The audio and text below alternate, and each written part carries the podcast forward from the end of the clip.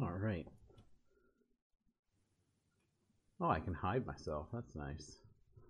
If I get bored of seeing myself on the screen.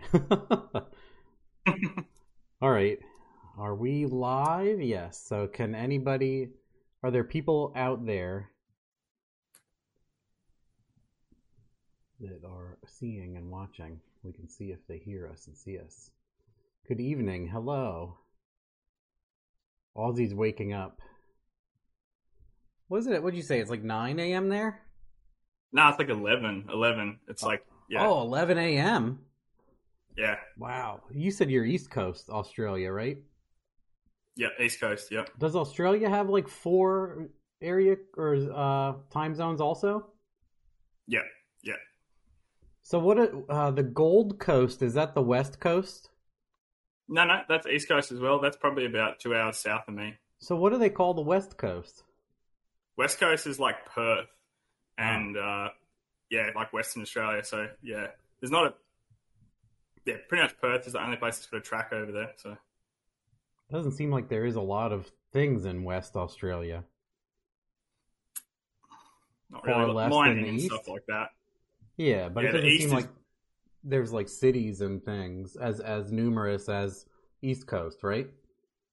Yeah, lots of desert in Western Australia. Yeah, that's East Coast is where heaps of population is. Yeah, All right. Well, yes, people are arriving. So this is uh, Kye Knight from Knight. Is it Knight Family Motor Works or Autos or? yeah, mo- motorsport. Yeah. I thought it was Motorsport. Yeah, I almost said like Auto something, and I'm like, I don't think that's right. So yes, you are based in Australia, and you have a performance shop there, and you do dyno tuning, fabrication, building, driving, a little bit of all bit of of that it. sort of stuff. Pretty well. Well, these days we pretty much just dyno tune. Really, um, Yeah. we just do tuning. Yeah, And I originally saw Kye on Skid Factory tuning a bunch of the cars lately. And I mentioned to Alan, uh, you know, it would be funny to have you on. So here it is. Here we are already. here we are. yes. So yeah, you said it's raining there. So yeah, do you Yeah. want to say, do you want to give like a quick summary of what you do and where you're located just so people have an Yeah, idea? sure. Yeah, so we're located uh, in in Maroochydore, essentially, which is on the Sunshine Coast uh, in Queensland, which is about an hour, hour and a half north of Brisbane. Um, we do pretty much just dyno tuning these days. I have done wiring and fabrication. I'm a mechanic by trade and auto electrician and that sort of stuff, but I've been full time tuning for probably well, probably ten years around. Um, we do all the normal stuff around here. We do you know, Haltech, Link, we do Holley, we do Fuel Tech, we do just, yeah, pretty well, whatever. We do a lot of sort of, uh, I guess, a lot of sort of what you guys would sort of do. Like we do a lot of street cars, a lot of drag and drive, um, straight drag. Uh, we do some circuit stuff, some hill climb stuff, just you know, just a bit of everything, really. What would you say? It's funny. So, what would you say like your average customer is? Is it like LS or Barra or uh, like? It's. I think we have a pretty good variety, but yeah, definitely LS and Barra are massive. Um, do a lot of those. Um, but then we still have a lot of the import stuff's pretty popular around here. So we get a lot of RB, a lot of 2JZ, 4G63, SR20, all that sort of stuff. Um, yeah, they're quite popular as well. Um, but yeah, definitely LS and Barra would be probably your two most common. Um, but yeah, all the other stuff's pretty popular as well over here, like import stuff, and even we do some rotaries and stuff like that. Like, yeah, it's all pretty, pretty broad around here. That's I've never tuned a rotary. I have I have a friend who's building one and says he wants me to tune it, and I'm like, uh, all right. I'm like, I'll get some ideas from people and we can try, but he's like yeah, way more nah, people. have a good time. He's like, uh, dude, way more people are blowing these up. So uh, what what could you do? Blow it up? I was like, yeah, sure, I could. but yeah, Yeah. it'd be neat to try. And then yeah, no, it's good fun. It's yeah, how many like uh I was what was I gonna say? So how did you get into tuning? I guess is what most people are always interested in knowing is how does that happen? Is it seems like everybody kind of fumbles into it and it just happens instead of someone. I feel like no kids. Uh, I'm in. I'm like late thirties now. How old are you? Mid thirties. Yeah. I would like say yeah. 35 this year. That, no one in our generation. Then I feel like no one my age at school was like, I'm gonna tune cars. yeah.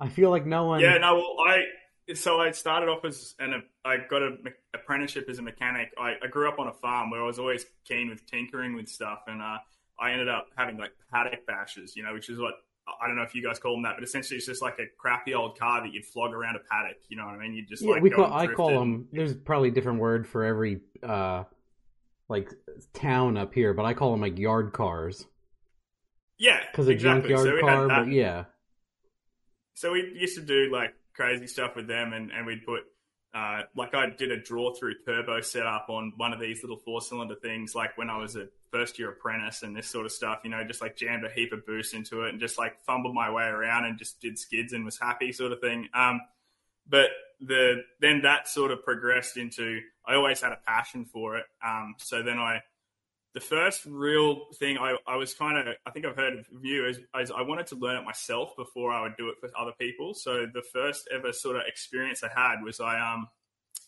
uh, the very first one we had I had a Skyline like an R32 Skyline and then that had like the old school style of tuning with like a what's called like a SAFC which is like basically like a MAF clamp and this sort of stuff you know like in you know getting around a boost cut with a rising rate regulator and you know putting a you know a boost T that you just you know crank up and that sort of stuff. Um, and then the next one, I was like, I want to have some more control, so I actually did a uh, Mega Squirt on a 2JZ car that I had. I had a Toyota Aristo at the time, which is a factory 2JZ car, and single turbo swapped it, and then actually got the uh, you know like the do-it-yourself build Mega Squirt like board. This is years ago. This is probably back at oh, this is probably 2008 or something like yeah. that. I've you know done what I all mean? the Um, same things. yeah, and so hand hand made the ECU, and then Yep. and then yeah, ran the ran the two J with that, and then yeah, with that car was pretty good. Like it's a heavy car. It's like a what would it be like a thirty eight hundred pound car, um, and it went ten thirties um, Flying. uh, back then. So and yeah, I, we raced that car for like years. I raced it for like three or four years like that. And uh, yeah, so that was where I really sort of cut my teeth. And then when I sort of had that like proving itself, I then started working with a few other people and then sort of tuning their stuff, and then it all sort of just spiraled from there into what it is today. Yeah, I feel like that's how everybody. Like I said, it's it's funny when I think about it now, but no one I know that does tuning or was ever interested in it ever was because kids are like, I'm gonna work, I'm gonna like operate a crane, I'm gonna definitely Yeah, yeah. push dirt, Something that makes or. I'm gonna shoot myself into outer space, or but no one was ever like, I'm gonna, you know, make fun of people on the internet and tune cars. Yeah. Yeah.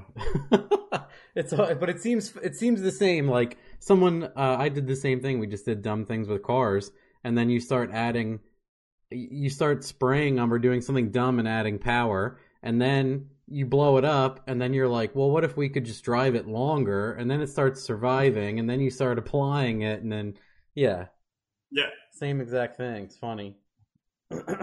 yeah, for sure. I did it.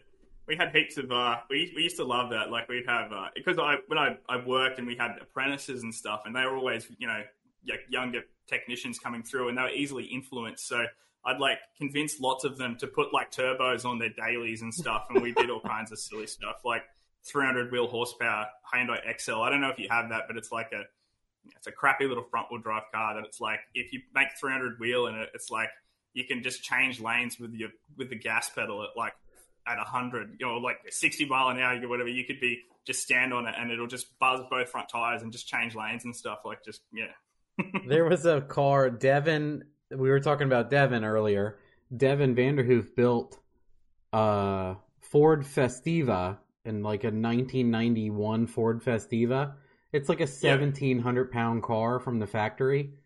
And he Yep. did that Ford BP, which is that like Ford Mazda 1.8 liter Miata twin cam engine, and yeah, turboed yeah, it.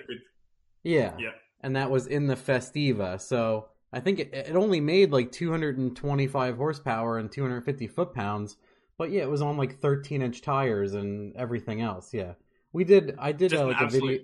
what's- I was just going to say, like, I remember one of the funniest things that that apprentice that we had, we did a turbo. I saw in the comments that asking it's 4G, but no, it's a, a G4 EK is the engine. So it's like, it's it's probably a descendant of the 4G, but it's not a 4G. Ah. It, it wishes it was a 4G. But um, the, we had a, uh, that same car, it was funny. His dad had a, like a, like a HSV, uh, you know, which is like, let- I- would it be, would it be like a Pontiac GTO? You know what I mean? Essentially. So it's like one of those, like a, I think you guys have it, like a G8 or something like that. Yeah, yeah, so a had one of those, Commodore, like a right? six- yeah, Commodore. Yeah. So, but there's like Yep. a fancy version. It's like a HSV, and so Yep. it's like a let's just put like a Pontiac G8, you know, and um, it's got a six two in it, so it's LS3.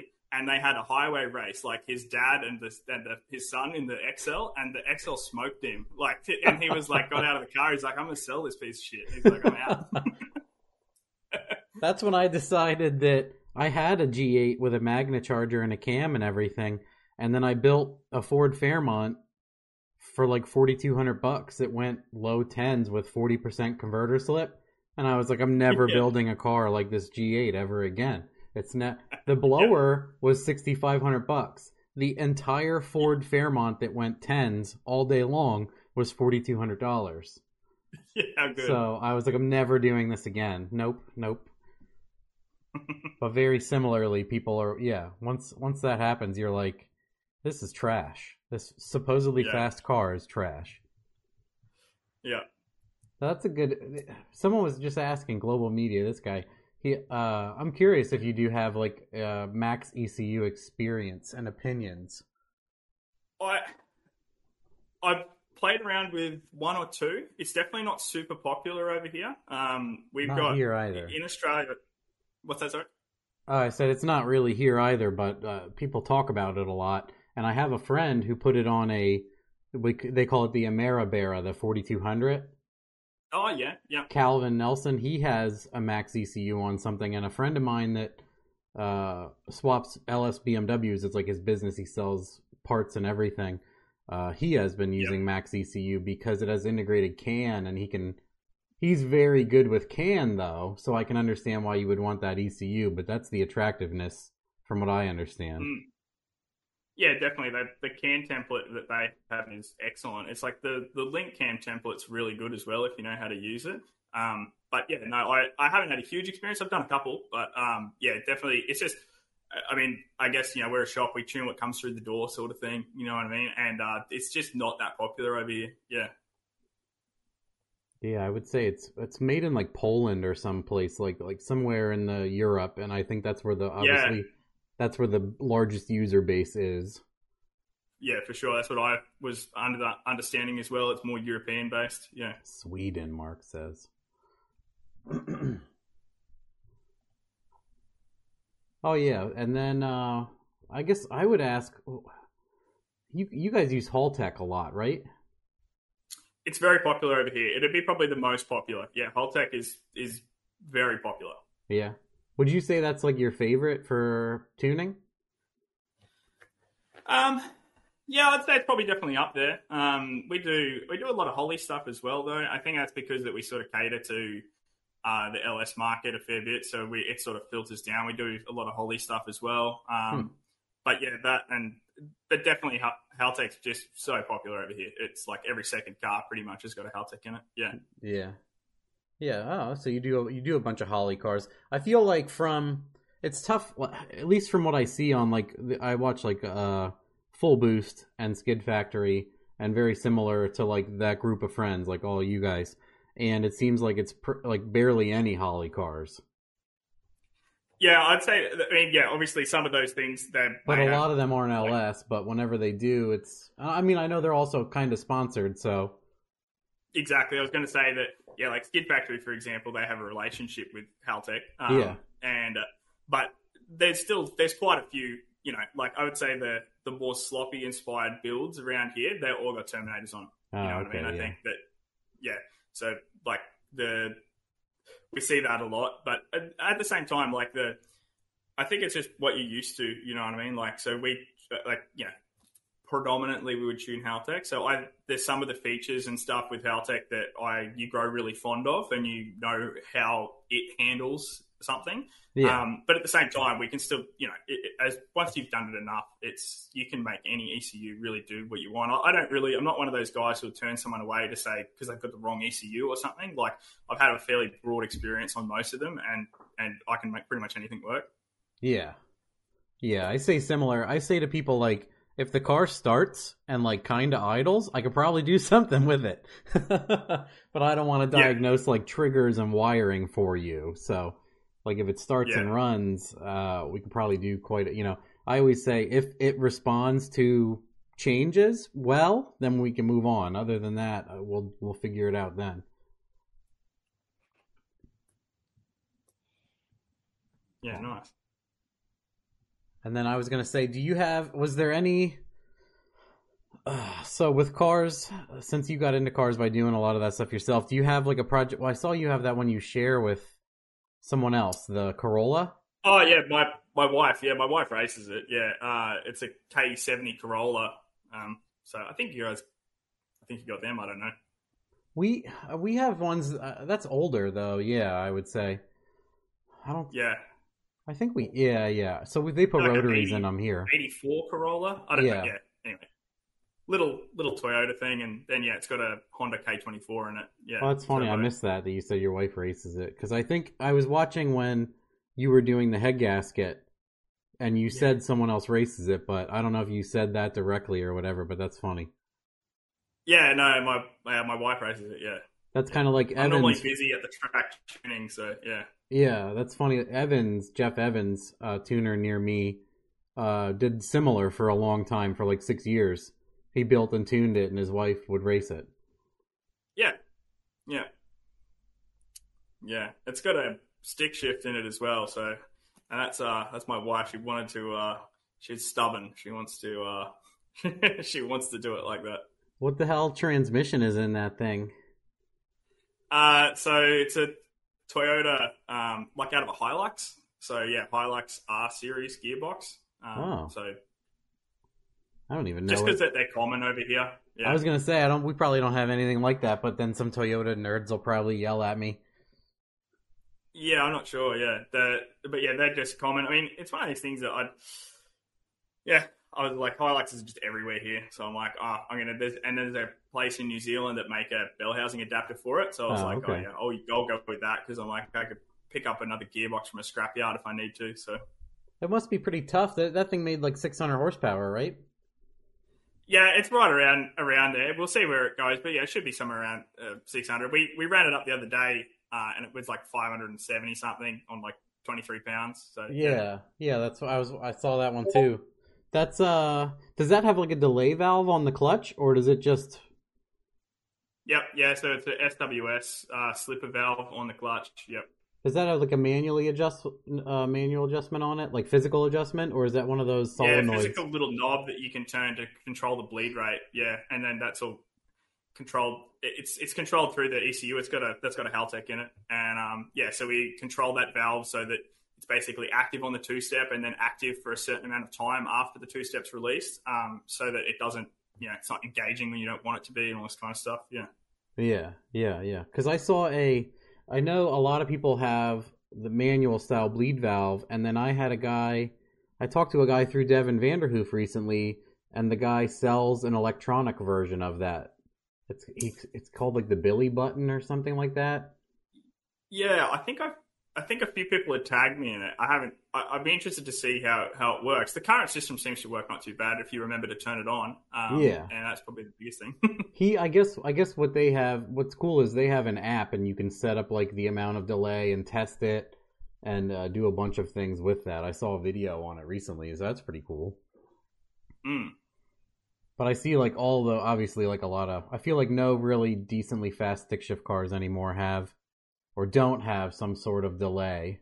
Otherwise you're just busting. Yeah, or like an actual slipper clutch or something. You know, like a weighted clutch or something. It's yeah, it's it's the toughest bit. It's yeah, it's, hmm. especially because the clutch like we run in, in our car, it's a twin disc sintered iron sort of thing. You know, it can hold I don't know a million foot pounds of torque or something. But it's like if you accidentally just smack that thing without the slipper, as I found out, it'll just instantly break the rear end. Like it's just just grenades it. It's yeah. Nice. what what Hmm. diff is that? Another Hilux diff or something in Uh, yeah. Hilux diff. Yeah, they must be they're like pretty uh, good. It must be like uh like we have Ford Explorers and you can get IRS or solid rear and there's 1 million of them in the junkyard and it's Ford 88 and everything in the world is built around Ford 8 and 9 inch rear ends so yeah, you can get the entire diff with disc brakes for $80 and slide it under a car and weld axle Yeah. perches on it and call it a day. So it must be the same there. I remember Virtually watching the same. They're very popular in the smaller cars. Like obviously, nine inches are exceptionally popular over here as well. If you're building something with, you know, a thousand horsepower plus, like everyone uses nine inches. It seems But like that Matt guy- car like these, these cars are only like twenty four hundred pounds or something like that. You know what I mean? So for a car like that, you don't really need a big. Yeah, it's a total waste. You can get away You- with the Hilux axle, it'll be fine. you just need to not be dumping it at 7000 without a slipper or a, a cushion or something there Yeah, exactly. what uh what was i what was i gonna i forget what i was gonna ask about that thing that matt what's that what's that guy's name that builds all the rear end and does all of the chassis Yeah, Matt Rogan. Yeah, yeah that's guy, rogan yeah. industries or whatever uh woody always says that guy i've seen him do a bunch of those on video it seems way too easy for him Uh, it is. We did the same thing. We I, I- again, we're all sort of friends and in a similar area, and so I, I, I spoke to Rogan. and I said, "Hey, let's put the Hilux diff under the car," and he's like, "Yeah, sure, no problem. Just come around on Saturday. We'll do it." Well, you know, and and literally, we drove the car in there. Like I when I first got the Corolla, it had a standard 4K engine in it and gearbox and diff and everything, and then I drove it in there one day. We stuck it up on the lift. We just started going at it with sawzalls and angle grinders, and then we rolled it back out of there at like 2 p.m. the same day with the Hilux diff under it with all the brackets and stuff made up. We just smashed it. It was yeah. He's like, this isn't my prettiest work. I'm like, I don't care. It's functional. I don't need pretty. I just need functional.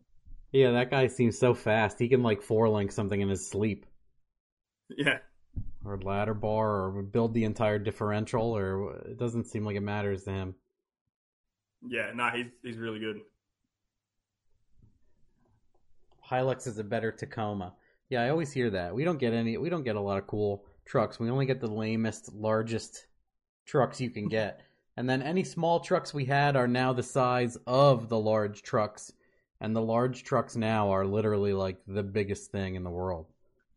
We're starting to get all the big trucks coming over here. The the the Rams and the Silverados and stuff are starting to come over. You know, like the The brand yeah, new ones, starting. right? Yeah, they're starting. They're only just recently because you never used to be able to buy them over here, but they're just starting to trickle through. I heard about that. Everyone complains. Uh, I forget Luke, Full Boost Luke shares those articles uh, about Yeah. people because yeah, I guess your car parks aren't as big as ours are ridiculous because our vehicles are ridiculous. But Yeah, but yeah, they're they're gigantic now. It's you ever drive any of those newer trucks? I have driven. Yeah, I've driven a couple F two fifties and stuff that have come over here, and, and I would definitely say that our roads and our parks are not designed for a car like that. I mean, you can still get around, but it's like Yeah, you can just tell it's like never was never intended for them to be that big. Yeah, yeah, they're it's.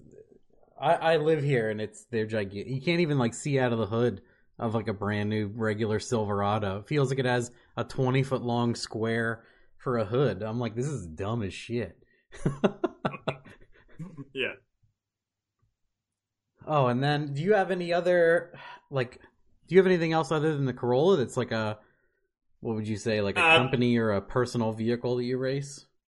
that that's the one we have at the moment. We've got a couple other little things sort of in the in the in the go. But at the moment, it's sort of just focusing, honestly, just doing that, keeping that car running, and and my wife racing that one, and then a whole heap of other customers that we go to the track with regularly and stuff like that. That keeps me pretty pretty busy. And it's funny, people ask me, they go, "Oh, you know, you need to get in the driver's seat yourself." Which don't worry, I, I actually am planning to race it this year um, because my wife is pregnant, um, so she's not racing this season. But uh, the I get like just as much enjoyment about seeing like my customers and friends doing well. You know what I mean? So it's like a different kind of enjoyment. Like it's I don't know. I, I can get enjoyment going to the track and watching someone do well and PB and and or, or get round wins or something like that. Um, you know, that's that's enjoy that's enjoyable for me too. You know what I mean? I don't need to be steering the thing down the track. No, yeah, I I 100% agree. Devin says the same thing because uh, people say like, "Oh, you need to drive," and you're like, "Yeah, I don't know where that." I think that comes from like if you do well and they have nothing else to say, they say that you should have driven it. Yeah, it's like a weird cheap jab, but yeah, I under I I mean it's different for someone like you and I. I'll, I'll blanket us in there, but if you know ten people at the track and you're helping them all do well, it's better mm. than just making a decent pass in your own vehicle for the day. Correct. Yeah, like the look on someone's even I think even uh, like even green drivers are sometimes quite like fun to take to the track. You know, like I said, like someone who's like I think you've mentioned it a few times. You know, like the first time someone ever gets a 600 wheeled car or something, and you take them to the drag strip for the first time, and you're like, oh yeah, giving them the you're giving them the dad talk in the staging lanes. Be like, it's like if this thing goes to the wall, lift. Like it's like it will it will hurt you. if something fu- seems funny, just let it go.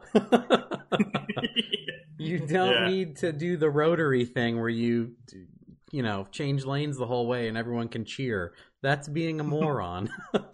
yeah.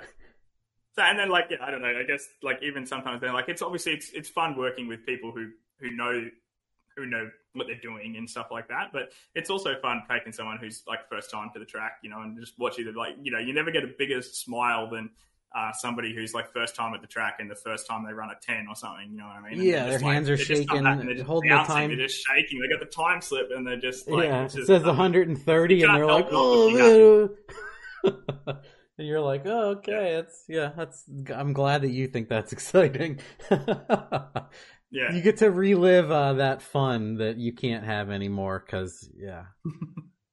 what was it? Oh, what was I gonna say? I like always checking people's data logs and seeing that they never floored it. Oh yeah, the chicken foot straight after the transbrake release. Yeah, the chicken right. foot. Yeah, you lifted. No, I didn't. It's like, well, the log says you did, so I'm gonna trust that. I forgot that you guys call it that chicken foot. yeah. Cleetus calls it that too. Yeah. Because they were making yeah. people race like uh, Ruby and, and stuff like that, and they're like, it's it's going slow and they're like oh why is the car slow and check the log and they're like 40% throttle yeah here we yep. this is why or when they uh, when people let go of a trans brake they will lift for two three seconds and then eventually get back into it yeah, that's probably the most common one I see is yeah, like on the hit of the trans brake, it'll come back to like you know at like 0.3 out, it'll come back to like 40% throttle, and then they'll slowly get back to 100. Like, yeah. I don't know why. I don't know. So I guess down. enough people do it. I guess that it's like a weird. The people's brains just do it. I guess I don't. But yeah, I don't. It, it is interesting when you see that that people usually don't floor the car and and then they go slow and they don't know why, etc. Yeah. And then what? Uh, I was gonna say, what do you have like a favorite lately? Like a favorite combination or thing that you like to see? Or one that's rewarding for people to build, or um, something like that. Am I making um, sense?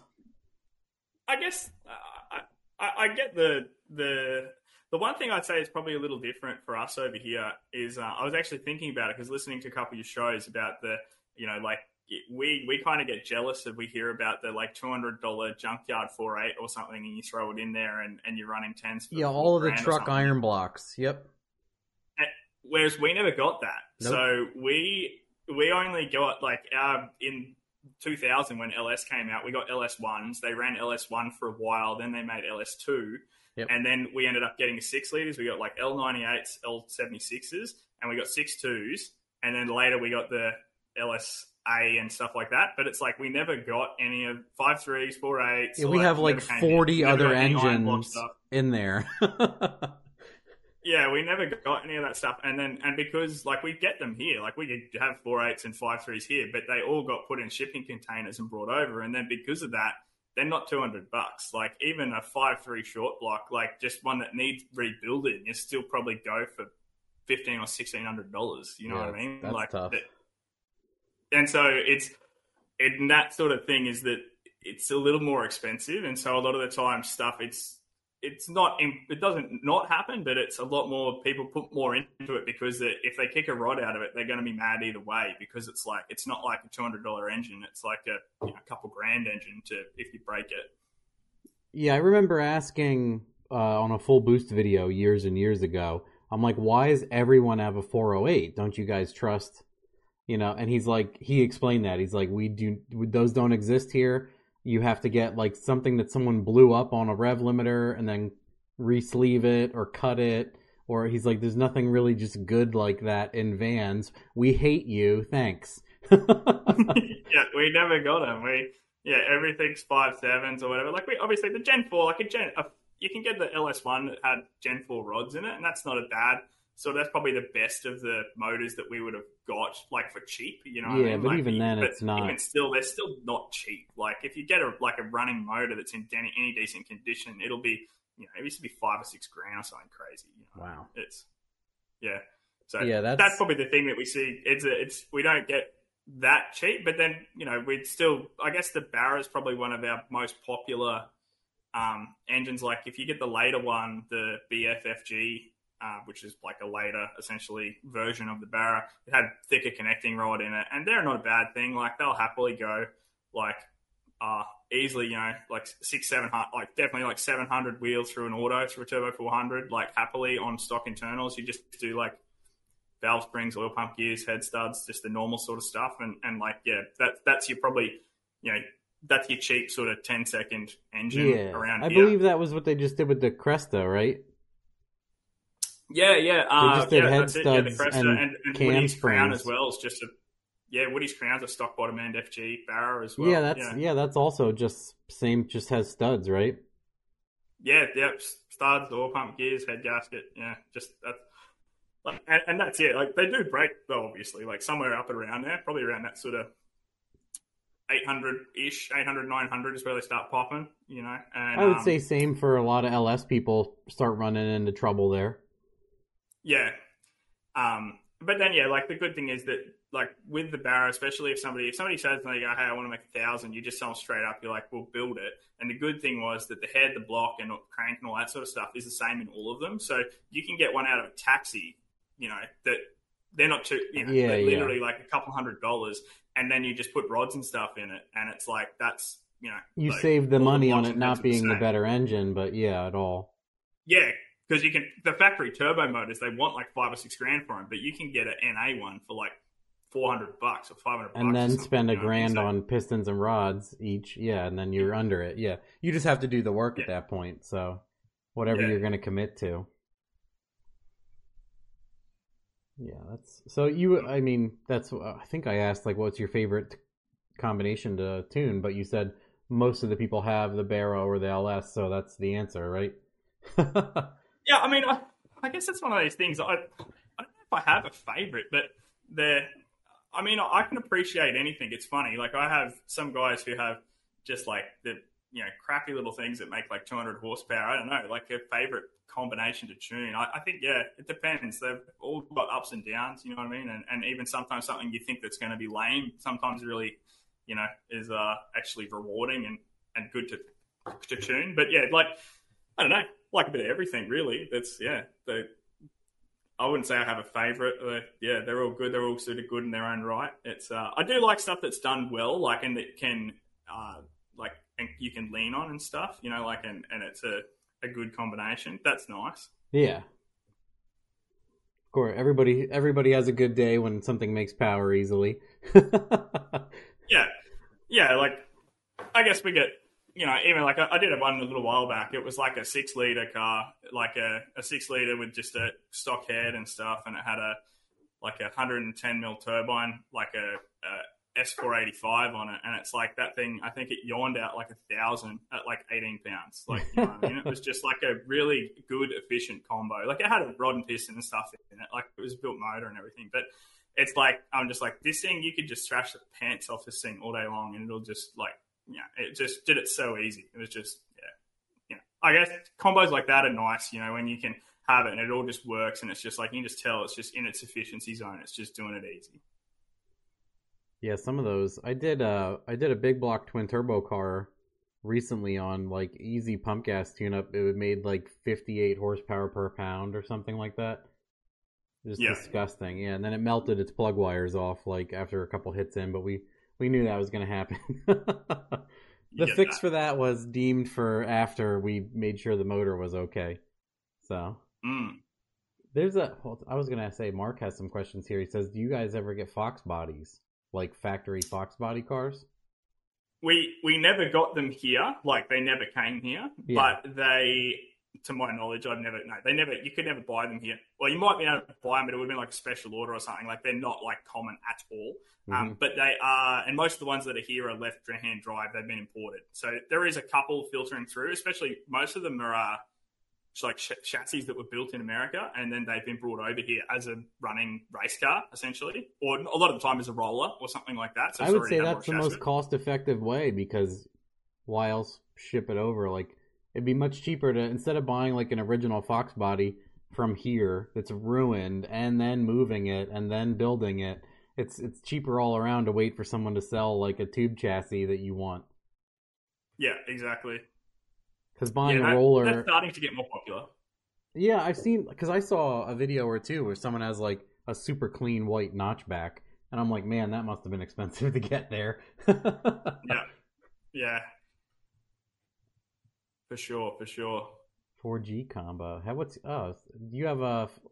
Do you tune a lot of 4G 63 cars? Do a few, yeah, do a few. Mark here was asking, do you have a combination in them that like works well or that you uh like to use? I think a like for a street car, like a, a 35R with a decent little cam and stuff like that is a pretty hard to beat. Like on E85, that's a pretty cool combo. It'll make like easy 600, you know, um, to the tire, which is like in a in an Evo, that's like that's decently quick. You know what I mean? Um, so I'd say that's probably you don't need to overdo it. You know what I mean? You can do a yeah like a 35 frame turbo and a and a uh, and a decent little cam like a 272 or something and and yeah, it'll make some pretty decent power pretty easily. They're always rewarding. Yeah, What uh what else? There's some I thought I saw something else here. Oh yeah, I've been I've been saying this to my wife nonstop of you see that do you guys I think you can get that ten thousand dollar Toyota pickup truck? Can you guys get it? Did you hear about that? It's called the Mm, Hilux sure Champ. yeah. I don't know if we got that. Uh, I, is it like currently new production? Is It- it? yeah, it's new, and I think it's in like Thailand or somewhere else right now, and they're going to release it to a lot of other places, but not the U.S. and all of us Oh, are pissed right. Off because it's like it's a cool I haven't little. heard of that one coming through. That Hilux is definitely like a normal Hilux is a lot more expensive than that. But yeah, the um, I don't know. We maybe get it. Yeah, I would say you guys probably will because you seem to get those Mm. things, but we don't. We don't get anything cool like that. America's busy trying to sell everybody a hundred thousand dollar trucks. It's ridiculous. You can't get any small usable vehicle at all anymore. You have to sign up for like uh, a F two fifty. You can't get like uh and that, like even if you want an old Toyota or older cool small truck, their value is like through the roof for no reason because th- that stuff doesn't exist and people want them and the survivors are just Mm. worth too much. But yeah, yeah, sure. we would like to buy that, but they're never going to sell it to us. I was gonna say, what uh, do you? What was I gonna ask? Like a tuning thing. Did you have anything recently? Like I did, interestingly enough, last year in like 2023, I did a bunch of European like Volkswagen combinations. I would have never touched normally, but my wife do- goes to like a lot of Volkswagen Euro car shows. She has Okay. what is she? she has like 14 cars right now, I think. Wow. So and uh a lot of times they're like, "Hey, your husband he does tuning and what blah blah blah.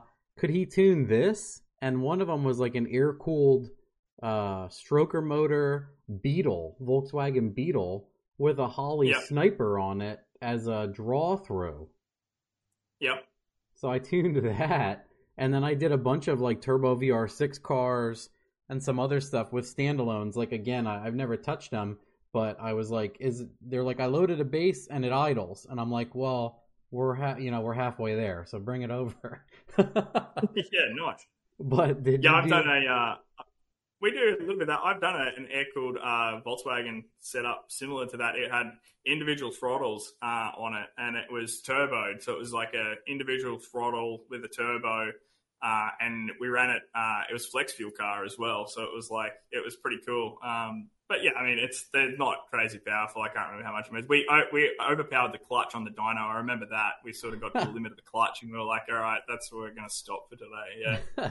It was, but the owner was stoked because he was like, he was just worried if it was going to run or not, and it was like it definitely ran. And then the only limit we came across was the fact the clutch was probably a little underspec for what it could do. So couldn't hold yeah. it. What uh? So did that have like one of those chambers where it like it filled a a pressure chamber and all the ITBs were in it? Because those engines, like the thr- the intake manifold ports, are like three feet apart. Three feet apart, yeah. So it, it came up essentially, and then the, the turbo outlet split and wired off, and then the ITBs were on each cylinder head, so they were sort of you know three feet apart. You know what I mean? And then oh, it okay. linked between them. So the yeah, I- the so, throttles were right on the head, right on the head. Yep. and then it was the turbo outlet was actually split to all four. Yeah, exactly. It sort of came up and it split, it wired off, and then it went over to the others. Yeah, That's wild. yeah. That is was a pretty, that was a pretty uh, like a weird one. You know what I mean? Um, but yeah, that was uh, that was pretty cool. It was uh, I don't know. Like, I guess things like that are fun to get working. You know what I mean? Yeah, I've had some strange stuff. Uh, I've had uh, MR2 with a turbo Hayabusa engine in it and both transmissions. Yep.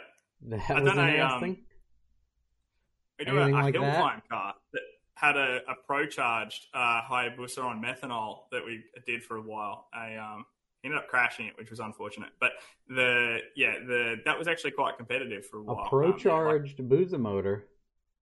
pro charged booster in a like a if you look at like European hill climb, so it looks like a Formula One car but a bit smaller. So it's like Oh. an open wheel Like Formula, like wings we and have slicks car.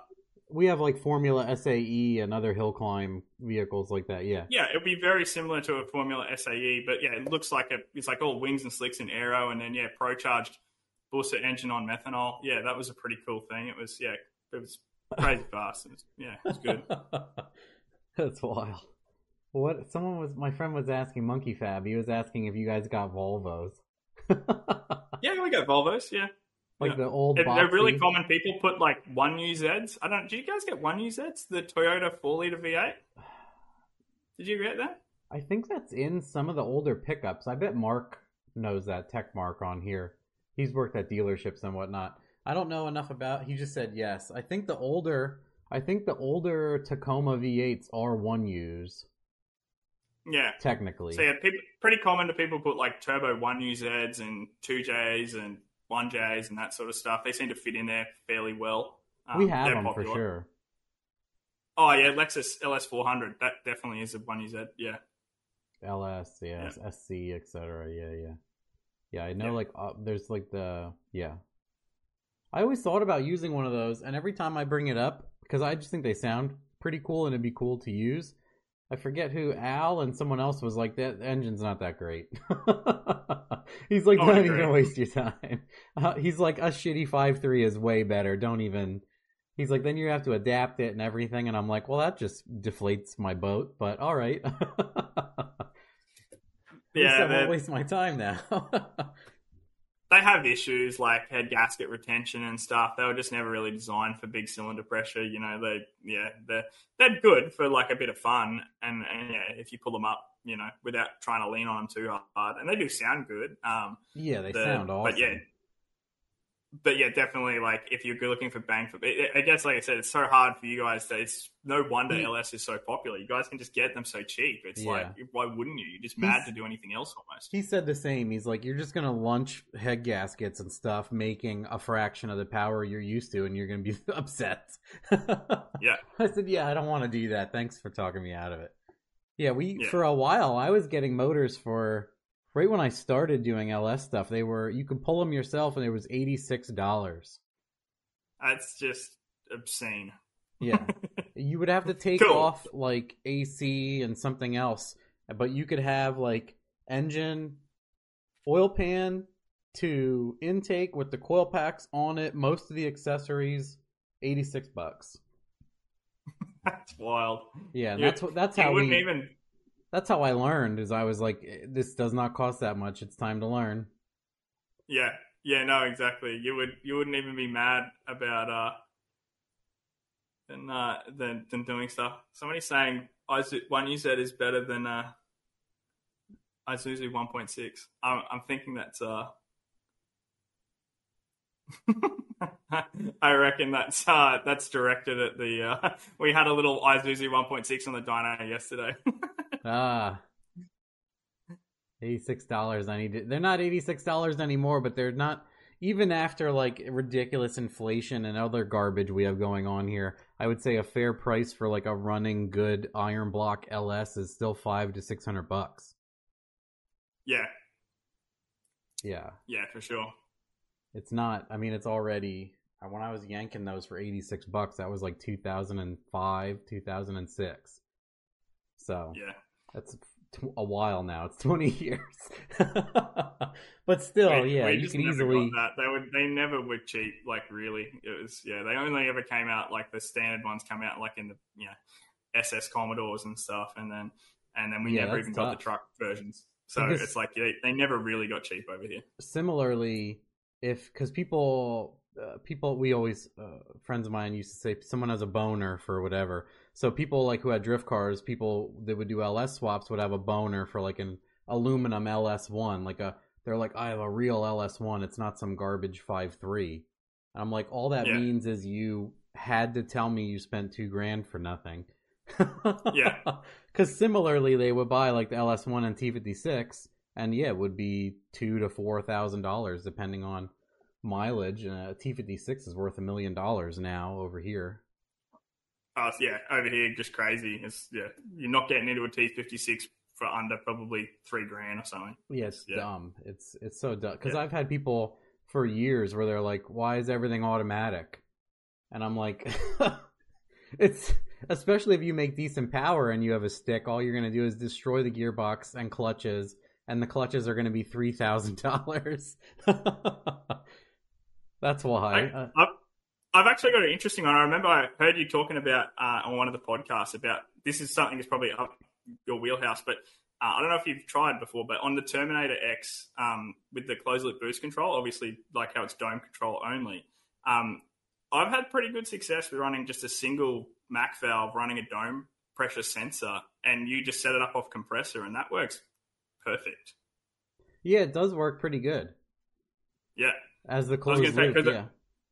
like that works real good. I've got heaps of cars that run on that, and like obviously, like it'd be great if you just had map target, but the the dome target uh, with just a single three port on the top of a valve works great, and you can do you know advanced tables to offset it and stuff. I I remember hearing it in the podcast previously, and I was like, I'm not sure if you guys do that, but even just versus a raw duty and RPM or whatever table you want to do, um, that actually works pretty damn good. I, I I have no complaints on that. No, yeah, I mean that whole system was de- developed from the ground up to do dome control, and it, it's definitely the best way to do it. It's just, uh, it's it's weird once because I tune a lot of the setups with that the input dial I I sell. It's like a wiring harness, and I offset the the boost amount versus the ethanol amount, and it gets tricky with like target amounts to get the right amount I want. Ah, yeah, So I end up doing like just it, it's so much easier to just set up the car with a raw number and do ethanol versus whatever. Or some of the cars are I do wheel speed based, and then Yeah. the dial just has more power per mile an hour. It's just more aggressive and less aggressive. Yeah. So yeah, work would work really well for an auto car, definitely. Yeah. yeah, a bunch of the stuff I've set up, like the, if you get it around 850 to the tire, uh, just vehicle speed by you know boost, uh, pretty works extremely well. And then especially if you you can offset that table too by like a TPS amount. So if you back out of the throttle a little, it actually lowers the boost. Feels like a bigger engine. It works better because uh, I think like I've explained, or you know too, a turbo car once the turbo lights off, you can go to like a quarter throttle till you start to get some of your engine back. That oh yeah, absolutely. At half yeah. throttle, that thing it doesn't matter. we we do um pretty pretty common. It's uh, especially I don't know if you see this as well. Is probably getting in, in, a little more technical stuff, but um, on the new, newer G series turbine cars, I've found uh, what used to work for wastegate um, now just is nowhere near enough. Um, so we see this commonly on like the inline six stuff, which we do a lot of. Um, typically, they would have like the gate just punched out of the collector, um, and you you know everyone to run a 50 mil gate. And these days, if you're like on a G40 or a G42 or something like that, you won't it like it won't make less than 28 pounds of boost. You know what I mean? Even with a five pound, you can take the spring out of the wastegate and it'll still make 28 pounds of boost. Wow. Um, and so and so then we've been doing a bit of uh, stuff where you're actually limiting drive-by-wire max angle to help. You can like, create a pressure differential across the blade and force it to have boost control. Um, and it's crazy how much you have to neck them down sometimes. You know, like you might be on a car with a 74 mil throttle or something. You might find that, uh, you know, you have to bring the throttle back down to literally 28 or 30 percent to get it to like, and it'll still make 15 pounds of boost at 28 percent throttle. Yeah. Like, yeah. it's dumb. It's always funny to hear. Uh, I it's always neat again, like when you say like you take someone to the track for the first time. It's funny to have someone get in like a 500 plus horsepower turbo automatic car for the first time because a lot of them are used to like pretty anemic small block V8s, I would say. So they're used to being on the floor to keep that thing like spinning the tires. And as soon as they yeah. have like a turbo car, you know, especially if it has a 4L80, pretty prominently, a lot of our stuff has and uh, yeah, just do do do all the way up through the gears, off the rev limiter and high gear, and they're like, whoa, whoa, whoa, and it takes them forever to like lift enough yeah. to not be thrashing the limiter. And you can tell they're just totally not used to having that runaway power. Yeah, for sure. What was he saying? Aluminum. Oh yeah, they were just people were just talking about one UZ. Someone You've beaten the Hoff, have you? Yeah, I see. What is that about? The I think that's directed at Paulie. I don't know. Yeah, I just saw the Hoff and I was like, uh oh, what is someone saying? Yeah, the one UZ does sound cool, but like everybody has explained to me, they're like, it's just trash can. it's a cool sounding trash can. There's definitely better stuff. It's I think, it, and the thing is, they're not cheap to modify either. They got four camshafts. They got all this sort of like it's. Yeah, just... It's like a shitty Coyote. That's true. it's a D-list Coyote. No, yeah, we have, yeah. and then uh, oh, what was I gonna? What I wanted to do was normally I have time to like make a video, and I'm like, hey, I'm gonna have Kye on, and you guys should ask questions ahead of time, so I didn't even get those.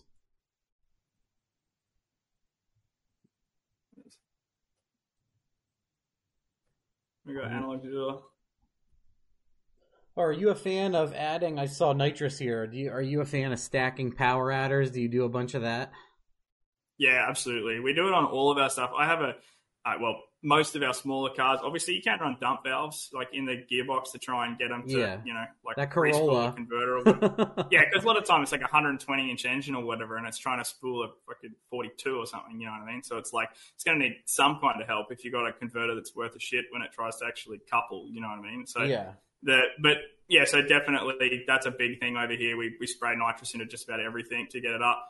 Um, but yeah, the like obviously I saw the other guy commenting about the uh, you know 140 pounds per minute of air with uh, with no nitrous. It would be probably yeah, it would look at converted management. You know what I mean? Um, I'm assuming he's talking about an auto. Otherwise, if it was a manual car, then yeah, just a really good two step strategy. You'll get it coming up no problem. Um, but uh, yeah, the yeah we stack them all the time. It's I always find turbo cars seem to just love nitrous. That's I mean, well, actually, every car every car loves nitrous. Yeah, they, it's what would you say? I have. It's funny, at least in my area, and definitely when I got into cars, people are scared, so scared of nitrous oxide. Would you say that people are the same in Australia? yeah, definitely, it... definitely sheepish. I would say, yeah, and and I think it's yeah, but I, I, think I've heard some of your videos on the, uh, you know, like a, a, you know, a crap, a crappy car, and just spray it, you know, and it's like just loves it. Yeah, that's how we got into it. Is we would get because Cash for Clunkers didn't happen until we got way into the, those old shitty cars, which is sad because then we lost them all. Or the value of them went through the roof. It was no there was no point in getting them at that point. You couldn't make any money. You'd be losing thousands just to destroy them. But but yeah, I would say it's funny because I got into it uh, just out of pure curiosity, trying it, and I'm like, this is actually extremely easy to manage. How are people this dumb? But that's with a lot of things in life, I think. I, I, think probably one thing I could say though is that like on a more highly modified engine, something that's higher strung, obviously that tuning window does become smaller. You know what I mean? Like if you've got a, you know, a, a you know, like even a, a basic five three or something like that, and you could spray some some nitrous into it pretty comfortably. But if you have something that's like a fairly stout, like well built, like say somebody had something that was like 12 and a half or 13 to 1 compression or whatever, then that tuning window becomes a lot smaller. So if you don't know what you're doing with the nitrous, then um, obviously, yeah, you're going to burn some shit up pretty quickly. But I think honestly, like dry nitrous, like the stuff with the Holley, and like everything's got it now, the Haltech yeah. and everything like that um, that a properly set up dry nitrous system these days, um, they've made it very, very good. It's very, very good. It's an excellent power adder. Yeah, I just it's funny how people are scared of it, and then uh, I mean I have I have sprayed on top of some crazy stuff, but yeah, it's funny how uh, I remember when I was jetting, I was jetting my Colorado. I put the I was making like 996 rear wheel, 992. It was one of those days where you're making like 10 away from a thousand to the tire, and I was like, this thing just will not go. And it was neat because Nitrous Outlet had reached out to me and they're like, hey, we'd like to help you cross that four digit barrier. so they sent me a, a wet plate kit, but what I did was I ran the regular solenoid and the purge solenoid. I, I ran dry into both sides of the wet plate. Oh yeah. And then I did two 35 jets, which is like 50 horsepower to the tire. But yeah. since it was on 18 pounds, it was 153 rear wheel per jet. So it was like 330 yeah. some horsepower to the tire. Yeah. Yeah.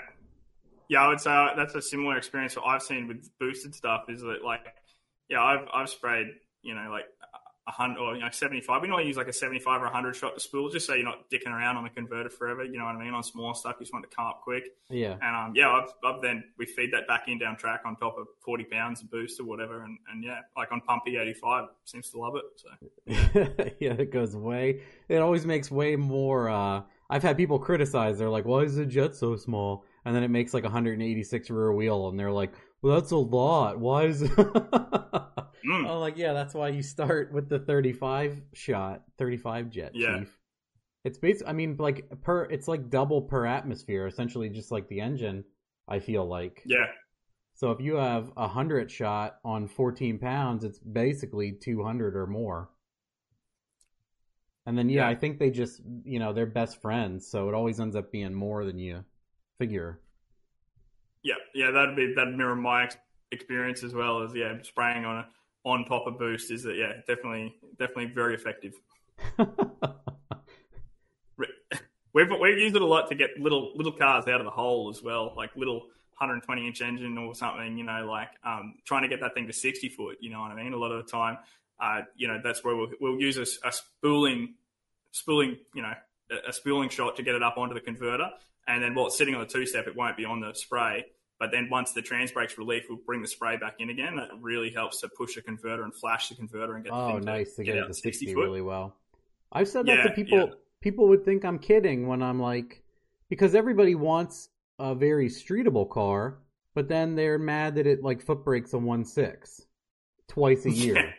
Like just like they go like twice a year, but then getting a looser converter would get them to 60, but then it wouldn't drive nice. And I'm like, just hit it with like a 150 shot out of the hole and yeah. shut it off. You can, I mean, the Holley, obviously, you know, but we're explaining to people you can easily shut the nitrous off on like 10 pounds or so. You can literally use it just to scoot the car and shut off.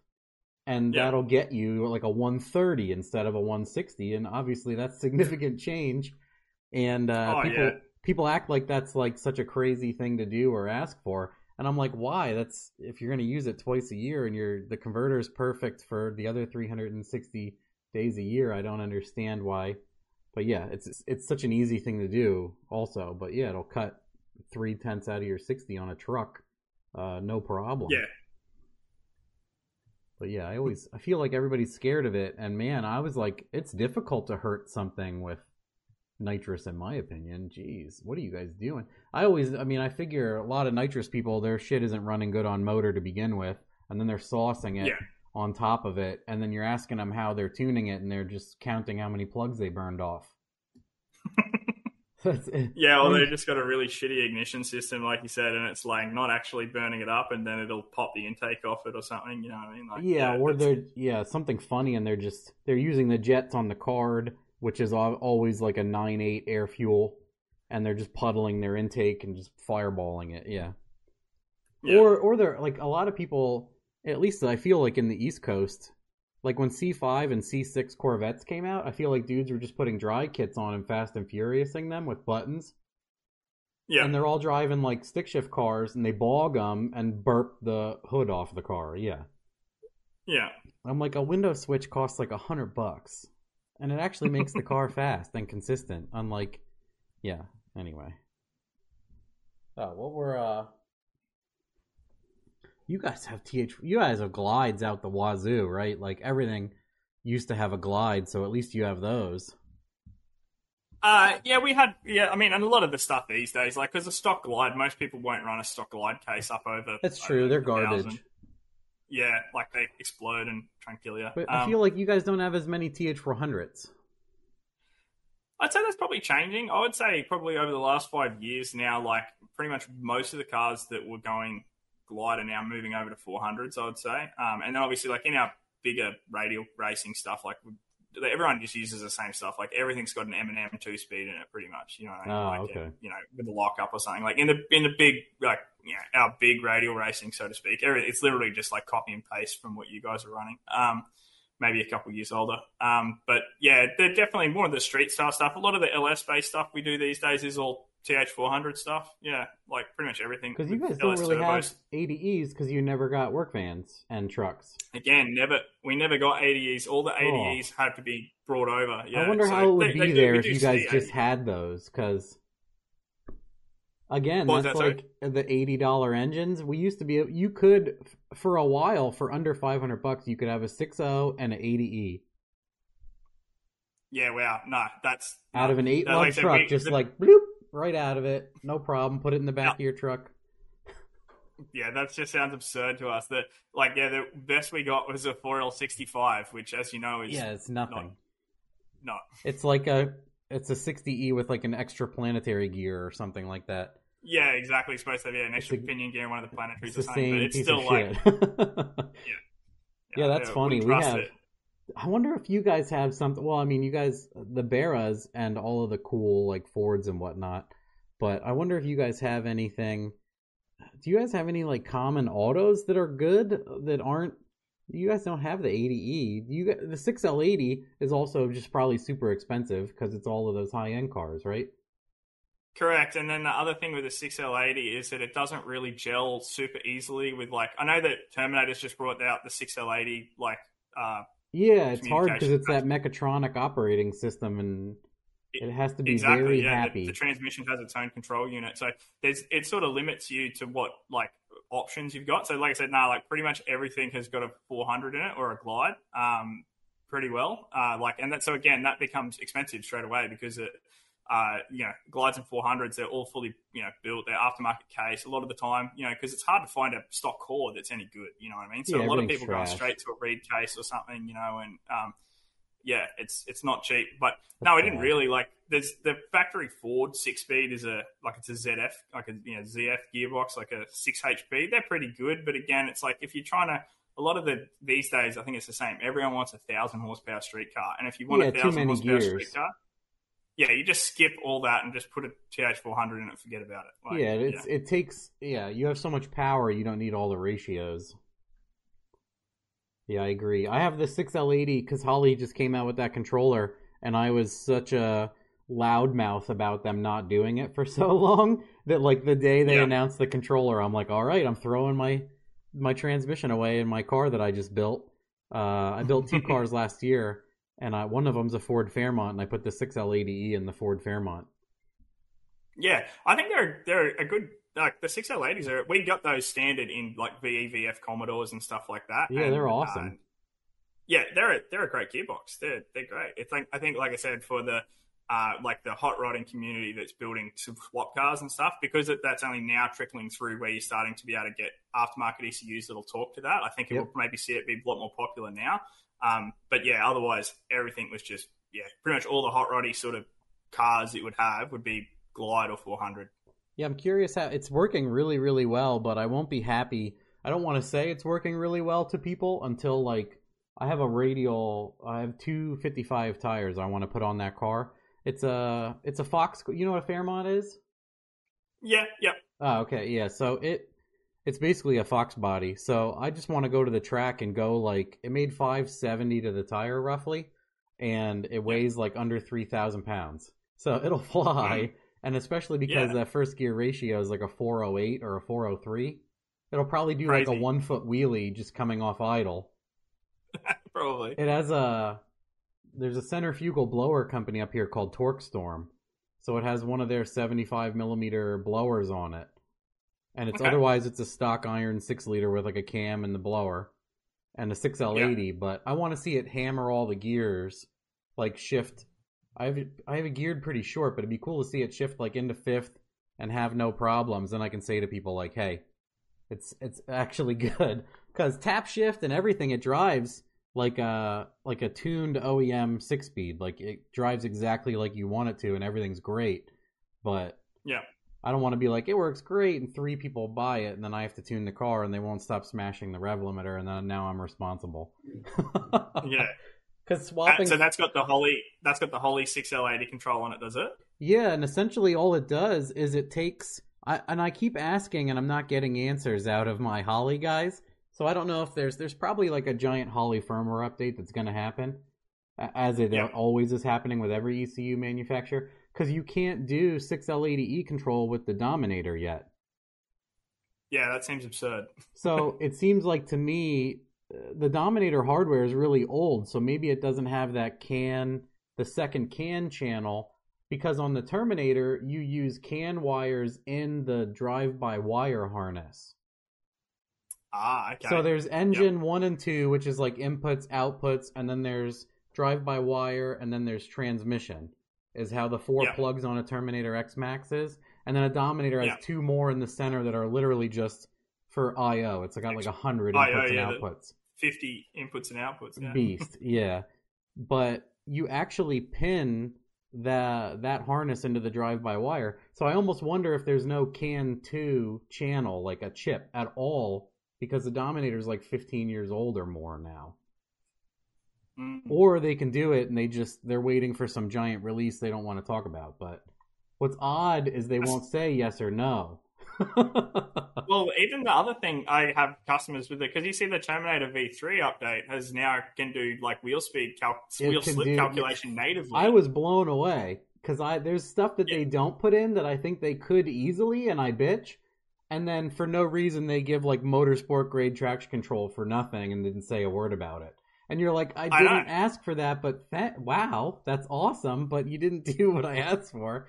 But I can't. yeah, it's I like can't flex fuel's still complain. not there, but yeah, yeah, I'm like I can't complain. or the engine safety's tab. Yeah, yeah, Dominator has. but like two- yeah, like to do the same thing with the Dominator, you got to do it with like a heap of outputs and stuff to like you know to Yeah, calculate wheel it's funny. and stuff. And like I've done it all before, but it's like the Terminator has a drop down. They it gave yeah they like made a literally because i remember when the software dropped and i was like whoa i'm kind of blown away by how nice those traction control drop down is yeah but they can't have an ethanol one that does like five settings easily Mm. or a health one like the Haltech codes or whatever else but i mean there there's Yeah. workarounds obviously but there's no just dedicated thing which blows my mind but Yeah, well here we are I know. I I was blown away when I opened V3 and I saw the traction control. I was like, what, what, what? That's Like, what I said. how? I was like, "This is this, then- someone screwed up." And I thought the same because then I have customers with the Dominator and they're like, "Oh yeah, I'm going to put that on my one," and I'm like, "Yeah, it's not in Dominator yet." Or they have to pay the money for the drive shaft, like the Davis oriented traction control. People that might not know that, guys, in the Dominator software, there is traction control that you have to pay more for, but it's drive shaft acceleration speed oriented for like just Yeah. drag racing, Yeah, not like and like active. I've done the. You, you can do a wheel slip calculation with an output channel, and I have done that on Dominators before, and then you use that to output. yeah, a, ah, you know, yeah, yeah. and but it's like it's a it's a stuff around essentially. You know what I mean? To, Yeah, to all of it is a workaround, but the Terminator got it for free, like really overqualified setup. It's funny. Yeah, Yeah, Mark just said the the product key for it is five hundred bucks. yeah, exactly. Like yeah, yeah, But crazy. yeah, the six the six L, all it essentially is doing is it, the Holley in itself is translating to GM CAN language, and then it's just spitting like I think I've scanned over sixteen PIDs with HP tuners. Yeah. So the Holley is just spitting GM, RPM, torque output amount, and you can. It actually has custom tables. You can spoof your own torque amounts, so you can make tuning Yeah. it really easy. And then I've been developing like a uh, a TCM file with HP tuners to try to make it all easiest back and forth. So I got Yeah, like tap yeah. shift working and all sorts of easy. And then I have a friend up the street that's putting a 6L80E in a 300ZX. And we're going to load everything that works in mine into his. And if his works, then it's like, it's the, the, you know, the base tune for everything then. Because Probably still more testing than what some people drop as.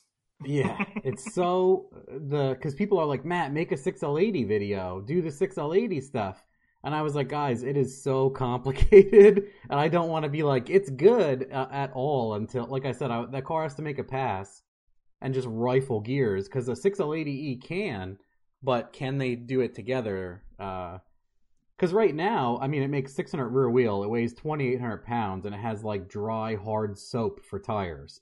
So you can smash the tires off from a roll in fifth sometimes. Yeah, And I can't, I mean, it shifts great, but it has no load on it. It's just annihilating the tire. So, uh, like Yeah. I, I've showed people videos where like I'll stop and do a burnout and it goes, what, what, what? It goes like into fourth. And Yeah. it's, I'm like, it's working great. It's shifting extremely fast.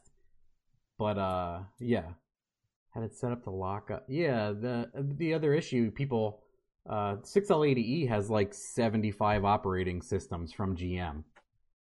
yeah, So that's why I'm developing something that works with all the Holley stuff, and then I'm just going to give out that eight, uh, 6L80E HP tuners file Yeah. to everybody. consolidated file would make so much sense for most of the swap guys, like you're talking about. Like that's just going to be all they need. That's going to work perfect. Yeah, because there's dedicated buttons on the drive-by-wire or the transmission harness for da- uh, tap shift up and down and second transmission mode like tow haul or whatever. Yeah, yeah. So you can have a mode that's like obsessed with locking up for if you're cruising and you just need to have the tranny cool and get good mileage. And then yeah, it's nice. Uh, all of that finally is working. For the longest time, I couldn't get my tap shift to work, and I don't know why. And I fixed it the one day, and I don't know how, and I don't care.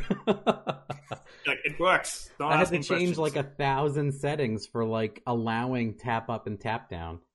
And of course, like I was talking to the guy at Holley, and he's like, "Yeah, no one else really has this problem." I'm like, "Yeah, I do," because I said I would make it work and hand it out to everybody. That's why it's being an asshole right now. I saw someone's commented about the converter lockup at 100% throttle. I definitely say if you're running a high stall, you want to because the a lot of the time all the high stalls and the six Ls like they have a reduced converter clutch like diameter. hmm Um, and I've found you definitely want to be not trying to lock that thing up if it's got any kind of serious power going through it because it'll burn that thing up pretty easy. Yeah. What is this? What are? Find a good one, toss in a better. Yeah, there's all sorts of yeah, there's a bunch of issues with the the 6L from the factory is just what sucks is everybody a lot of people hate on that transmission, but rightfully so because a lot of the programming from the factory was awful. Yeah. And all it needs is to be told what to do and then it works great. It literally goes from a transmission where people are like I wish I didn't have this. I wish I had a 4L60 and then once it has like a decent tune up in it, takes 30 seconds and then uh, they drive it and they're like this is the best transmission I've ever had. Like it goes Yeah. totally from black and white so quickly. Uh, but yeah, that's it has a it has a bad rap, but like I said, I had that G8 and I put 85,000 miles on it and it made 555 to the tire. Yeah. And I just, it would chirp fourth gear like every day. I just beat the tar. I was a teenager and I had a 555 horsepower G8 in like 2010. Yeah. So Yeah. I just beat the pants off of that car. I did a GPS indicated like, I think in fifth, it would do 186 at the top of fifth gear because it had six, but it was too long. To, it wouldn't accelerate, and I'm like, I'm just gonna burn the Yeah. car down. But it would easily. I've posted a bunch on YouTube, the videos of it. It would just go straight up to 186 miles an hour. and was crazy. I've never had a car that was kind of that nice before. I always had really crappy cars. The car that car is like dead quiet till like 120 inside. There's no Yeah, like wind yeah. noise. So you're like, I'm not actually going this fast. It was weird. Yeah, no, they they're quite comfortable. They they do sit like so easily at, at yeah high speed. Feels like You- you're just cruising. 115 on the highway at like a low RPM and just cruising, no problem for those stupid cars. I got so many tickets in that car. Holy cow. Just no re and what's funny is I had stock axle back on it, so it was quiet too. Yeah. But yeah, I would do like donuts and intersections with that, like total stupid Aussie kid. That's common over here. Just Except listening to it's my only all blower the V6 whine. ones because they they can't afford they can't afford the V8, so it's all the V6 ones over here. Oh, nice, nice. They sound horrible. It's like Yeah, like the a, uh, Chevy V6s Infiniti are or some of the whatever with the worst exhaust ever. cut off.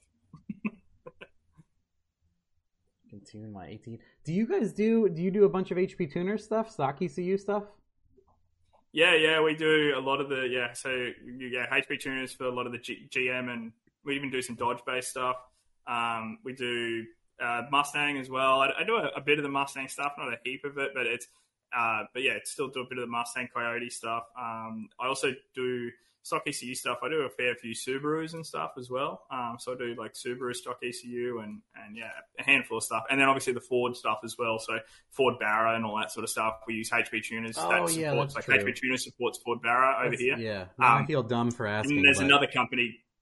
Yeah, there's another company called PCMTec that do uh, a little more tailored packages for the Barra ECU as well, like for factory Barra ECU. They I heard about custom- them. They have OS updates for some of the truck stuff too, right? They're kind of breaking ground. Correct. Yeah, yeah. They got. I think they're even doing some stuff on the Mustang stuff as well. yeah, Um. I've yeah. heard people talk about them because they have like modified stock files and have added flex and some other stuff, right? Yeah. Correct. Yeah. Yeah. You can do flex, and they change a bunch of the way that I don't know if you've ever. You probably haven't come across, but the Ford. Uh, the Aussie Ford stuff is interesting, uh, like because at, at the time I think most of your guys' Ford operating systems were all MAF based, whereas ours are all speed density based, and so they have a fairly interesting little speed density algorithm because they're dual variable cam timing as well. So they have some pretty interesting. It's like it's virtual like VE fairly- where it's got like four tables. Correct, yeah, it's like that. It's got like virtual VE versus VE, cam, cam angle low, and then cam overlap. high, yeah, like a K series or Correct, something. yeah. And that's its that's its only load calculation. They don't even have a mass airflow sensor. Like it's not they don't have one. So it's uh yeah, getting your head around that the first time you ever tune one, it takes a little bit because it's not like a there's and it doesn't have in like the obviously like E38 and stuff, you know, like you can see the virtual VE, but with the Barra stuff, they never added that because it's like us Aussies, they're like, oh, who cares? How many of you guys? are only like five you or whatever. So like, Especially for like a taxi engine, technically, yeah. Exactly, but yeah, getting your head around it is uh, is definitely a bit. But yeah, it's it's actually quite clever, honestly, how well it works. Of how like yeah, when you actually understand it, it's like this is pretty clever how they've done this. Yeah, I don't. I do not like doing the stock Ford stuff because of all of like the. I don't. I'm. I have so much in my brain already, and for what I do, and I just do cars for fun. Once I started seeing like the torque based OSs and all the Ford stuff, and I was like, I don't even care to learn any of this stock Ford stuff. Uh, I don't. I don't Yeah. care. Because everything is, uh, I mean, I understand, like, you can take a 700 horsepower blower car that could be really touchy and make it extremely drivable in every aspect. But I'm like, man, they just seem to it, it definitely my brain was having trouble like gathering all of that the first couple times I tried, and I was like, no, I'm just gonna floor some Holley piece of junk cars here and just be happy. Oh, absolutely. There's a lot to it that's, uh, uh, yeah, I, I see that they're saying a lot of the more modern stuff on the comments there is, is speed density. But yeah, like at the time, you got to remember Barra was like 2005 uh, is when it came out. So I think in 2005, most of the stuff was MAF based still. In, Correct. Yeah, I was gonna ask Yeah. that too when Dale was saying that. Yeah. I was gonna say like 03 Cobra was zero to five volt meter based, and you Yeah. guys were already density by then. Correct. Yeah. So that's where I think it was at the time. Like now we're kind of all used to the crazy talk and you know like a you know like a Coyote tune. It's got 26 bloody maps of you know. yeah. of The, first time I touched a car like that, someone was like, "You have to data log which table it's using predominantly and edit that one." And I was like, "I'm gonna do it caveman style, and I'm gonna make every table the same, and then it's always Yeah. gonna do the same thing I ask it to." And then it worked, and I was like, "Oh, look, 1997 F body versus uh t- t- 2027 Mustang, same thing." Yeah. BA Falcon was 02. Yeah, everything was still largely meter based for Fords. I feel like not Yeah. until Gen like uh, 2011 I think is when Ford finally was like hertz based metering stuff. Yeah. And then they went to now I know like Dale is saying like all the eco boosting up I would say like what 13 16 or something all the trucks and everything Yeah, are yeah. speed density again. Yeah, I saw them asking as well, but yeah, most of our coyotes are five O's. Yeah, quite uh, like most of our Mustangs are coyotes. They, you can get EcoBoost over here, but they're just like I think they're not popular. Yeah, like, Good. Yeah, yeah, I hate that when I see like a nice newer Mustang and it's like has the four cylinder turbo. I don't know why. I shouldn't care, but it's like blah blah blah, and I'm like, oh, why? Oh, yeah. Why did you do that? Yeah. It sounds terrible. The V8 cars sound terrible too. Like, uh, I'm happy a lot of other people share it, but whenever I go on a tangent and I make memes making fun of everyone with a coyote that's loud that is like it sounds great and we're like no literally everybody thinks it sounds awful how do you not know it's awful Oh yeah, mu- they're, they're- I don't know what it is, but with those, but a coyote with not enough mufflers on it is like I don't know. It takes a special kind of person to think that sounds good. yeah it's just it's it's who can be the loudest yeah do you have what was i gonna you have a dynapack right yeah, yeah. So four wheel drive Dynapack. Yeah, it's made in New Zealand. Yeah, That's what Evans has also. Evans has had a Dynapack since like 19 or like 1999 or something like that. yeah. I've seen a few of his videos, and the uh, he has a like a academy thing or something. Doesn't Yeah, he has Yeah. a he was one of the first people. I did a radio show with him. I'd love to have him on again. He only lives like an hour from here at his shop and everything. And EPA was like one of the he was one of the first people to get totally hammered by the EPA over here. Yeah, right. Like 10 years ago they smacked him with like 2 million dollar suit. Wow. and that was when and even after that people seem to forgot about it until like rec- i would say last three years they've been going after people pretty heavy and now people on like the internet and youtube uh, are like oh no but man forever ago they came down on that dude i don't know if someone didn't like him or what something someone did not like him or or they wanted their civic tuned and he said no because he's a Yeah. man of principle and he was probably said no forever and they were like they developed the EPA just to get back at Jeff Evans maybe it seemed very personal when they went after him so I don't know what happened That well, I heard about that happening a little while ago. We're lucky that our, I mean, touch on wood, you know, touch everything I can. But over here, it's pretty. Like we have some crazy rules for driving cars on the street, like what you guys would think are crazy, like stuff that's illegal. You know what I mean? Like yeah I. I hear it all the time it's pretty wild like that they can just defect you and like take your shit and crush it Yeah, like to an extent, you'd have to be pretty unlucky for them to crush it straight up. Like a lot of the time, that's like if you if you were caught doing donuts at the front of the kindergarten or something, then yeah, they're probably gonna you know they're gonna crush your car. But um, like if you were just driving your hot rod down the street and your exhaust is too loud, like they'll they'll just come and tell you like your exhaust is too loud and and like fix it, sort of thing. But yeah, they do sort of also then go, but if you don't fix it, then yes, we're going to take your registration off you. You know what I mean? Wild, so, yeah. Um, you could you could just yell at a police officer and make a YouTube video about it here and get away with it. So. Yeah, yeah, but um, yeah, no. Oh, I guess back to the Dynapack. Yeah, we've had it for like ten years. Yeah, and it's yeah going good.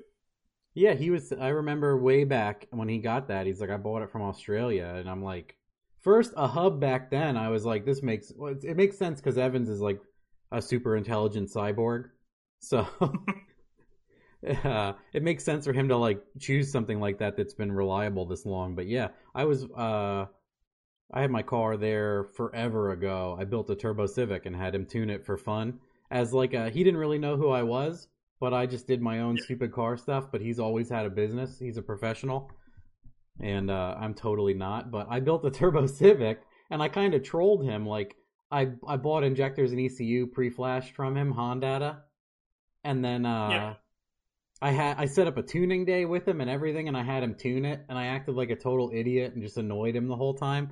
And then towards the end, like when he was making good power, I'm like, I'm like, oh yeah, did you end up uh, after saying the most the dumbest shit in the world? I'm like, oh, did you end up on like 25 pounds and like closer to 10 degrees, getting close to single digits, and you're quitting, right? And he looks at me like, what the hell?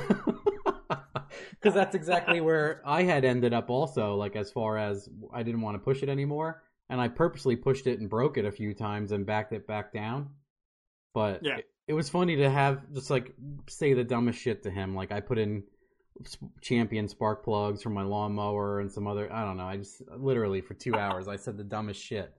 And I could tell I was annoying the hell out of him. So, but after all that, then he's like, "Oh, you're that guy." yeah. I'm like, "Yeah, unfortunately, yeah. that's me."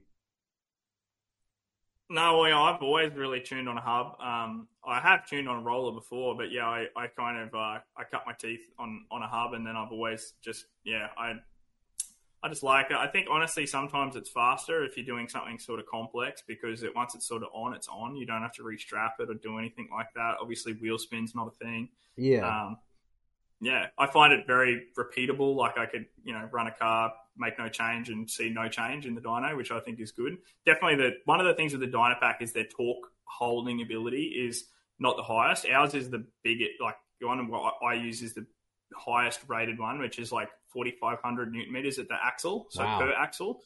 So, but if you think about that, that's really not that hard to do. Like that'd be like it's like 3,500 foot pounds or whatever. It's somewhere around there, but it's 4,500 newton meters is what it is. So even a car, like say for example, if you get a LS car, a lot of the time if we're making up over a thousand, we have to sort of bring the boost in and ride the torque limit to be able to get there. If we just tried to smack it, you know what I mean, it would over torque the dyno straight away.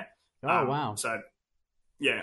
Does the car just but, uh, like, does it go to the is it like a clutch or like a tire spin then? Does it, it just the nah, what it'll do it is it it tries to just clamp um, at the point where you've exceeded it, um, and it basically just flashes a big red screen and says, you know, over talk, reduce oh, it's like, hey, I can't hold it. Don't.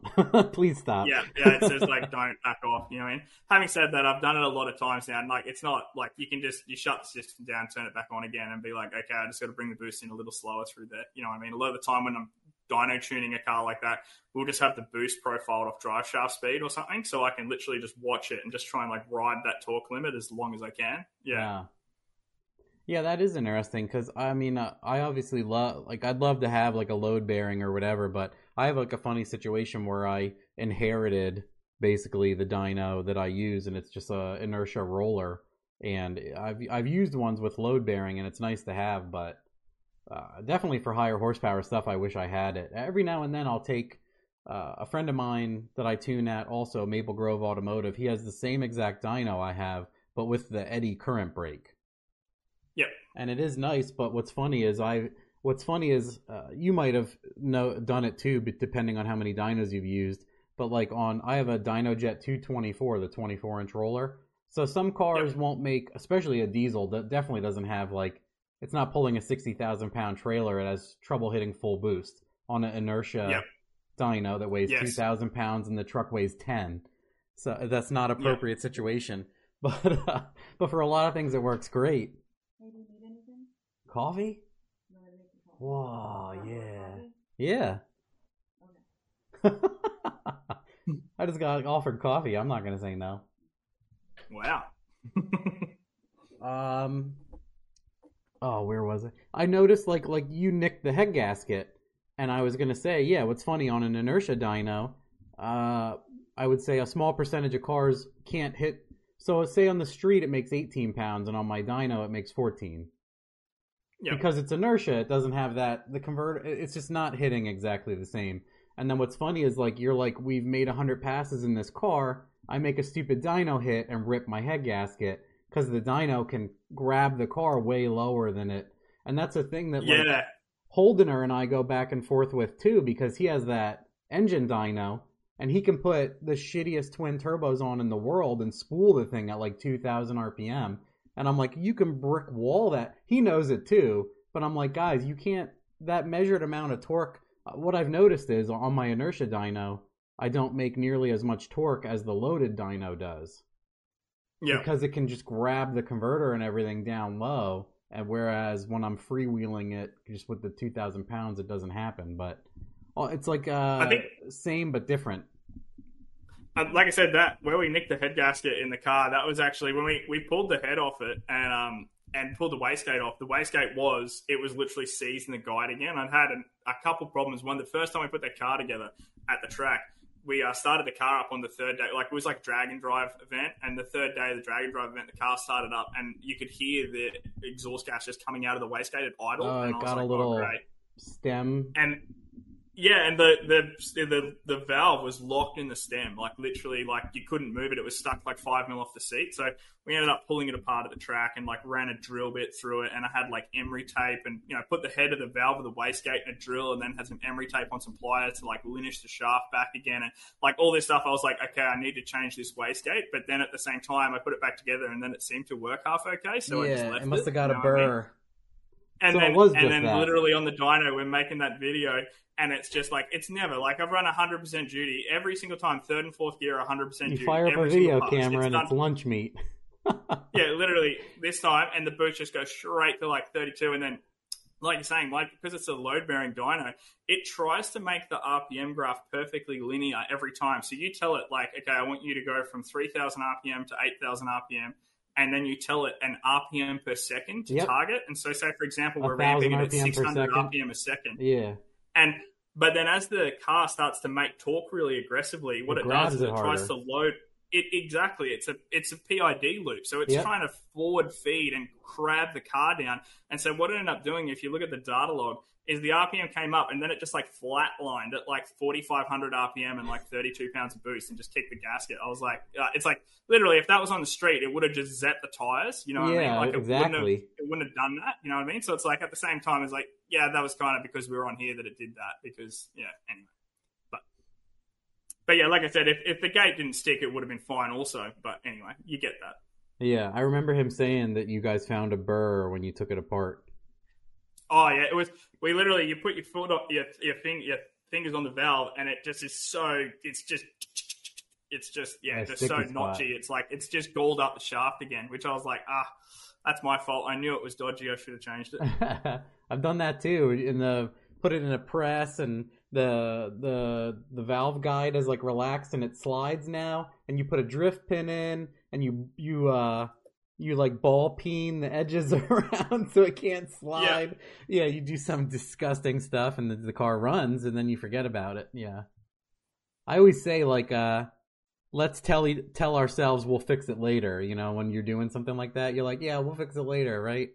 And find it broken It's and one of those things. Like we needed to get it working for the to the day of racing, and Yep. then it worked, and then it did a whole nother like two events after that without you know, and then it's like it's like oh okay maybe maybe it's okay. the camera. The camera did it. Yeah. I'm used to that Yeah. too. Like whenever if I do a project and I'm like if I say it's gonna do this, it's never gonna do it. So I did one called uh eights for eight and I was like this thing is gonna anytime I deem something uh I build like almost hundred percent streetable cars. Eights for eight was like the only one I deemed like a real race car. Like it we had Yeah. to tow it to the track. And uh I was like, this thing is definitely gonna eat my lunch. it did a little bit. How did it go? I Uh, I'm assuming it was a success. Yeah, yeah. It, it it went eights for eight, but like I had every strange failure I've never had ever because you know I said it would do that and it would do that on. But oh Yeah, man, I'm not going on camera. No, you have to come over really far for them to see you. It's really hot. Enjoy. Thank you. Does not want to be on camera. Ah, Roger. Is it growing good? Yeah. Want to say hi? Is it just one person? Yeah. It's Aussie. Yeah, what does he do? He tunes. Oh, a real tuner? He's a real tuner. My wife always says, "Is that a real tuner?" Because I'm not a tuner. What's his special? Ah. Close that. I can feel it.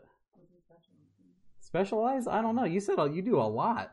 You do like Subaru, K Series, LS, Barra. Well, you specialize in LS. yeah. I primarily RB. do Turbo LS. Yeah, he he does like everything. Yeah, he's a real tuner. A real tuner. so he's a tuner. Real tuna. T U N A or T O O N A. Yeah. Okay. Yes, thank what you. What time is it in Australia right now? Did you hear that? What time? Uh, it's twelve thirty.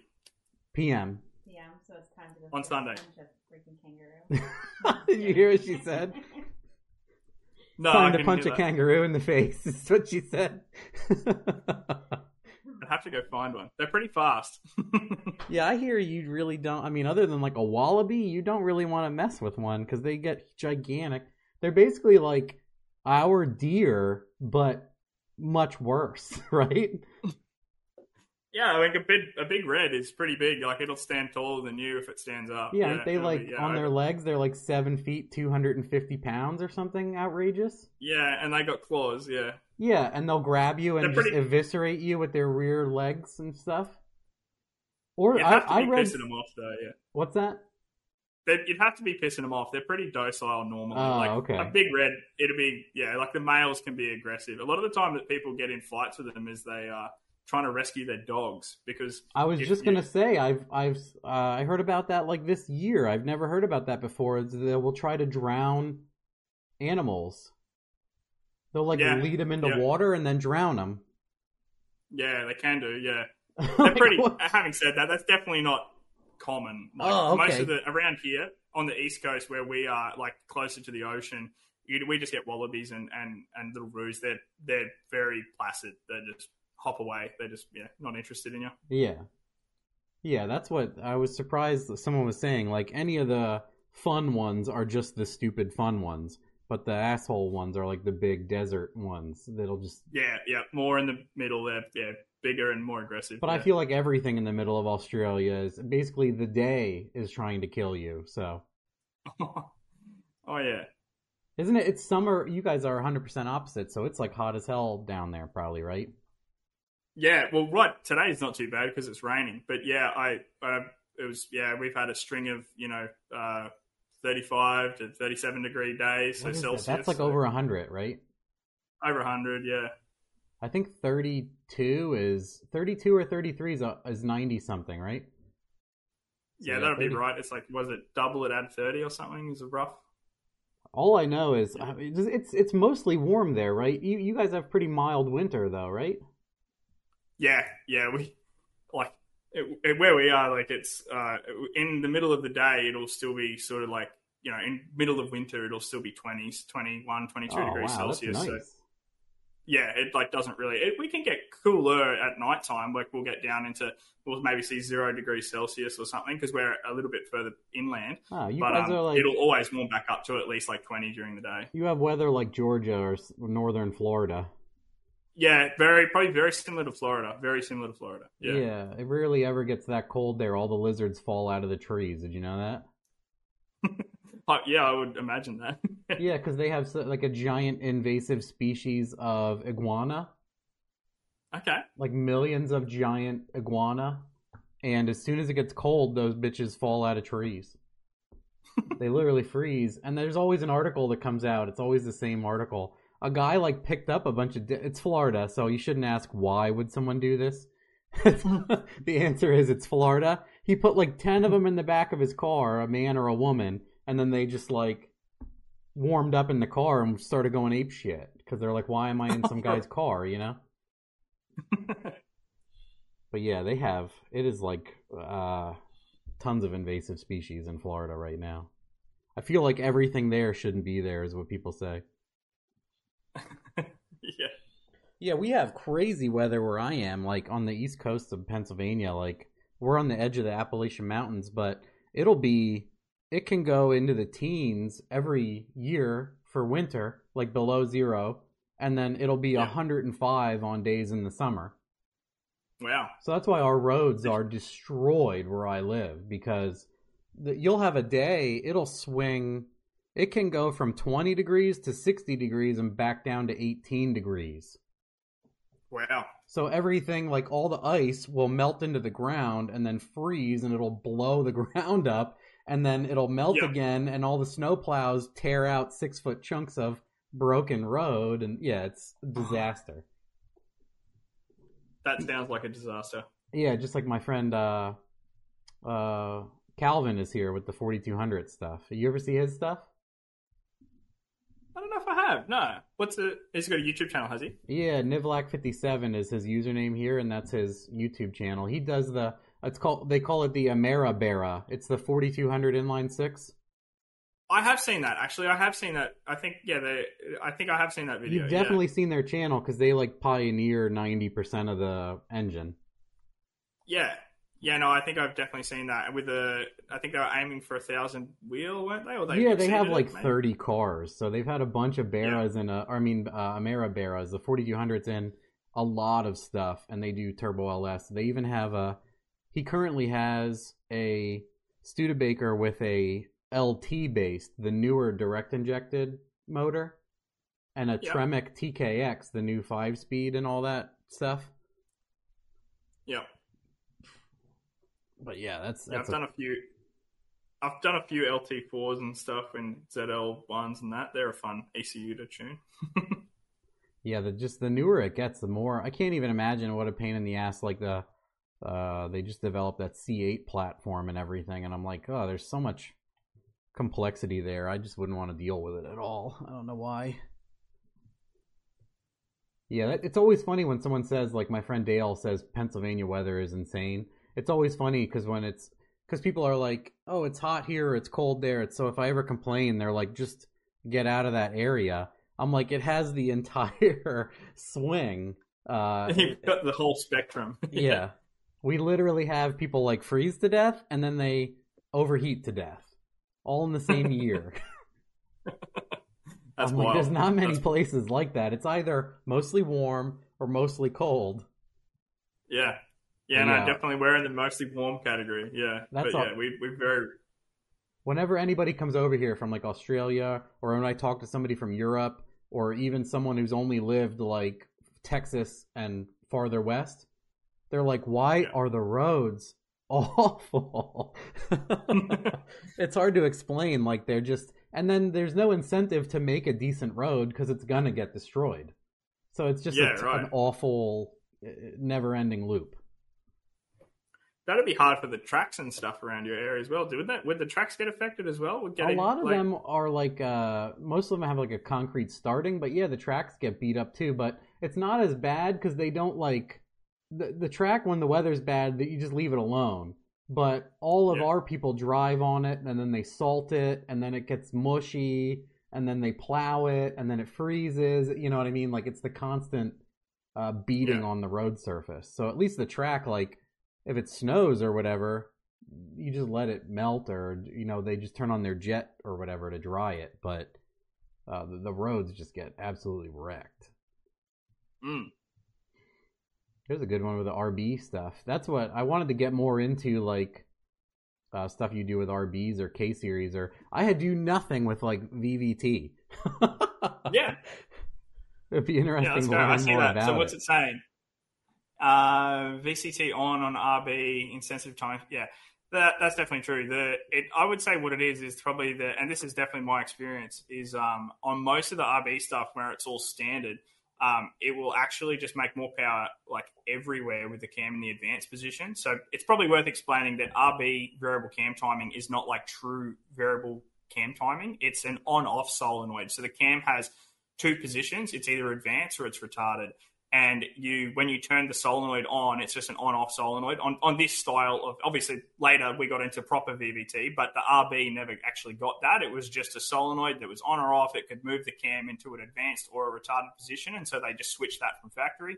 Um, and what I've found most of the and pretty much all the setups I've seen is that a car will literally make more power damn near everywhere with it just in the advanced position.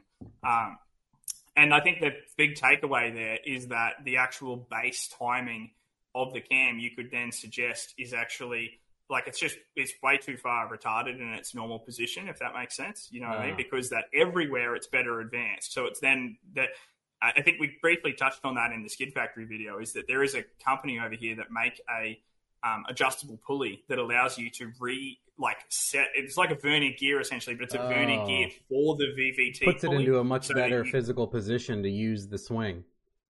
Correct. So it's like you can use the normal advanced position as now your zero position, and then you can advance the cam further than that.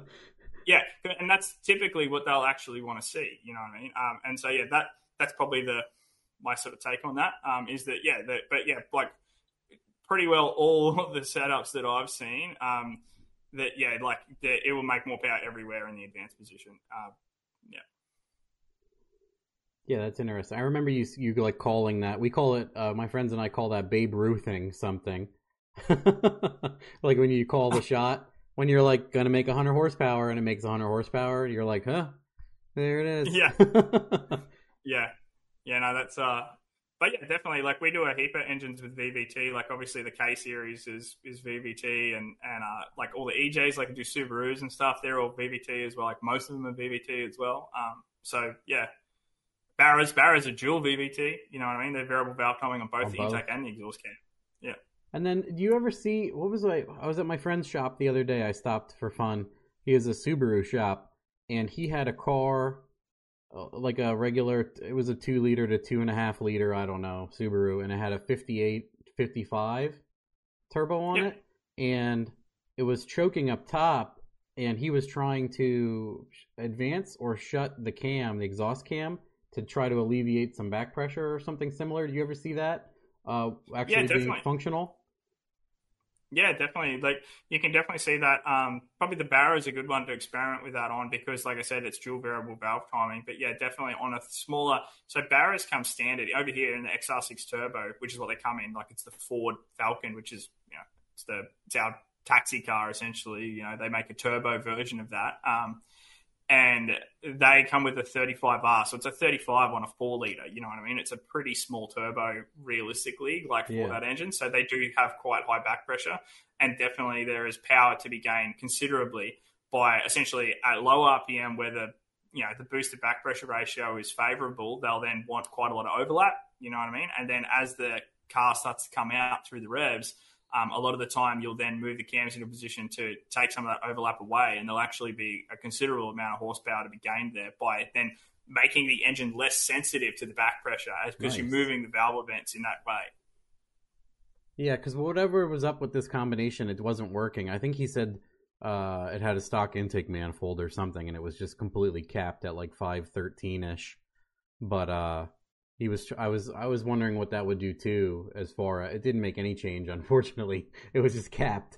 But uh i was saying to him i'd love to have like a k series car on one day just for like my own learning like aha events to mess with the cam so much because i've never done it.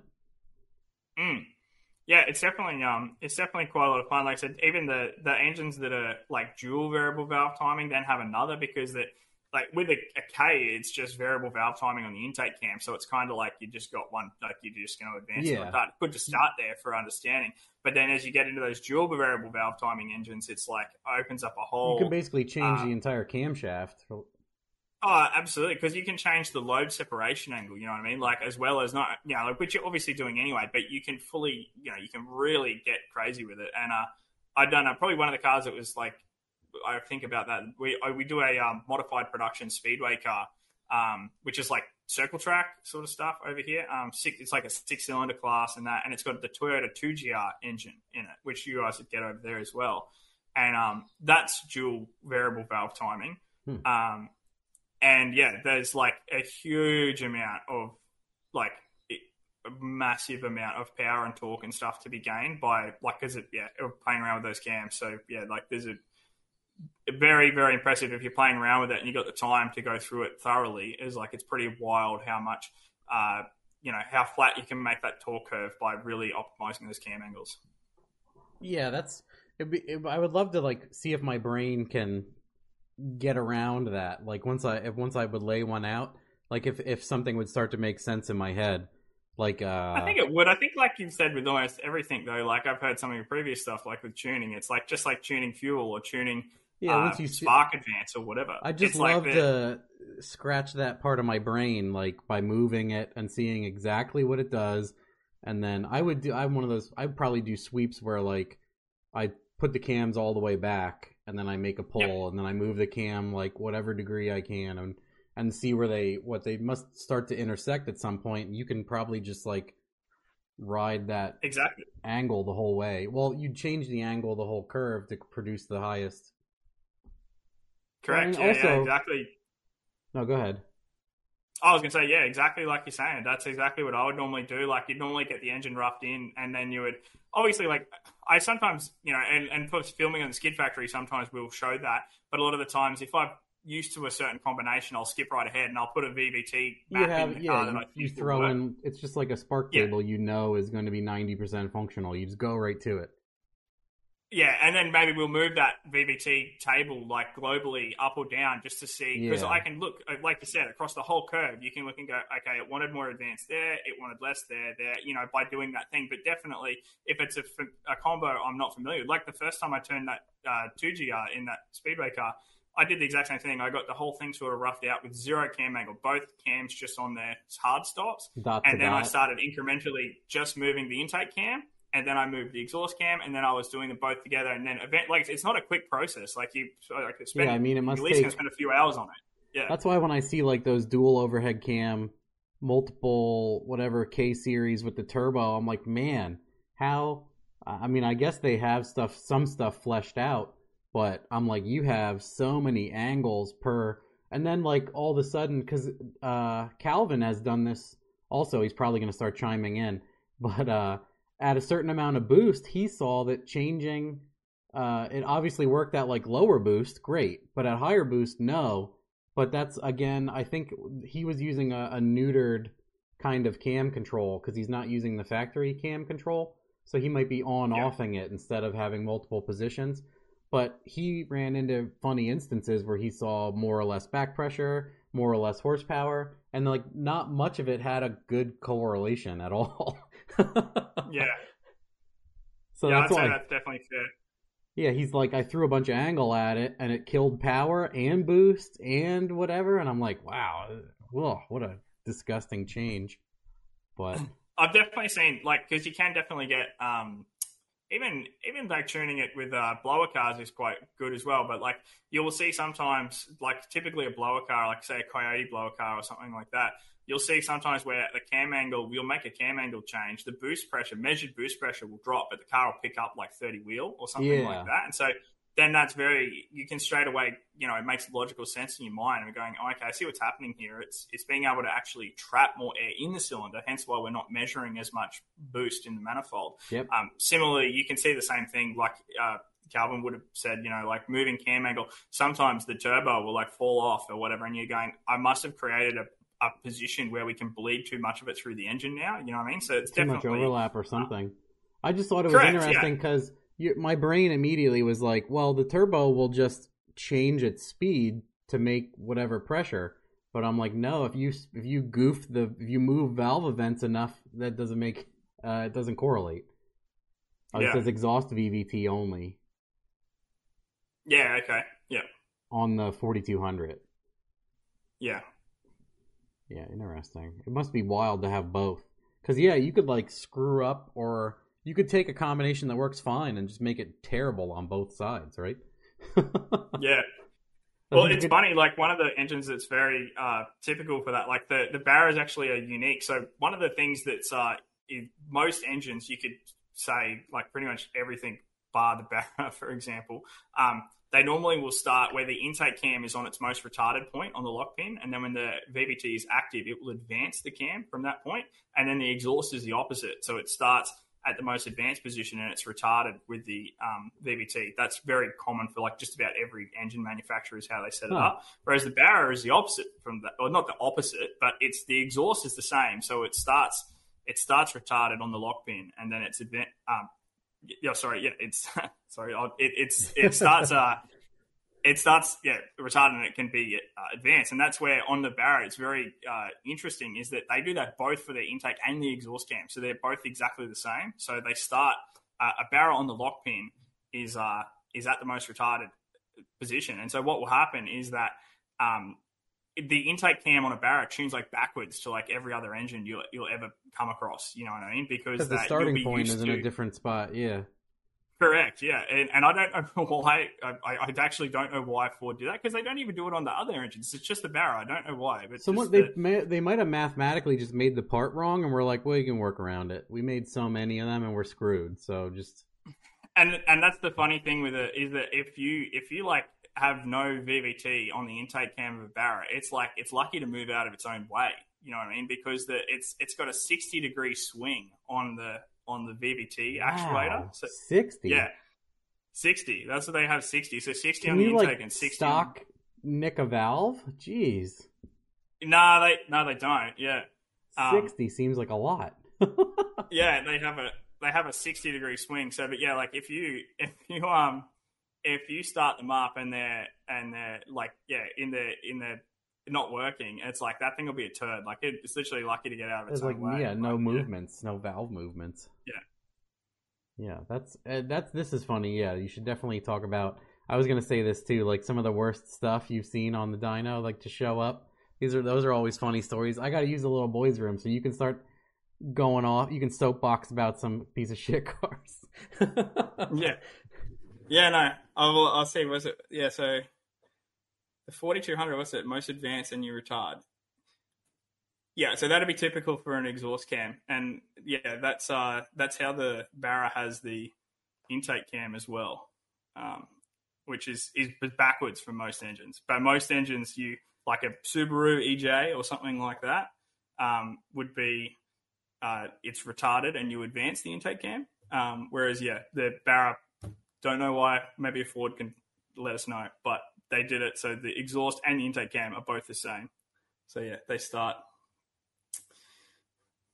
Yeah, they start advance and then we retard, which is yeah, just backwards to everything. What do we got here? K series is fifty. Yep, that's only on the 25 on the normal gear. The 50s, are, I think that's an Integra Type R gear or something um, from memory. I just have a 25 degree gear in our car. What else have we got? AU single overhead cam. Yeah, K2425. Single overhead cam VVT. Honestly, have not checked it. That engine's not most common. I've changed a heap of single cams, but I haven't actually done one with the variable valve timing. That was like a Tickford thing, I think, from memory.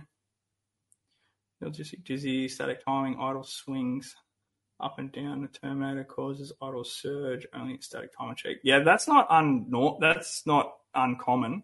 Um, if you have fixed timing, that the idle will sometimes vary. It's probably because that it's probably moving around in a fuel map area. Um, you know, maybe swinging rich and lean or something like that. Um, but yeah, I wouldn't be too concerned about it. Just get your timing set, and then I was just saying about that Terminator one. He's saying he's idle swinging around when he's got it locked, and then I'm like, that's not uncommon if you haven't finished tuning the fuel map. If you've got the timing locked, a lot of the time that Oh, idle can move around. I always try to tell people, like, whenever I do show anybody the laptop or anything in videos, uh, when you're first hashing out a car, you should just flat, like, do what I call block tuning. So if you're idling right here, you should grab this block and just flat, like, put a 40, like, if it, if there's a little cell where you got it running good, it's just translating, it's interpolating all, like, dump in a 45 for, like, a fuel amount for that whole block. Because I feel like yeah, when I'm ironing out a table, uh, what's going to happen is when you fix a spot, the car will usually fall into another or want to do so it'll end up just doing uh, hunting is what it's called. So if you go into your spark table and you're like blah 18 and you go to your fuel table and you go blah 45 and hit enter and Yeah. it's in the 13.0 air fuel, awesome. Then you can I would say a lot of times people 90% of the time with a Terminator installed with a drive-by cable, you're going to have to make a physical throttle stop adjustment the whole Oh. time until the car's warmed up and everything, and then get that stop position into the single digits, or else I'll, that's going to be. I would say a lot of people come to the dyno where it's like hot idling at 60% IAC. It's obviously struggling. Yeah. So, yeah, it's pretty normal to, to struggle with idle, guys.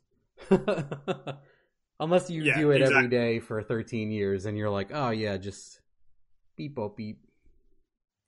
I think is it so then Niv Nivlak, that's the that's the forty two hundred guy. He's asking about Holden one eight six. That's like I don't know if you guys got them. I'm assuming not. I But yeah, not, they're like no. a very old engine.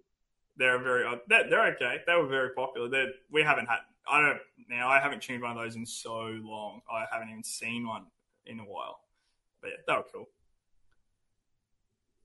Oh yeah, I was gonna say that too. I was gonna have you talk about Haltech stuff because I like hearing about Haltech stuff, especially because they make that. uh They just came out with the Rebel. That's meant to be Yeah, a Terminator. we're really. and uh I've got like three of those on order for customers, so I'm really them, keen yeah. to see. Yeah, I'd love to. I, I want to get one simply to develop because I do a lot of plug and play stuff for Holley. I'd love to Mm. get that because I think I can see when I zoom in on photos of the engine harness wiring. It is. Uh, it has I/O stuff and like DT connectors, so I could make, you know, plug and play. yeah, stuff. absolutely you could. Yeah, you could make your own little plugins and stuff. I think it'll be. I think it'll be really, really good. Like, I feel like I could. I mean, yeah, if you guys got some specific questions on Haltech versus Holley, because I tuned both, so uh, like a lot. So uh, yeah, I feel like I'm uh, fairly can answer, you know, or, or make a good comparison because I think both have strengths and weaknesses. Like honestly, Yeah, of course. I think all of them are. Yeah, it's just like what do we? It always ends up being people at least that watch what I watch. Uh, it's obviously catered to like Turbo LS, and it's it's Mm. hard to to fight that combination. And I do have Holley sponsors some of the stuff that I do, and I have like a working relationship with them. But I also have uh, about an hour from here in Pottstown, EFI Source makes Megasquirt ECUs in house, like oh yeah, cool. over here. So I do stuff with them too. And it's funny, like when the Rebel came out, or actually when the Holley came out, a lot of people were kind of upset. They're like, "You abandoned Megasquirt," and I'm like, "Well, the Holley option was like three thousand dollars for a Dominator setup, and then like it's eight hundred to four hundred dollars for Megasquirt, so that's why." And then they came out Yeah. with the Terminator, obviously, like wideband ECU, screen, and wiring harness. Like, uh, how do we beat this? It's you can't. But uh, it's interesting to see the Haltech stuff. I've tuned a few Haltech things, and what's funny is from like their base, I would change like a ton of. I'd love to do a base tune for like an LS and change all of the tables because physically, like the fuel table moves in a different direction than I like to see. It's kind of like con data. Yep. A lot of the base, Oh, like yeah, it moves you in directions I don't like. software.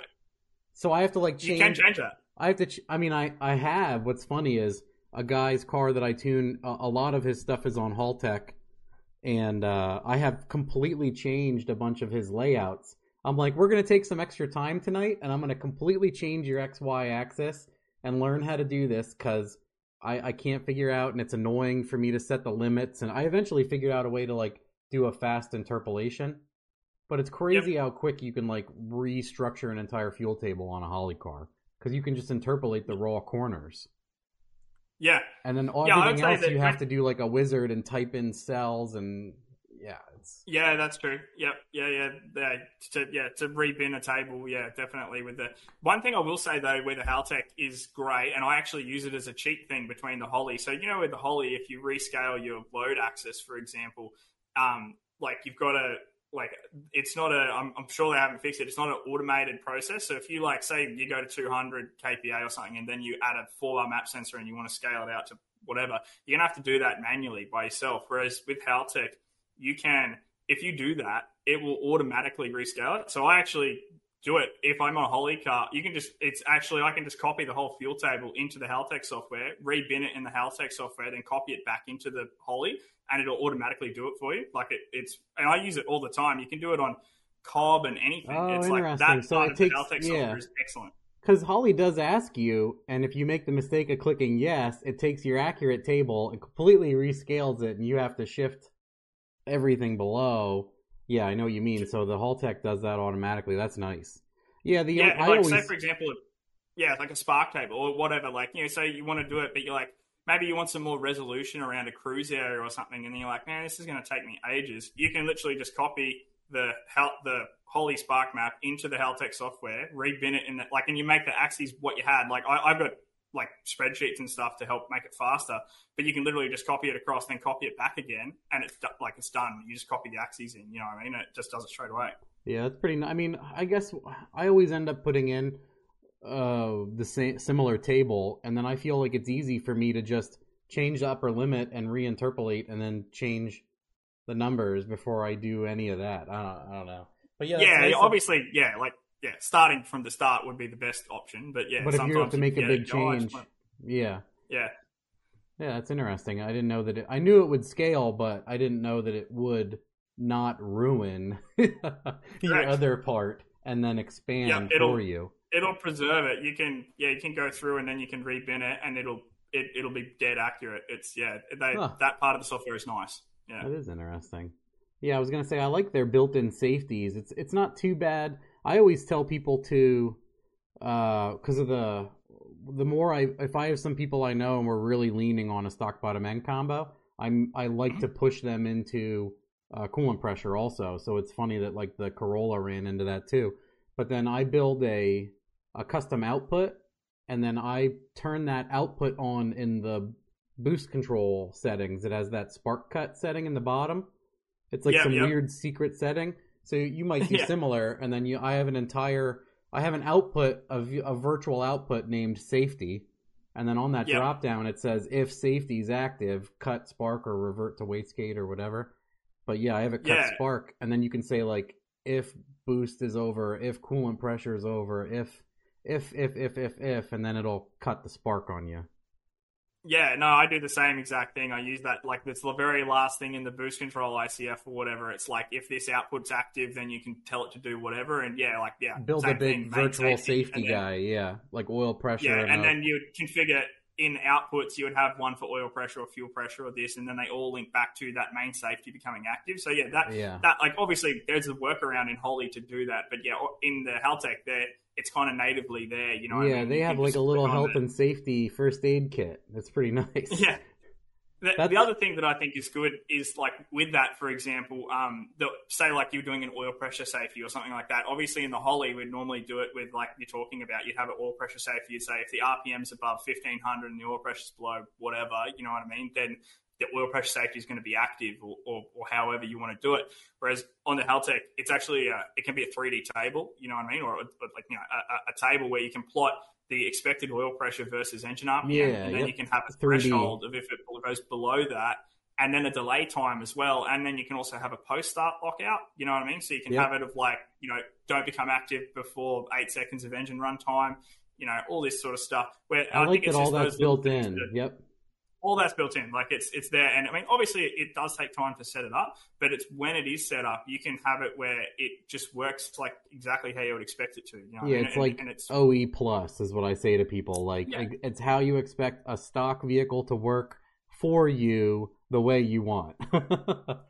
I do the same thing, like because I'm a massive fan of fuel pressure safety as well. So, like, when the Holley, the way that I implement that, because obviously on a turbo car, especially one that's maybe going to run a whole heap of different boost pressures, um, just one raw fuel pressure number is not really good enough. So, I normally do in the Holley, I'll do a custom output table that will calculate the differential pressure across the injector. You basically have map up one side and fuel pressure across the other, Oh, and then yeah. you can calculate the differential across the injector. Um, I then use that as well to correct. You can actually that works so good for uh, like a fuel pressure loss. You can have that, and it makes the closed loop not have to work as hard. Even though the Holley closed loop, we all know it's like excellent. It's so fast yeah, it's, and it's, it's ridiculous. accurate. That's why It's- when it came out, I was like, guys, ninety percent of you just need to get your fueling right and can't, and then this just holds your hand through the Like I can't like the amount of cars that don't idle, don't do anything but make 850 wheel and go sevens is staggering. Yeah. So, like I said, I, I'm a massive fan of that because in the way we do it in Haltech is that we define the injector size, but when we can tell it, the ECU the injector size versus differential pressure. Yep. So, and then the way that it does that, because it has that in the fuel model, it knows that if the differential pressure across the injector changes, that the flow rate through the injector has changed. So it'll automatically, if you drop fuel Oh, pressure, nice. it'll automatically throw duty cycle at it. Like it does it. I've it seen cars where size. Yeah, exactly. Like so, I've seen cars where maybe you'll, you'll tune it and it'll be like one percent O2 correction or something like that, and I'll see it like where the fuel filter plugs up, or I've had one where one of the fuses blew on a fuel pump, like you know what I mean. So it has like two or three fuel pumps and one pops a fuse like Yeah. midway through a run. And I've seen it where the fuel differential fuel pressure has dropped like 20 psi, and the O2 correction has stayed at one percent because the, the 'Cause the differential, differential pressure modeling has taking taken care up of it. slack. And I've seen the same thing on the Holley car. You can do the same thing on the Holley car with you just got to do it with an advanced table and then a custom output. But like I said, so slightly getting off track, but where where I like that is that in the Haltech, the differential, like in the way I do it in the Holley, would be I just get that. So say we got 58 pounds of base, I would say that if the differential pressure is below 45, then we're going to implement a fuel pressure safety. Um, on the Haltech, we can do the same thing, but again, it's a 3D axis table, so we can say at like and this is where it can be good in case there's a problem. We can have that under all the vacuum areas of operation in case something's like broken. You know, what I mean, like the only reason it's going to be dropping differential fuel pressure is because it's like plugged up a fuel filter or the fuel pump's like melting the wire off. Yeah, or something you know I awful mean? has happened. Yeah. something's wrong. And so, but then allowing you to say that, okay, but if the car's in vacuum, I don't really care about this. Like, you have the differential safety at 10 psi or something. And that way the person can still limp the car off the road and stuff Yeah. like that. You know what I mean? I like So, that they have they have like fairly clear what I call caution and warning, you know? Like you Mm. can have like a yellow light, like a check engine light, and then there's like a we're shutting your car off. Yeah. And you can build those in as far as what I saw. Yeah, definitely. I think that's yeah. You can then take it to you know every sensor can have that. Same same with the Holley. You just got to do it with a heap of outputs and stuff like that. But I do say that the it's just a little nicer. Definitely, the Flex Fuel is like a massive, massive one. Obviously, Haltech, it, you know, I would say it does it properly, so to speak. You know what I mean? Um, whereas with the Holley, we've got to do it with advanced tables and all that sort of stuff. So yeah, Yeah, a lot of the they give you a lot of those, so it's easy to uh forgive them, but it's a you know it's like when I was complaining about 6L80E control and they actually were working on it and then they deliver like like we said the traction control and all that stuff for free. Yeah. It's like okay, I would yeah. You're like, wow, Yeah. this is all incredible, but it's still not uh Yeah. map based boost control, which is very simple.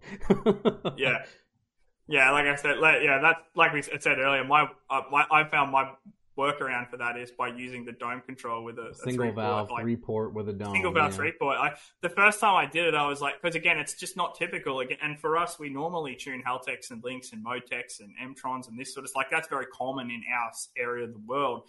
Um, and every single one of those ECUs has map based boost control. Every single one. Like that's the default. What's you know what funny I is a Like- Dominator does.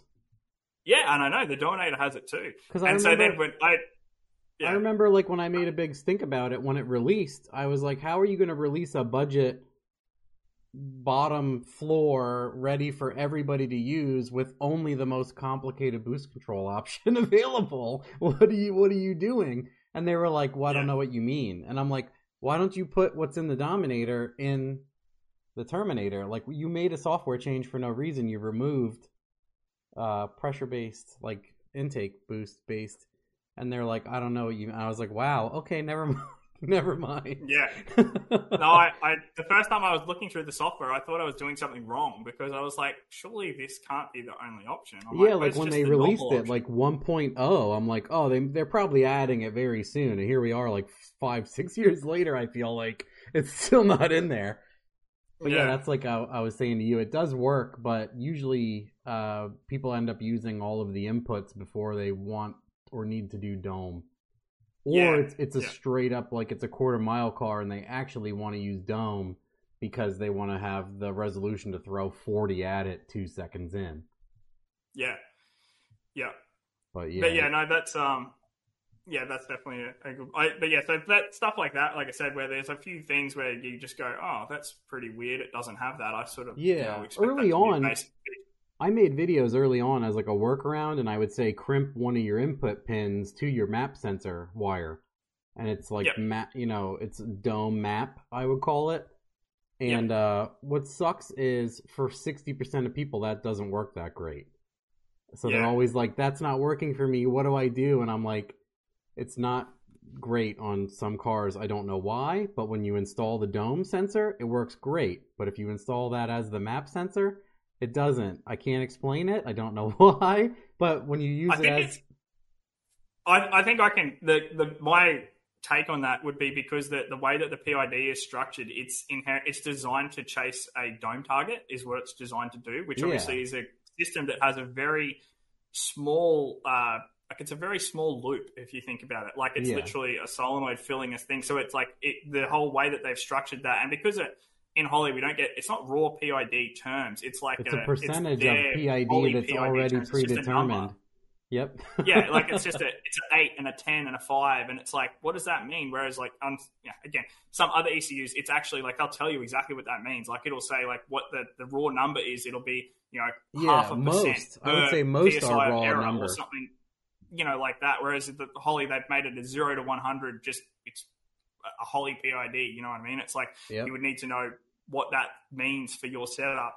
But yeah, like I said, that that's probably yeah what I've seen. But yeah, there's um, I'm just uh, No, it makes sense because the amount of volume inside the top of the wastegate is like uh, a playing dice, and the volume in the Yeah. intake for the V8 turbo car is two liters, three liters. So Yeah. yeah, it's quite a different strategy to target the amount of pressure.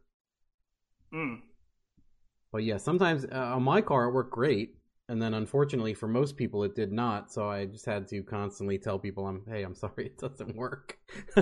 like I said, I would I would hide uh, like obviously if they have the input and obviously you got the input output module expansion, it probably dome pressure would one that I would say would want to be directly on the ECU board though because it's a Oh, very yeah, fast yep. acting input. But Yep. um yeah, I could 100% vouch for that. Uh, like just using the actual turbo, so like the compressor turbo. Uh, through a three port to the dome, that works excellent. Like it, yeah, I, I've had a lot of guys who use that, and um, and yeah, realistically, it's like your map bait boost control, but you just need to add one extra sensor for your dome one, and and it actually works pretty good. Yeah, that's uh man, I forget Baytech. I forget his real name. He has a turbo K series with the I think it has an eight HP in it now. Oh yeah, He's in Ireland or Scotland. He has a RX7, a FD RX7 with a turbo K series and the eight speed Dodge transmission, I believe now. He it used to have a dual clutch seven speed out of like a M4 style. Oh, BMW, yeah, It used to have that, and then I remember one time he was on, and he's like, "No, I have an eight HP now. That thing flies." though. I think he's been like eights on like a on like a Gavin Bay. Yeah, his name's Gavin. Yeah. Now it's compound turbo. It has been all wheel drive for. It was all wheel drive with the dual. Cl- no, it wasn't. He made it all wheel drive when he did the eight HP. I think it's wild. It's like every mixture. yeah. but yeah, he can That's maybe crazy. that, I'll have to check that car out. That sounds wild. I think he can update awesome. me, but I think he's been eights on like an airstrip.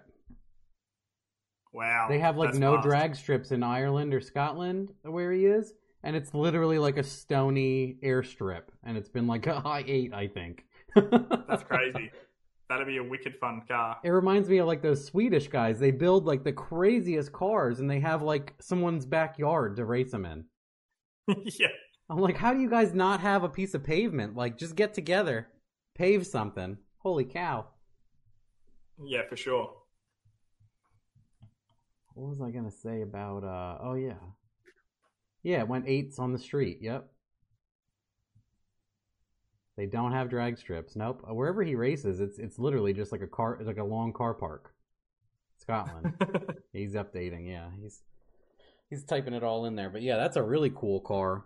That was one of the cars that I was like, man, I want to get this MaxxECU because I want to put a dual clutch maybe one day on an LS.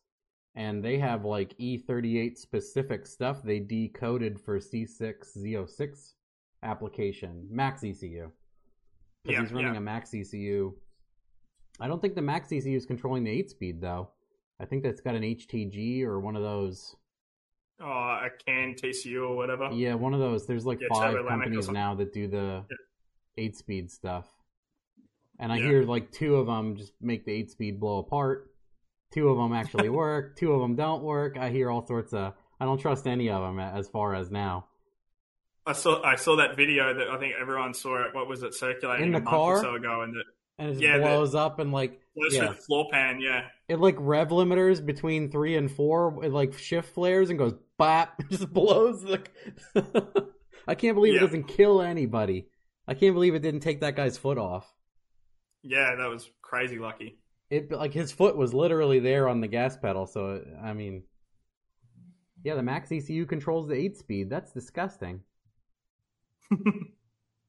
that is interesting.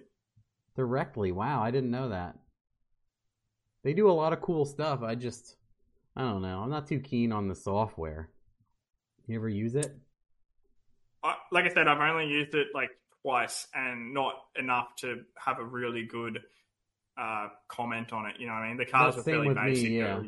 Not enough Yeah. seat time to say if it's good or like i've tuned two or three things with link and i'm like man i'm not a fan of this there's windows out the wall like why are there so many windows for some simple shit i want to do Yeah, you have that I feeling? tune, I tune Link quite a lot. Where yeah, where so I, I don't mind Link, but I definitely have my layouts. Like I have a layout strategy that I've made, and then I've locked all the panes so that they don't Oh. move around. Because yeah, I started doing that and I started to save it because like I had to close and reopen the software and I lost like everything that I started to make sense with and I'm like, damn it. and then I was done tuning that car and I actually texted Jeff Evans and I was like, hey, I'm actually tuning a Link. It's a sponsored drift car by Link. It's a E46 BMW with a supercharged LS in it. And uh I tuned it and I was like, dude, the layout stuff is just retarded. It took me most of the time just to try to get a layout I could see. And he's like, oh, you should have let me know. I would have sent you my layout. So I'm like, oh, well, that probably would have been easy. Whoops. yeah, that's actually good that you can. I do that to any of my customers that we do Link stuff on a lot of the time. I'll be like, I'll send you my layout config in case we ever have to, or like I'm just trying to explain to them. I want to check something. I'll be like, that way we're looking at the same screens. Everybody because I all can just time, email yeah. it to them and they can open it up. Yeah. That's why I give away like weird fractional files. Like with when I did HP tuner stuff a lot, I have all the configs. Like people can just download them out of my tuning like bin stuff. Like you can just take Yeah. these configs because uh, people probably. I mean, some people know like HP tuners. If you're not logging it, you'll never see it. Yeah, exactly. Then then like when you tell them like a Holley is literally logging 4,500 things, and you can go back seven years from now and look at something dumb. Yeah, that stuff's nice. Yeah. Oh, absolutely. I did not like that Link ECU that I messed with. I could not. We tried changing. It has the four. It's a stock drive-by cable four-pin IAC. Yep. I could not make the car consistently start and idle at all, hot or cold. Like it would just. It seemed like it was just wandering around doing whatever the hell it wanted to. Yeah, that some of that can be with the link. They have they kind of intended it to have an ECU hold power is one of the things that they did. So they intend that when the, that like they want you to wire the ECU so that when you turn the ignition off, the ECU can keep the power active, and then it will reset the IAC, and then it will shut itself down after it's done that. And if you don't wire it like that, and the ECU just goes off as soon as you turn the key off, it can be an absolute prick to make that stuff work right. Yeah, that's what seemed like was happening. So they must have been shutting off whatever battery. All drift car people like to shut off their battery for like a shut off. That Yeah. had like link PDUs and everything in it, but man, it was a the software was really hard to rein in the way I wanted. And then yeah, like just randomly like in between starts, I'm like, oh, I'll just work on my starting in between these dyno hits. And I'm like, it is awful now, and now it's okay, and now it's back to totally awful. And I didn't make any changes the last three times, and it hit all of those pieces of the spectrum too. I was just not happy with them. Yeah, I no, I, was can like- imagine that'd be frustrating. I hate being that guy that like like oh who tuned this oh Matt Happel did and like you reach in and key the car, and it's like church church church church church church church church church I'm like oh don't even tell anybody I don't tell anybody I touched it if you can't reach in the window and start it I don't even want to be associated with having done anything with it ugh Oh yeah, my my friend uh, Cody Rose, Codeman Rose here. He always likes to. He does a lot of P01 like stock ECU modifications and stuff. And he Yeah. always says like P01 in a bathtub, like it doesn't care, you know. but yeah,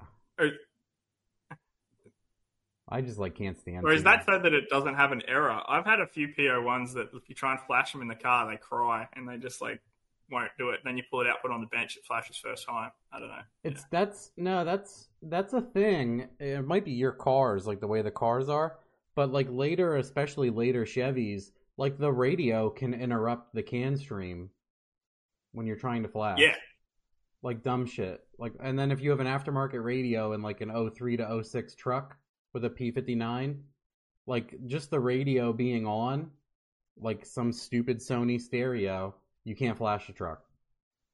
yeah. And I've had cars that doesn't even have any rhyme or reason. It's like you flash it twenty times, and then out, you know, three out of those twenty times, it just you got to pull it out and put it on the bench again. It's like- Weird. I don't. I don't have to do that. I mean, uh, I have a friend who does who has a tune or a transmission business, A and H transmission. My buddy Cameron, and I built him a bench harness because some of the stuff they do, yeah, it's a real bitch in the car. And he's like, I don't even want to deal with it, it deciding to start flashing and do that forty-five minute shit, and now you have to babysit it so it doesn't brick itself. Yeah, he's like on a bench, doesn't do any of that, flashes in 32 seconds. Yeah, I would say Yeah. the same thing. Someone just said bad ground. I would say, yeah, there's like some green ground cables in there, but it- you can't find them. Exactly. It's like in a car that's come in and it's you know it's you're not pulling the thing apart. It's like yeah.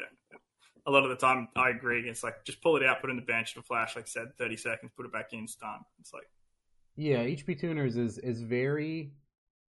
It looks at the battery voltage. I don't know if it's ECU protection or if it's HP tuners because Calvin Nelson Nivlak on here at one point they had a 16 volt battery setup in a Eagle Talon with a front wheel drive LS4 V8 in it, ah, okay, and it would not flash the ECU on 16 volts. It had like a protection. So it was HP Tuners was looking at the voltage and saying no, or the ECU itself is like uh, something's not right. So we actually ended Yeah. up having to plug in an AC adapter to the wall with like 12 volts and putting that through the OBD2 port only so that we could flash the ECU. Ridiculous. yeah, that. But But yeah, as people similarly, have said with battery voltage, like I I've even seen those cars where you've got it on a battery, like like a big charger that'll hold it at thirteen, but it still makes no difference. It's like yeah, I don't know that. Again, it's like. I don't. It's like just pull it out and do it on the bench. Yeah, there's too many things.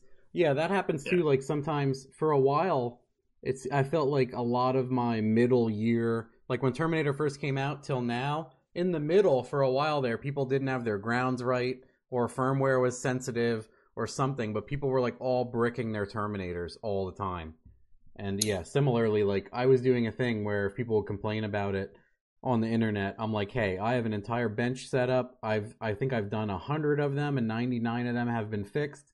If you want to send me that, I'll try. You know. Yeah, But yeah. Similarly.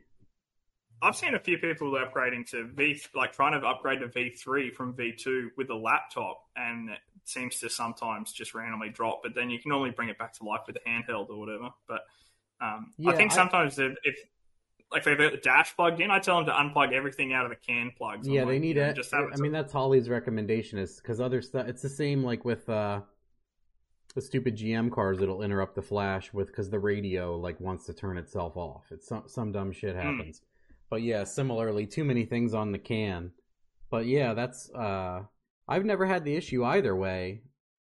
Uh, but I I have like bench flashed a bunch of them, and I always fix them with the three and a half because the three and a half Yeah. doesn't handshake like the software. I feel like it's not Yeah, like, well, hey, are you okay? Yeah, I'm totally okay. All right, I'm gonna flash firmware. Is that okay? Yeah, that's okay. Are we gonna start now? Yeah. The the handheld's like, here's your firmware, and it's just like it's like that meme where the woman's pouring milk down the other person's face. Here's your Take firmware. Yeah, it just yeah, but yeah, like I've all uh they even say to do all of that uh unplug as much as you can.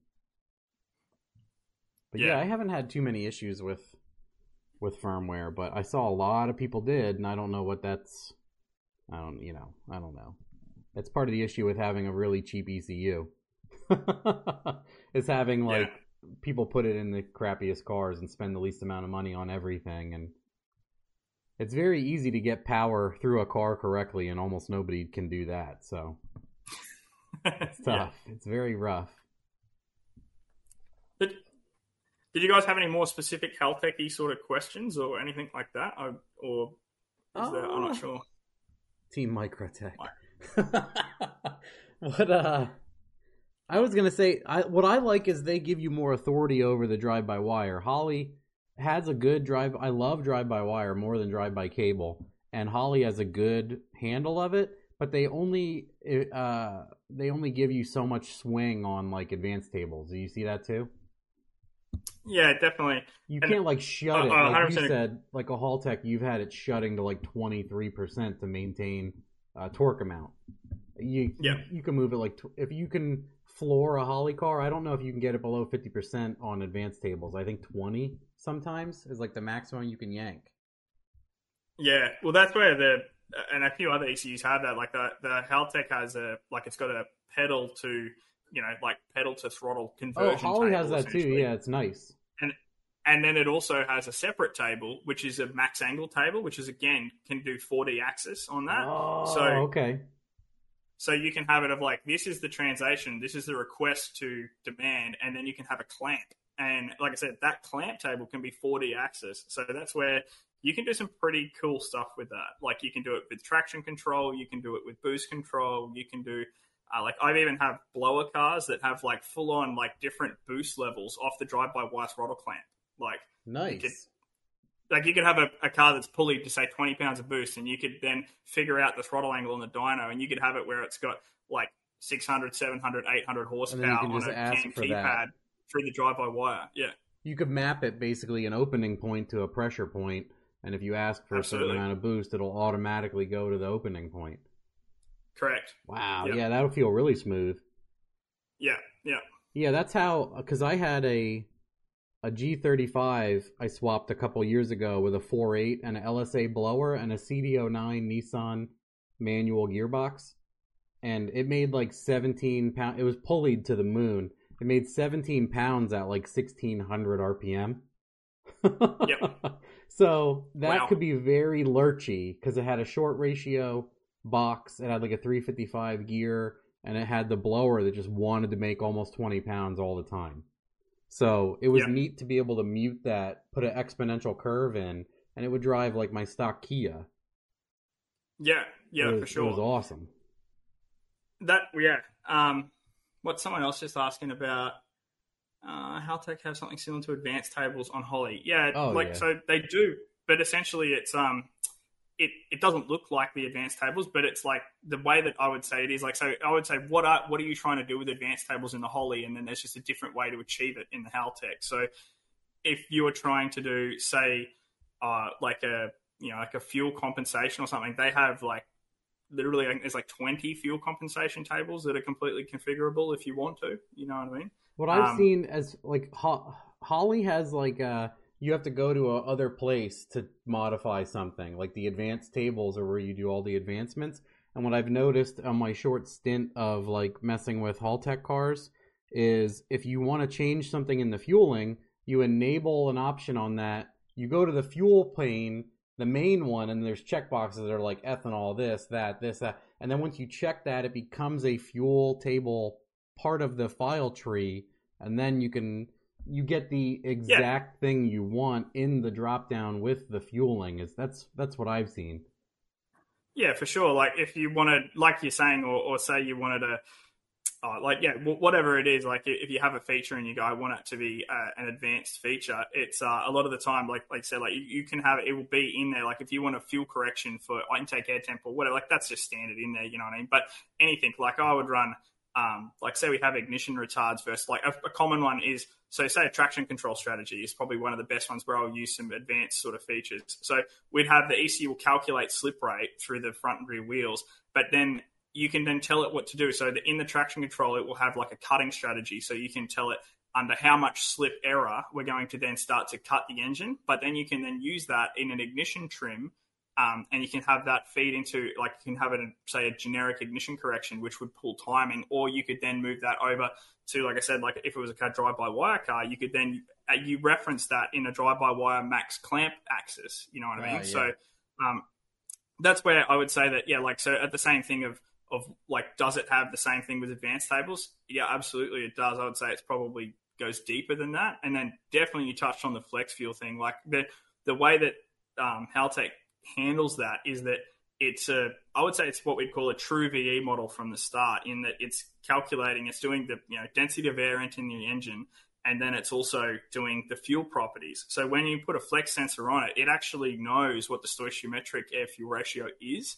And then, so I've had cars where we've flex tuned, and if you put all of the proper information in, like injector data, your VE table's accurate, and all that sort of stuff is accurate. I've had cars where we've tuned the car on 98, like which is our pump fuel, like 98 RON. It's the same as Euros 93, and we've dumped that out, put E85 in the car, and literally made like no changes, and it be like two percent correction. That's like Because every the- Holley car I touch. Yeah, Their fuel and that's with model no is like perfect also, yeah. Yeah. That's with no extra tables. You just tell it that it's flex fuel, and you say that's the same. oh, sensor. I know what you mean. It, they fuel. they have the built-in. Yeah, you have to Yeah, do. it's built into the fuel model. Yeah, you have to do the math so, yeah, you table. yeah, which I'm like, why don't you guys just have a config for ethanol and you can turn it on? Because similarly, Megasquirt has the same. They have a base setting where you're like, I have a flex sensor, and then it has like raw, like zero percent, hundred percent, and they're they're already pre-filled out. But yeah, if, if all of your sensor data is good, that doesn't need any changing because it's just a a linear amount. Yeah, exactly.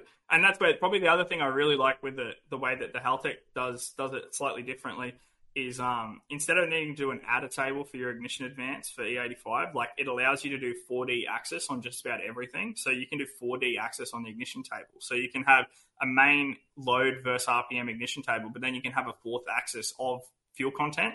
So you can change it across the entire area anywhere you want. You know what I mean? Because there's like a slider across the bottom that can be ethanol content. So you can have uh, a completely different spark map if you want to. Instead of just having it going, okay, we're going to add three degrees when it's got you know over Yeah. fifty percent ethanol. You can make it so with that 4D mapping, you can have it where exactly where you want to have the timing. You can have it where because a lot of the time I would find is when you start to push power on ethanol, then you'll start to be looking at things like head gasket sealing and stuff like that, where you might be trying to minimize torque through certain areas and stuff like that. And that's Yeah. where um, having that full control of the timing table um, versus ethanol, I find is just really good. And it's just it's just so simple to set it up. Honestly, I was gonna say because that's what my friend Calvin was asking. If you like, he said you can right click on any table in MaxxECU and add a fourth or third dimension, which is exactly what you just touched on.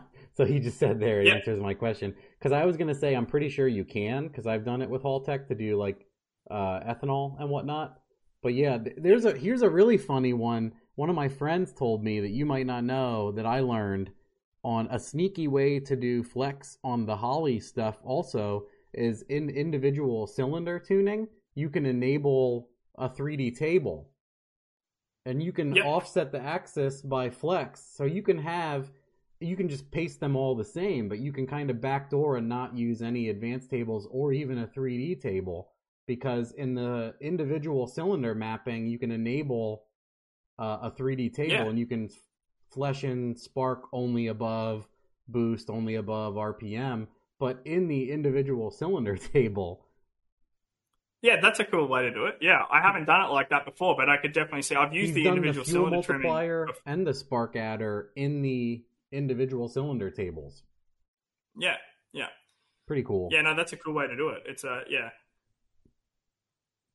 How is CAN stuff with the Haltech? Yeah, no, the CAN stuff in the Haltech, I would say it. If you're coming from Max, you're going to be, I wouldn't say disappointed, but they they have it designed to work with their stuff, right? It's kind of like Holley to some extent, but it's a little more open than that. But yeah, like if you were wanting to do, like it's designed to work with their boxes, so to speak. Um, whereas I know that the the uh, you know the Max you can do custom CAN comp. The Link can do the same thing to an extent. You know what I mean? Like custom CAN to You can just tell it to you know, like whatever. listen. I, I saw I watched a live thing on a MaxxECU once. I'd love to see like Evans do it, but like I remember they were just like listening and doing something and like, oh, there it is, and then they started to build out a table for it, and it was on like Yeah. a stock BMW or some European car that they were messing with. Yeah, definitely. It's. It, it- I would say definitely they have the one thing that Haltech has done is they have like published their CAN stream. So and there's heaps of people making third party stuff for the Haltech that like identifies as a Haltech CAN IO box or something Yeah. like that. Like so, like because that they've published it. So in that way, it's probably because as far as I'm aware, Haltech, uh, Holley haven't published any of that They stuff. have It's like not. secret No, a lot of people will yeah, give you the info if you ask. I have a lot of friends that do custom Holley CAN stuff. Dale, who's posting here, has done custom Holley CAN stuff, like reverse engineered and added stuff. But uh, but yeah, I have friends who do like the. I'm swapping a E92 BMW right now, and a friend of mine that makes like the motor mounts and everything else, uh, Mike Page. He also sells a CAN translation box. So you hook it up to the Holley CAN and the BMW CAN, and it satiates like 90% of the things it's looking for ECU wise, runs the tach, speedometer, and then also it does crazy stuff like you can control the air conditioning, and uh, it even will grab all four ABS sensor data. So you could set up a four wheel traction control tables and some crazy shit. So well, and so one part I could touch on is that so the Haltech does have predefined CAN templates for certain cars. So that's the only thing. Like, there's a few cars that they make plug-in kits for Yeah, like that they the do have it. So yeah, the Falcon it like fully replaces the stock ECU. Everything works like standard. So all the cool. aircon, the four wheel speeds, everything all comes in through the ECU.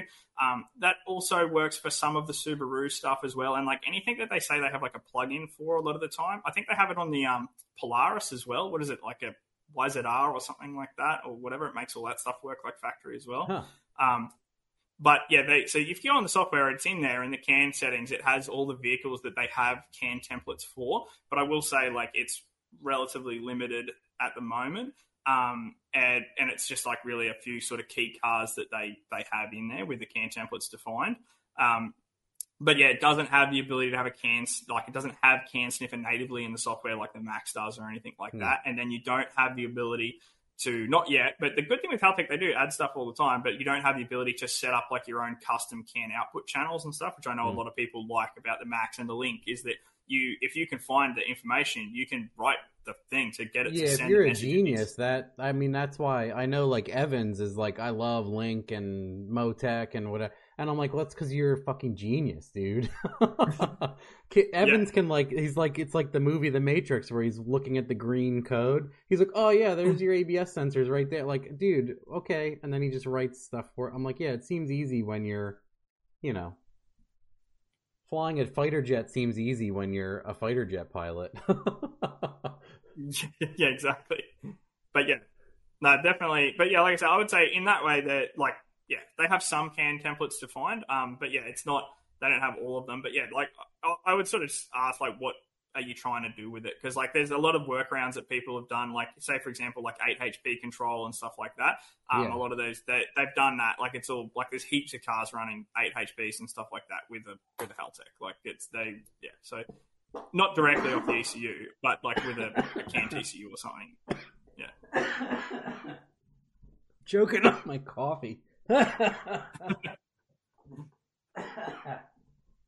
oh man, that was awful. Watered my eyes immediately.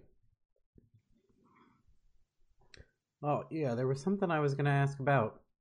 I have never touched a fuel tech car. What do you think about those ECUs? Yeah, I've done a couple. Yeah, I've done a couple. I don't mind them. I think there's certain things. I, in my opinion of the fuel tech, is it's designed heavily towards the drag racing market. I think Yeah, like alcohol drag cars only. that yeah, it seems like that's what they've really uh, what they've really focused at. Um, but the like definitely some of the things if you've ever like used it at the track, their features of their uh, like drag racing traction control features and power management stuff is very quick and easy to set up because the way I don't know if you've used it before, but if you do a, a run at the drags, you can then um, open that data log in the actual power management area of the software, and it will overlay the drive shaft data, the engine RPM, all that sort of stuff, and it will show you. Uh, it's it's just a very easy way to if you want to drag Oh, the dots, nice. so to speak, and like plot the drive shaft curve. It Um, overlays like what on- actually happened with what's on the computer, and people can very easily Correct. You can literally just be like dot, dot, dot, dot, dot, dot. So it's like very easy to um, modify run to run um, stuff oh, like that. like I think the scatter ability, plot a drive shaft table for you. It'll show yeah, you where like you to were. an extent, yeah. Oh, it will- nice. it overlays it in the software, so you can see the drive shaft curve directly uh, versus what your target drive shaft curve is, or wherever.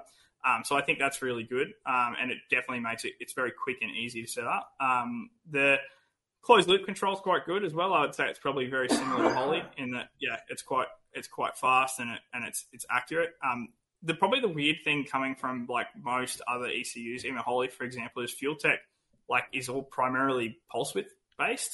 Um, yeah, it's, it's- it has like, like a, a- no VE, is what I hear people Yeah. complain about.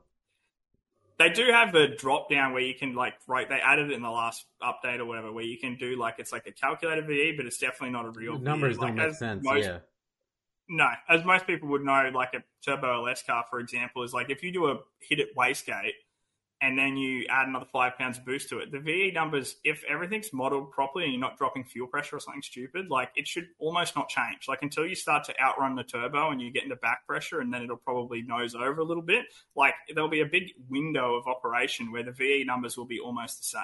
You know I weird. mean? Like, um, That's what I've heard. whereas, That's what I've heard from people. Yeah. Is like the fuel model doesn't exist. It's just something they came up with, and it it works and all, but yeah, you don't Hmm. expect to look at it and have it make sense like you're used to. Yeah, but yeah, definitely, I would say the drag racing uh, traction control stuff, like the ability to do, um, like say for example, if you're comparing it to a Holley, like versus a like with the you know was it an extra five hundred dollar add on for traction control or whatever it is, um, that stuff's just in there. You know, it's what I all mean? it there has all that. free. Yeah. Yeah, it has all of that stuff straight off the bat. Um, it can do both drive shaft and engine RPM control simultaneously, which is very popular. Wow. Um, obviously, yeah. So you can do, yeah, and the Haltech can do that as well. Um, but and yeah, so that's probably the other thing I'd say with the Haltech is like things like if you uh, it's like if you could, we're talking the current generation like an R3 or an R5 Haltech, um, that has all that stuff as well. It has torque management. It can do drive shaft and engine RPM management simultaneously. Um, and that's included in the price of the ECU. You know what I mean? Um, but yeah, the Fuel Tech does the same thing. It's it's it's uh it's very nice. Whereas yeah, obviously with the Holley, where is it you've got to get that extra torque management add on and, and uh, yeah, I mean, like I said, not not to bash them at all, but it's just one of those things of the No, that's it exactly what I've heard. Crazy that Because I have friends who have uh, like they they very clearly need like a Terminator, but they don't want to. They want to do something different. Or like a weird thing is people get they were they did a great business model when they made the dash the ECU because everyone's like I get a dash. Like Yeah. they're they're just so glossed over. They're like I get a dash. I don't. I'll live with a thousand things I don't like because I got uh, a, a three and a half inch screen.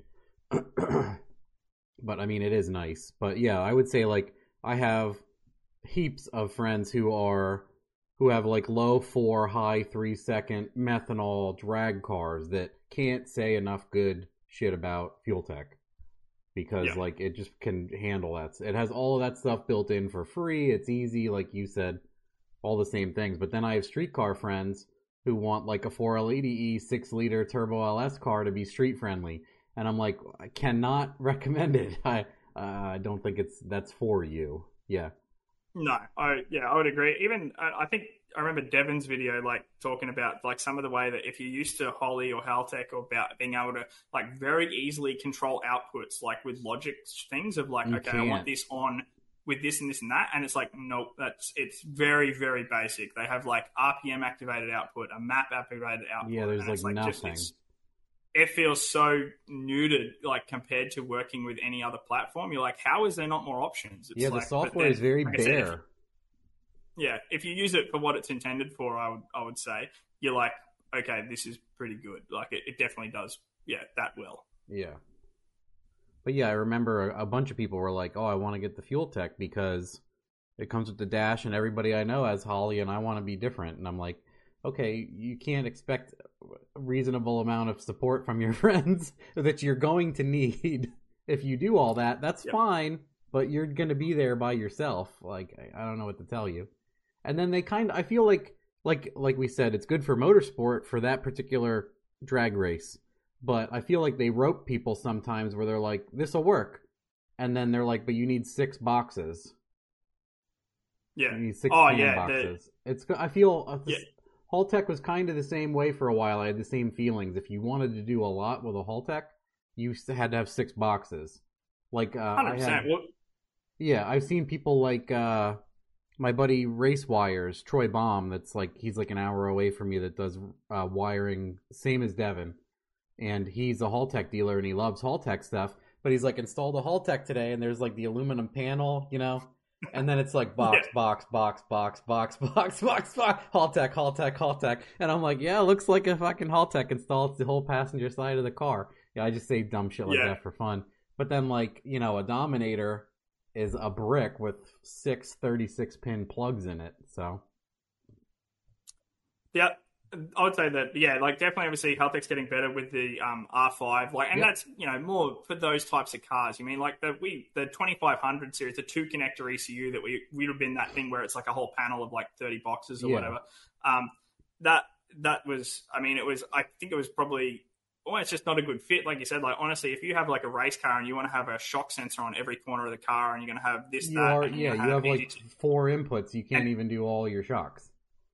Yeah, and and it's one of those things where a dominator makes sense to do that, you know, because it has the input and output to do it at that time, and so Yeah. it's like you would have been better off probably doing that.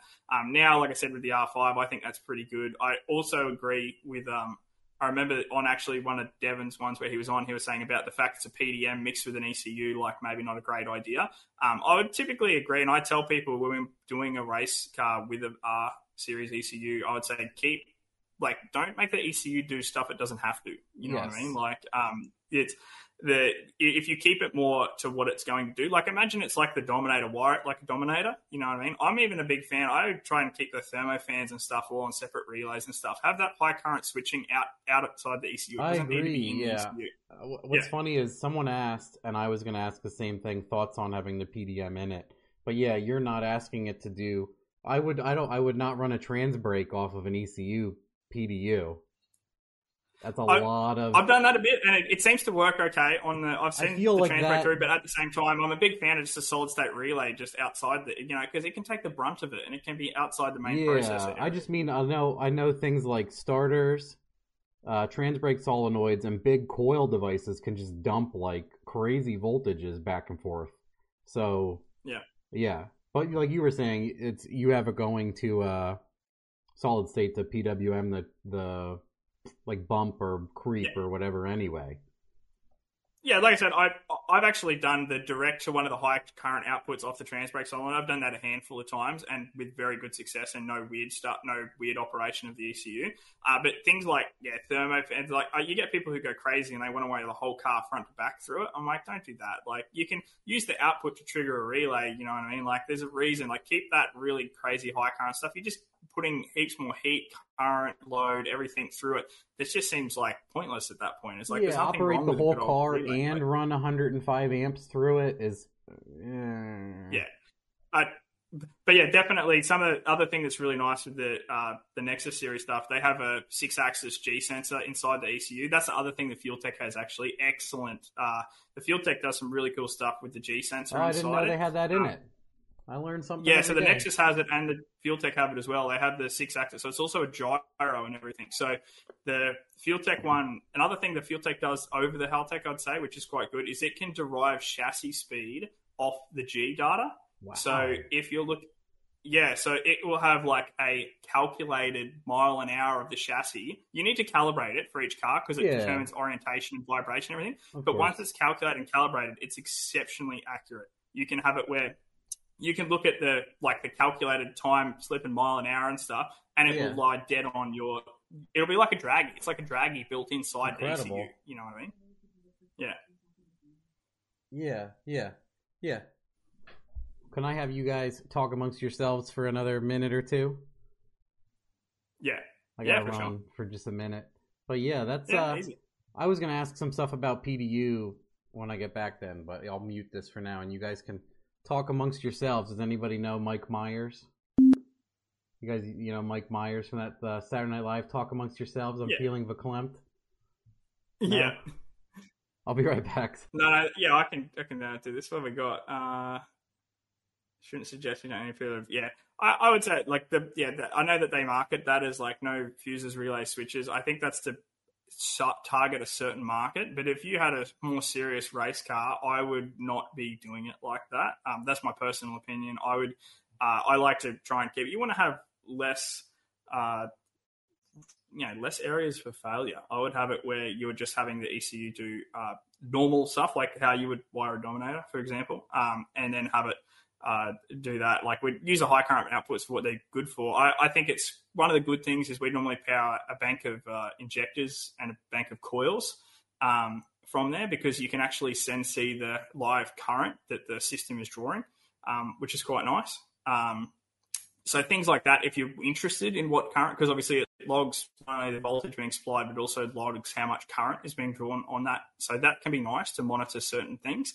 Um, but yeah, that's definitely not a um, it, you know, it doesn't need you some things you don't need to monitor that. And then I would say if it's something that is a relatively basic thing, then I would just be uh, I would put it through a conventional relay and stuff like that. Just get that switching away from the ECU. One, two.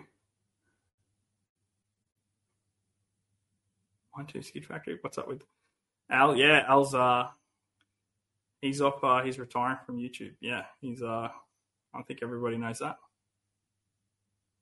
What else we got? Uh, I may have been asked. What's my favorite Skid Factory build? Ooh, um, that's a good one.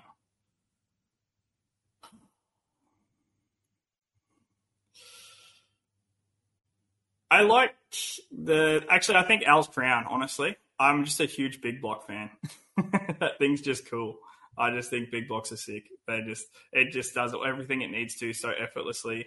It sounds cool. It's uh it's uh it's a, just a really cool cruiser. I think yeah that for me and yeah like I said it's I just don't think you can beat the sound of the big block. They sound great.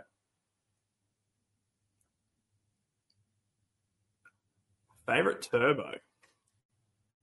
That's a hard one. Depends on what you're trying to do. Um, the, I mean, yeah, I, honestly, we use on our own personal car, we use a Pulsar, which is like a cheap version. You know, it's a, a cheaper version of turbo, but I have used them on heaps of cars, and I think they're just incredible bang for buck. They are just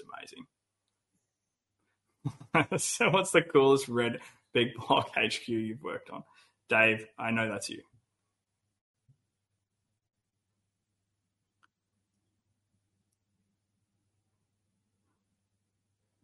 PSR, yeah, PSR.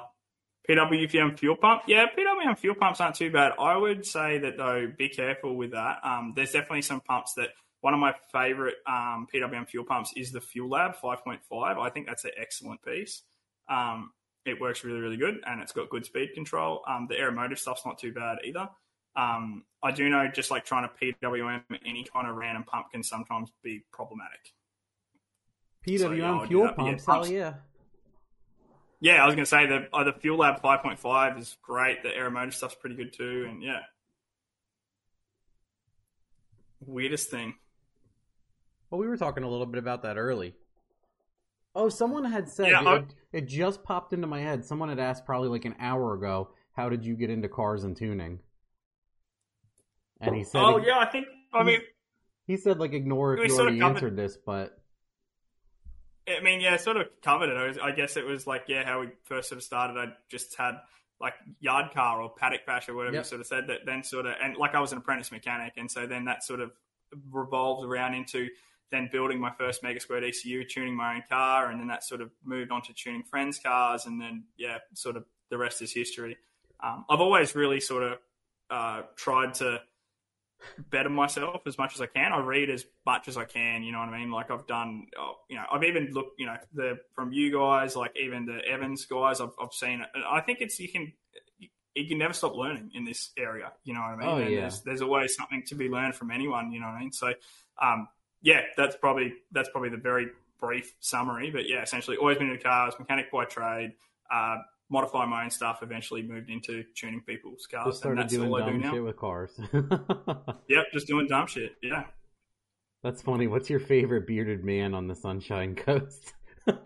favorite bearded man. There's probably No, a few. That it's that's definitely somebody I know, and the funny is because that the, both of my mates are on there, and so he they both have beards, so that's a He's implying himself. yeah. No, you guys were talking about PWM fuel pumps. Yeah, they were talking. Yeah, I agree with that. BKS one thousand doesn't do a thousand. Yeah, I agree with that. That's uh, especially on ethanol. Not, not, no way. I think we had one the other day. It went to about nine hundred on a on a eighty five uh, through a manual nine hundred, and that was starting to drop fuel pressure. Hmm. Yeah, R5. Yeah, I was gonna say about the R5. Uh, that's what I noticed immediately about like the Rebel ECU is because it's like a neutered firmware R3, and they it seems like they have coil, fuel injectors, and some other stuff just getting powered, so you don't have to do any wiring. You just connect those battery nipples on the thing, and that's it. Yeah, Super I, smart. I did touch on as well while you were out. I was saying like so we do typically that's actually one that I don't I like is that you can do the injector and coil power off a R series. And then it not only logs the voltage that's being applied on that pin, but it also Yeah, logs the see. current that's being drawn by those things. So if you have a problem, it makes it's just another sort of lever you can use to diagnose an Yeah, issue. super So I cool. think that's quite nice. So I was just gonna say the same thing. I hope, even though the Rebel may not let you like take full control of those power outputs like you could on an R three or an R five, it'd be cool if they still let you look at those voltages, which I would assume probably Yeah. you can still monitor them even if you can't completely. I think they even give you two or one of them. I think it's like coil and injectors, and then the other two I think you can actually use. Yeah, I believe that is the case. Yeah, that they're leaving them open. Yeah, so they but very simple. But it makes sense because people are going to do dumb shit with them, and they're attached to the ECU. like Yeah. you said, running 80 amp in rush current thermo fans, like off of 125 amp output. I know it's it's just silly. It's just I yeah I I don't get it. It's like there's but the thing that makes is that it's like there's nothing wrong with a 70 amp relay on that thing. You know what I mean? Like it's so simple. It's like just do it like that. It's just, Yeah. yeah just put a big relay on it with three eight studs on it, so you're not nipping it through Yeah. a 16 gauge wire on a hall Haltech. Oh. How? I mean, you would have seen it, sure. I mean, I know that's one of the things I see frequently is like a 525 fuel pump with a blade 30 amp fuse stuck in it, and it's like the car runs for any more than like 30 minutes, and the fuse like literally turns into liquid around the, you know, Yeah. like the fuse, the body of the fuse starts to melt before it blows. I'm it'll like, turn black and set on fire and Yeah. melt and that it'll disconnect itself by melting not blowing the fuse yeah, that's how i learned right away that people don't have right grounds seasons of the I see that uh, 76, 75 on a 4.2 liter. I'm assuming that's for the Ameribarra. I feel who was That to me? I think is a little small on turbine wheel for that. Like depending on how much cam you have in that engine and how hard it wants to turn. But definitely, we would see on a Barra that like a 75 mil turbine car ty- typically tops out right around a thousand, and then it's like back pressure's like two to one, and it just doesn't want to go any further. through the roof And yeah, what's it called what is here my brain here we go yeah there's five here the inbuilt scope's also a nice function because uh, you oh can yeah do the little has that right yeah inbuilt scope. Yeah, is that on every Yeah, input you can is- scope Uh, yeah, it depends on what ECU you have, but definitely Okay. on an R, R series, yes. Um, and then the Elite 2500 and 1500, you can do most, but some of the more basic, like the Elite 550, 750 stuff, it's only like certain inputs that you can trigger. Yeah, you can scope. Yeah. that's wild that you can But yeah, scope it at all that's cool Yeah, and it's like, it's quite good, honestly. It's like great for doing trigger problems or whatever. It's literally inbuilt scope in the ECU. You can just open it up and see it live.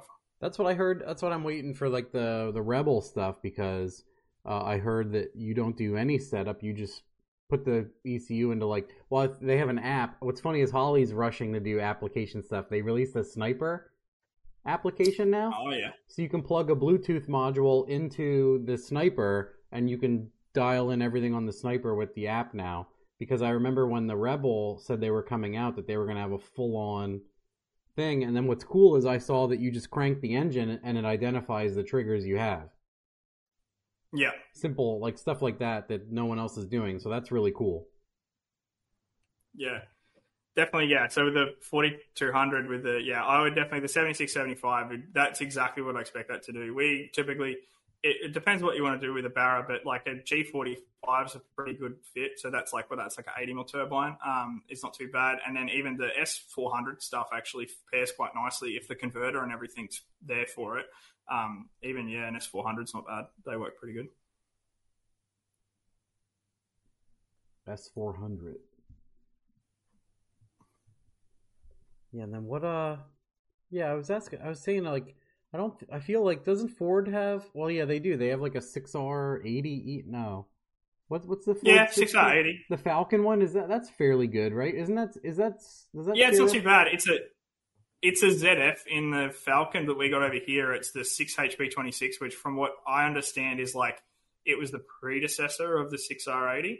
Um, I think the 6R80 is slightly beefier in like some certain shafts or something because I know that an upgrade over here for 6HPs is uh yeah ZF6 it's a yeah six HP twenty six. the um the upgrades for those when they build them they put like internals out of the later 6R80 in them to make them stronger um Hmm. so but yeah but from what I understand they're like nearly identical they yeah it's just like 6R80 was it is like a, a evolution of a 6 HP 26 from what I understand Are those like a?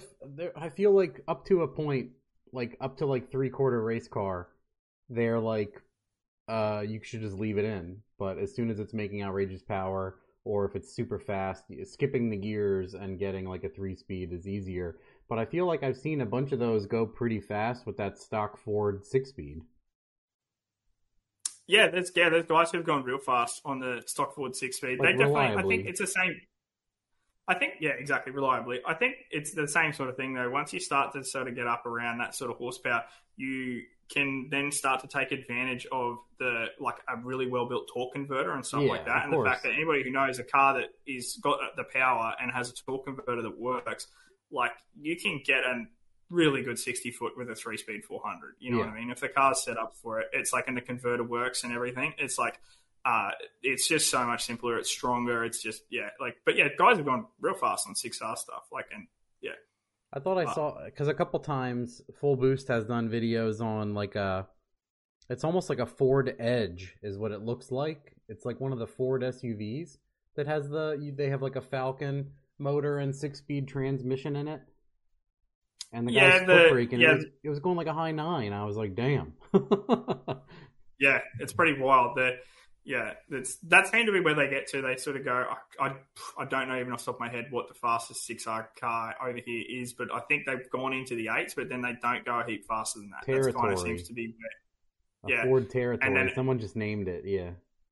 Yeah, territory. That's the yeah. It's like the SUV version of an XR6. Yeah, I remember the guy Um, saying like it, it, like as soon as they started dipping into trying to close in on the nines is when the transmission like he's like we're we're, we're fixing this transmission like every 10 passes. But before that it was great.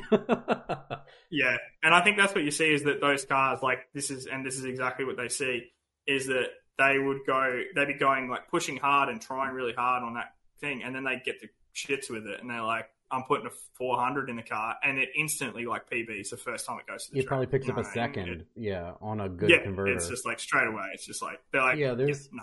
It's Once you get to a level, it's like just just move over. it's funny to explain to people how there's like a you're telling the ECU to manage torque, make the shift. Uh, Your ratio, you have so many ratios that it's it's wasting two seconds of acceleration time in torque management.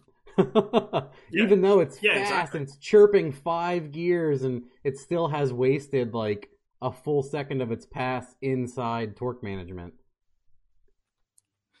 But yeah, uh, back to the for the Maribara. we- I would probably I wouldn't go to an 88 mil compressor wheel. I don't think the 88 mil uh, compressor wheel and the 88 mil turbine are a great fit together. I'd probably like you won't need a 88 mil compressor, maybe an 85, and then yeah, the they do. Well, like I said, over here we get Pulsar. They do a one which is uh, it's got the GT50 turbine in it, so it's like a 102. Uh, Oh, nice. T91 or whatever. That that's quite a good turbo. Um, but yeah, I mean, it depends what you're doing. It depends on how much head flow the thing's got, how much it wants to RPM, like so many things. Like even a like very common combo over here for a thousand with a Barra with a turbo 400 would be a G45. You know what I mean? That way it does it quite easily with a G45. And what's a 45 Um, and yeah, like other- is that like a 7682 or something? yeah, exactly. Yeah, yeah, yeah. It would be Is a it really? 7782 or whatever. Wow, I just I totally so, yeah. guessed that. I think it is. Yeah.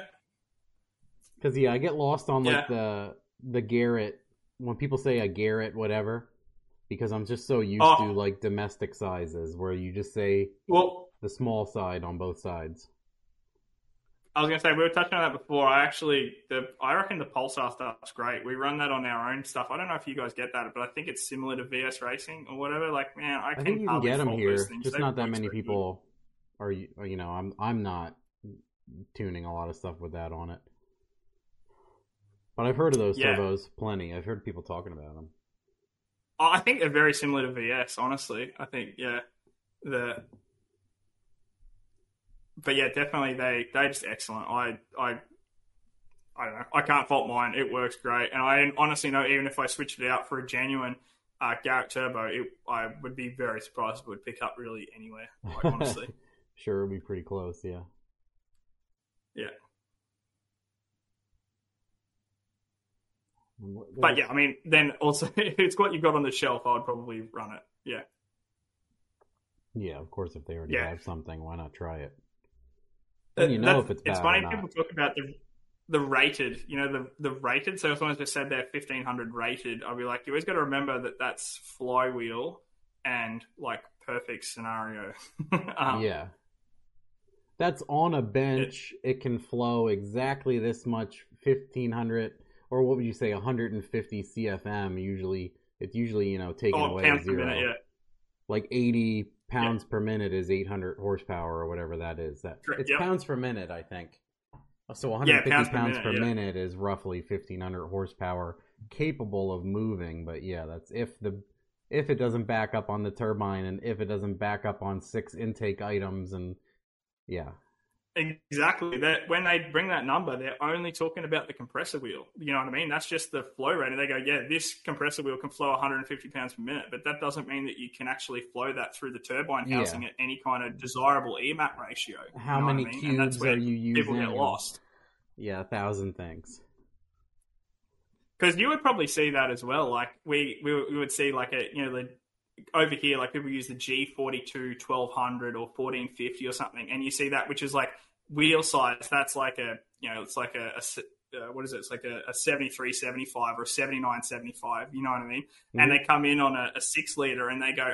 I just want to make 1100, and you're like, there is no way this thing's making 1100 should have a got 75 another one. turbo. Yeah, just stick another one Yeah. on here.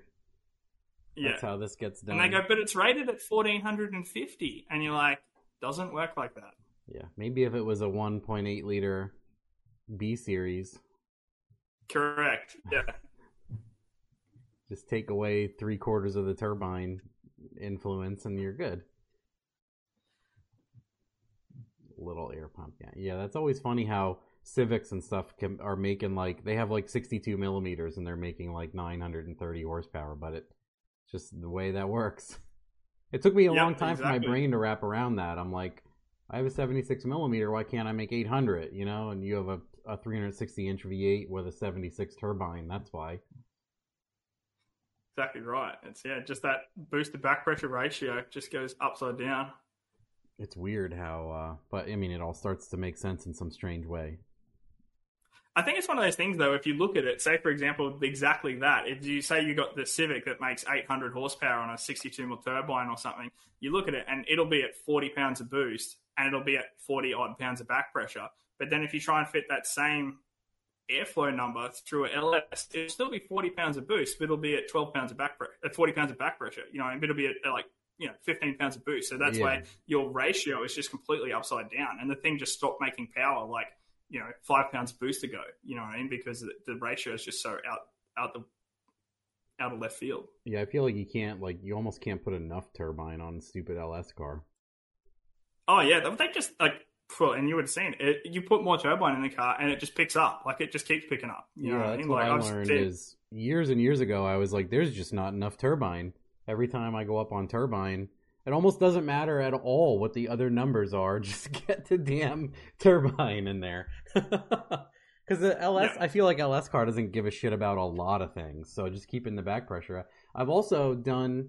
Uh, it's been a it's been a weird experiment to go from a small like a 7665 was one of the earlier Chinese turbos and then 78 75 and then we started getting S400 stuff which was like the first 80 millimeter I ran was an 80 88 and T6 one Yep. 135 or whatever the classic S480 clone and I'm like damn we're already like 990 rear wheel all of a sudden like what a jump Yeah, and it's like you're not even trying. You know what I mean? It's like, Yeah, oh wow, it'll it's hit just that- getting happier. Like, it'll hit a thousand rear wheel at like 22 pounds max yeah, dumb as hell yeah, I did something the other day and it made 500 on 5 pounds and on 12.6 pounds it made 730. And it Yeah, was a it's like- 400 inch LS in a Trailblazer SS with a billet S480 on ethanol. And Yeah. I wasn't leaning on it very hard in any direction. It made 730 on 12 pounds. that's it. They just it's just like too easy. It's like when you get the combination right, it just is like, well, this Yeah. is just too easy. Anywhere It's- around, I feel like the 6 liter and a S480 with a T6 back end are best friends. I think another reason why, especially on the LS stuff, they love the turbine so much is because a lot of the time people cam it, and like the way you know is that like you get the guys who they throw too much cam in, like or they want it to sound cool, you know what Mm-hmm. I mean? And they so they throw a heap of cam at it that's got like a fairly tightish lobe separation, and then that makes it sensitive to back pressure. It just so it's like the overwhelms lower the exhaust get all the time. Yeah, and so that's where like you put more turbine in the car, like you said, they just make more and more and more, and it's like yeah, because it's got a fair bit of cam in it. Like even if you like the and a lot of the turbo grinds of stuff, like we use the BTR stuff mostly, um, but like a lot of them be on 115 degree lobe sep or whatever, and, and they really don't want more than like 1.3, 1.4 to one boosted back pressure is where they start to just yeah, not as do soon what as they it breaks one to one, they're they're stuck. Exactly, you know what I mean? They'll And, go and that's why, yeah, like 40 horsepower per pound right to five as soon as that goes Yep. over one to one, in my opinion. Yep, I 100% agree. And it's like, and that's where people just go, oh, but the other thing though is like, if you have the converter spec right, um, a lot of the time it doesn't, like we had a, a 5.3 with twin 40, like twin 73 75s on a 5.3, and that thing spooled up no problems with the Turbo 400. You know what I mean? Like, Yeah, it's, getting the if the converter converter right. spec right for the combo, you can throw a crap load of turbo at these things, and a lot of the time they'll still come up just fine. It's tough to make people realize they might need to put three converters in from a talented converter place to make the car perfect. It's a reality. Like they do- they're like, no, they they put in a converter and it's terrible, and they're like, I'm just living like this for the next ten years. and they don't realize what they're leaving behind. I'm like, because why? If you Just change it. Just, just transforms the car. A lot of I I, saw most actually places we it's a missed free. this one. What? I was going to say someone's asking about e gates, and I can actually talk about that because I've tuned a couple cars with e gates. Oh yeah, they, Um, I think they asked earlier, or someone else did, about the the bridges on the Haltech or something. But I I don't know. I've never touched an E gate, and I have like a 50-50 opinion because of I don't really see people using them. So, uh, I would say a couple things with them. So I've used a couple e gates, and um, yeah, like no problems. The one thing I would say is like, with the e gate, I would say it's more important that you get your wastegate priority very good.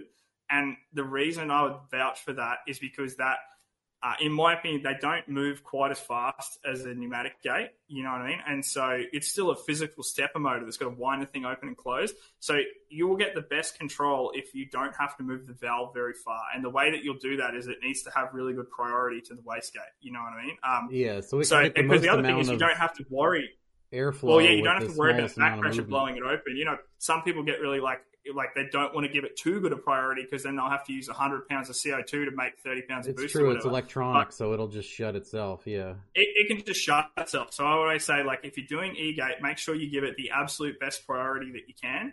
Um, because you want it to be able to control the boost with a minimal valve movement, and that's the way that the control will be the absolute best it can be.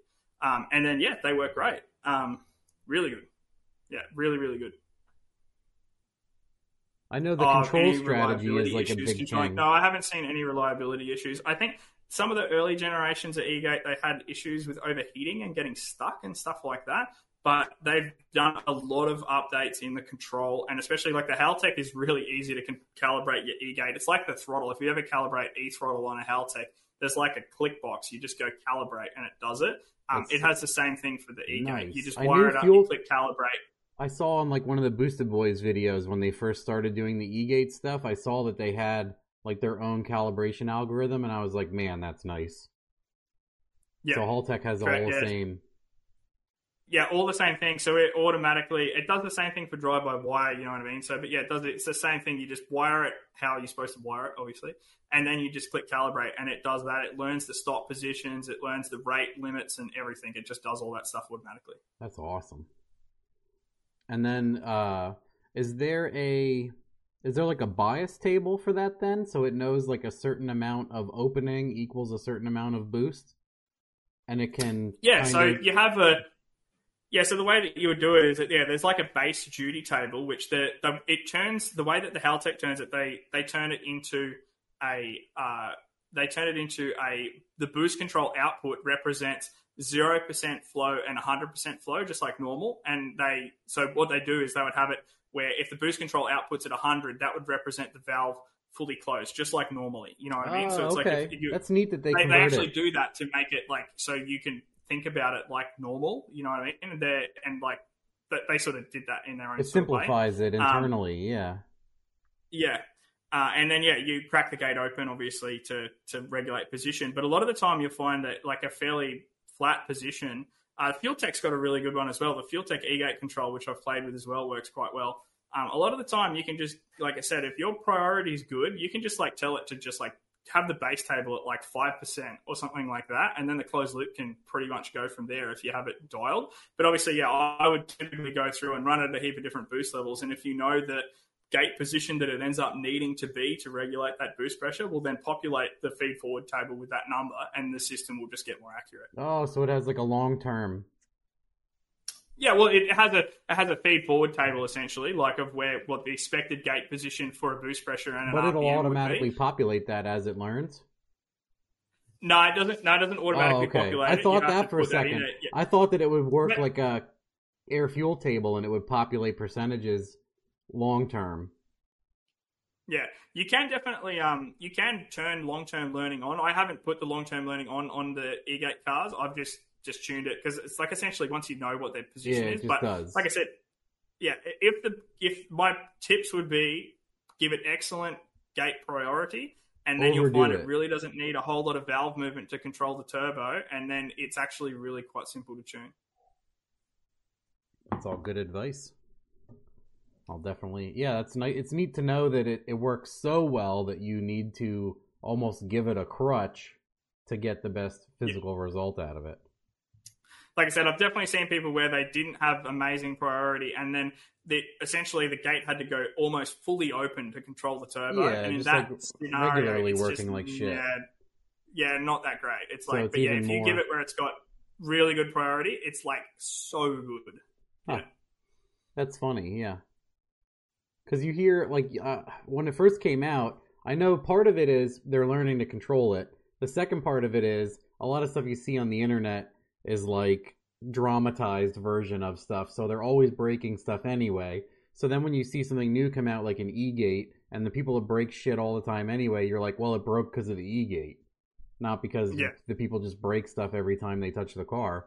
But yeah, it's tough to uh, willingly participate in that. I can I get it because I love drive by wire and all, everybody hates drive by wire. So I can totally understand when the like electronic wastegate comes out, people are like, "No way in hell." Yeah. because it's comp it's a complex strategy, but again, once it works, it, it works amazing. Yeah, absolutely. Try Else it with uh, yeah. People are talking about cold valves. They were going to ask you about that. Oh yeah, bleed. That's quite popular these days. You know, yeah. The I'd say that's another thing where the Haltech's nice because you can do generic, like they allow you to do generic PID and stuff. So you can have, like, say you had a, a charge pressure sensor that was monitoring the pre-throttle pressure.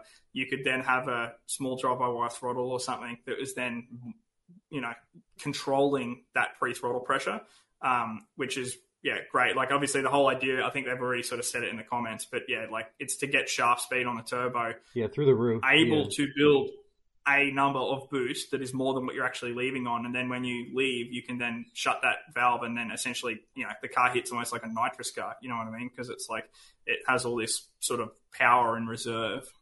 Yeah, I'm familiar with that. In like 2003, my buddy Frank had a ProCharger car uh, with like the crank drive set up on it. It was pulleyed to the moon, and they had a wastegate on the cold pipe. In like 03, and people were like, "You're dumb as hell," and the car was a record setter every time, and everyone's like, "How are you doing that?" Yeah. I think, and, and like I said, that's like really. what? Oh, I was just gonna say, yeah, like it's quite popular the cold valve these Yeah, days. it's coming back the now, I feel like. throttle bodies. Yeah, yeah, that which too. but they move so fast. Like it's just yeah, the control can be millisecond. Yeah, That's always my favorite when people are like, "Well, uh, a wire as lag," and I'm like, "A stock Toyota Corolla like that has lag, but uh, a motorsport ECU that has drive-by-wire control doesn't have that lag." And uh, you can watch a thousand videos on the internet showing you an electronic throttle absolutely moves faster than your foot can through a cable. So it's Yeah. a moot point, but yeah.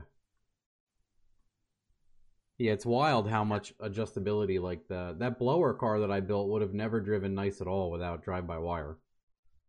It would have been so yeah, stabby no, and terrible on and off throttle. Does that Yeah, does sure. the whole I'm sorry, does the whole Haltech do can you do twin drive by wire? Yeah, So Yeah, you could set up another like the th- and it still takes all six wires even if you want to do can you like have the amount of wires since it doesn't need double redundancy for like a charge pipe? I'd have to double. Well, yeah, you could because that you uh you would set it as a generic PID is what you would do. So then you would just wire one of the position sensors, and it Yeah, wouldn't you'd be, only need it wouldn't be TPS one. configured as a drive-by-wire throttle. It'd be configured as just an intake bleed, and then like a generic PID essentially. Oh, so yeah, you could just do it off one position sensor. Yeah. Yeah, that's what I was interested because obviously it takes six, and you could use three if it didn't need double redundancy for controlling the actual engine directly. Yeah, no, you would just need one one input to re- represent position, and then obviously you'd have a H bridge to drive the motor, so you can move Two powers backwards. and then one for position. Yeah, and then yeah, down, yeah, Oh. five and ground. Yeah, That is interesting to know you could use less. Especially if you move 10% throttle and it goes wide open. Yeah. I almost wish they had something built into the Holley to do cruise because Haltech does. Yeah, yeah. We have a cruise. Yeah, they do make you put like a as as you would imagine. It has to like to have the cruise. You have to have all the stuff turned on. Like it's got to have a brake, Brake pedal switch and a everything, Manual yeah. car. It's got this. It's got to have you know obviously vehicle speed calibrated and da, da, da. there's like a whole heap of things you have to do to have the cruise control function. Um, but yeah, it, it works good. It's Calvin, what are you putting on the dyno? You have like they have like 26 project cars that are all awesome. So when he says he's going to the dyno, that could be anything. what He says he's going to the dyno, but you and Oh, thanks, yeah. thanks for being on. The wagon again. Oh boy. that's cool. Yeah, thanks for listening from the other side of the world. It's pretty wild. it is, isn't it? Yeah. What did what was someone saying? There was something I was going to ask also about. Oh, Potato R33. This is so awesome. Yeah, Potato is here. Get the hammer. What's your spirit animal? And if you hit one, I love having him. He always jumps in usually pretty late. But what's nice is he Yeah. asks obscure non-car related questions to kind of break up the monotony that happens at you know at some point. Yeah. What's your I spirit don't know if I animal? can see that one. What's my spirit animal?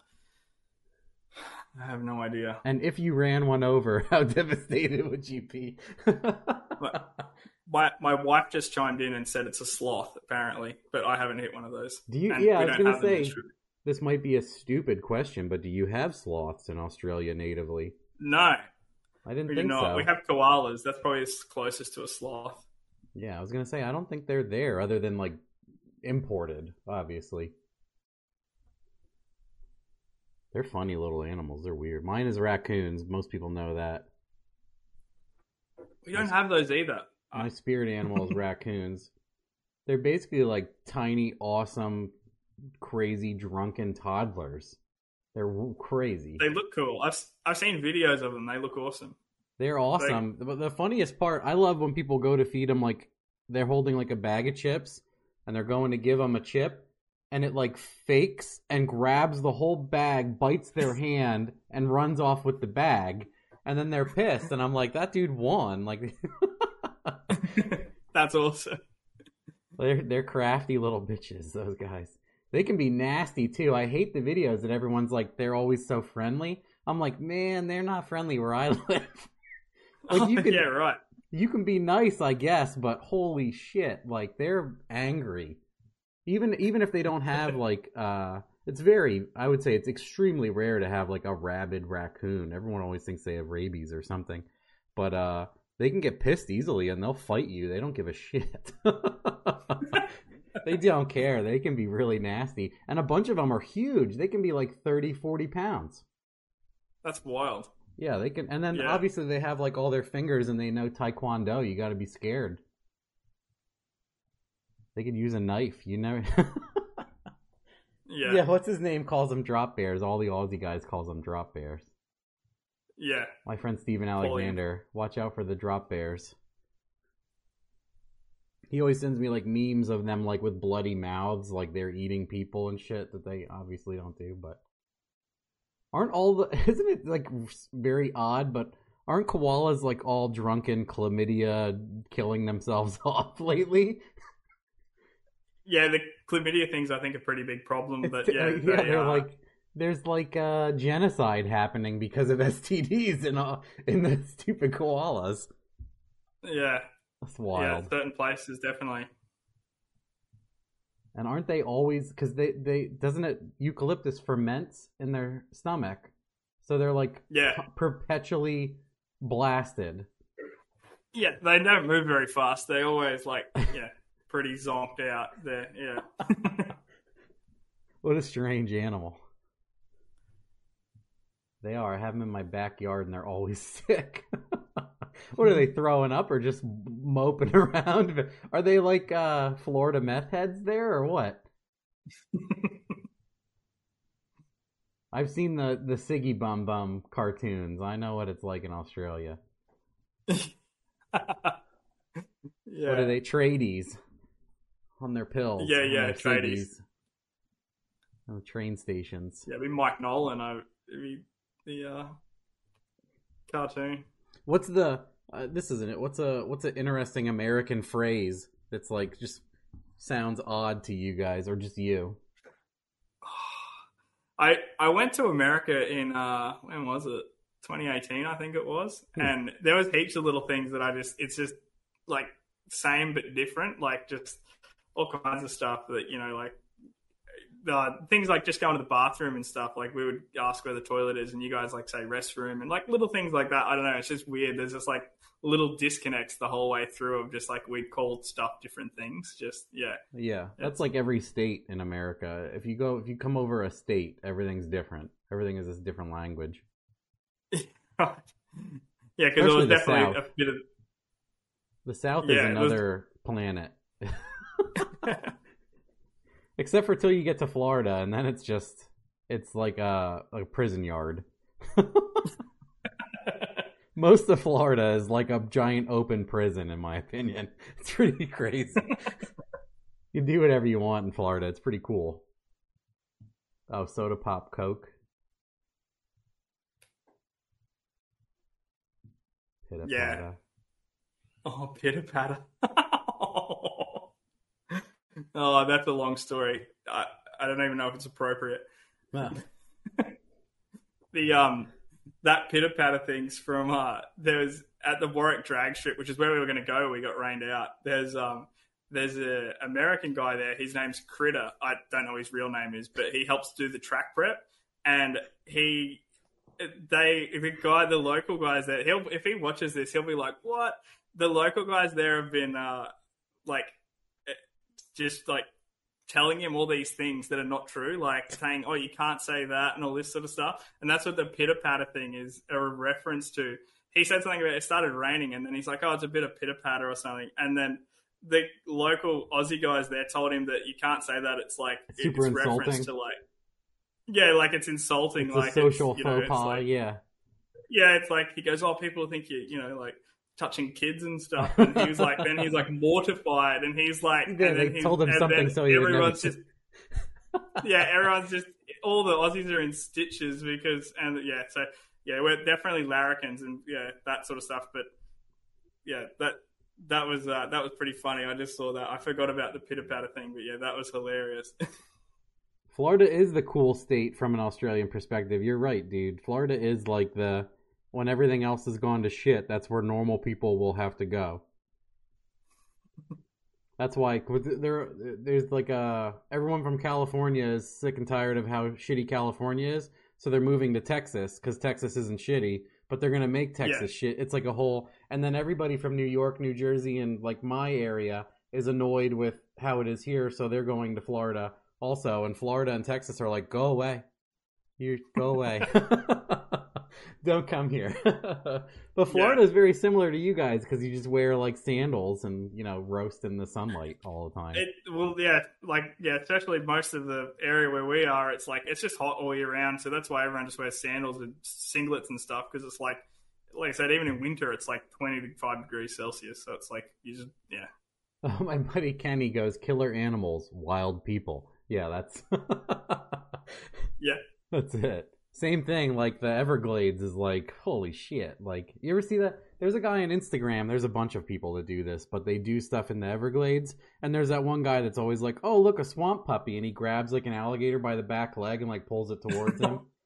And he, Yeah. he's like, "Oh, a 25 foot boa. That's what I was looking for." Yeah, Garrett. That's his name. Someone just posted it. Yeah. yeah, He's like eh, that guy. He's, he has like a flashlight, and he's standing in dark water, and he's like stepping over an alligator.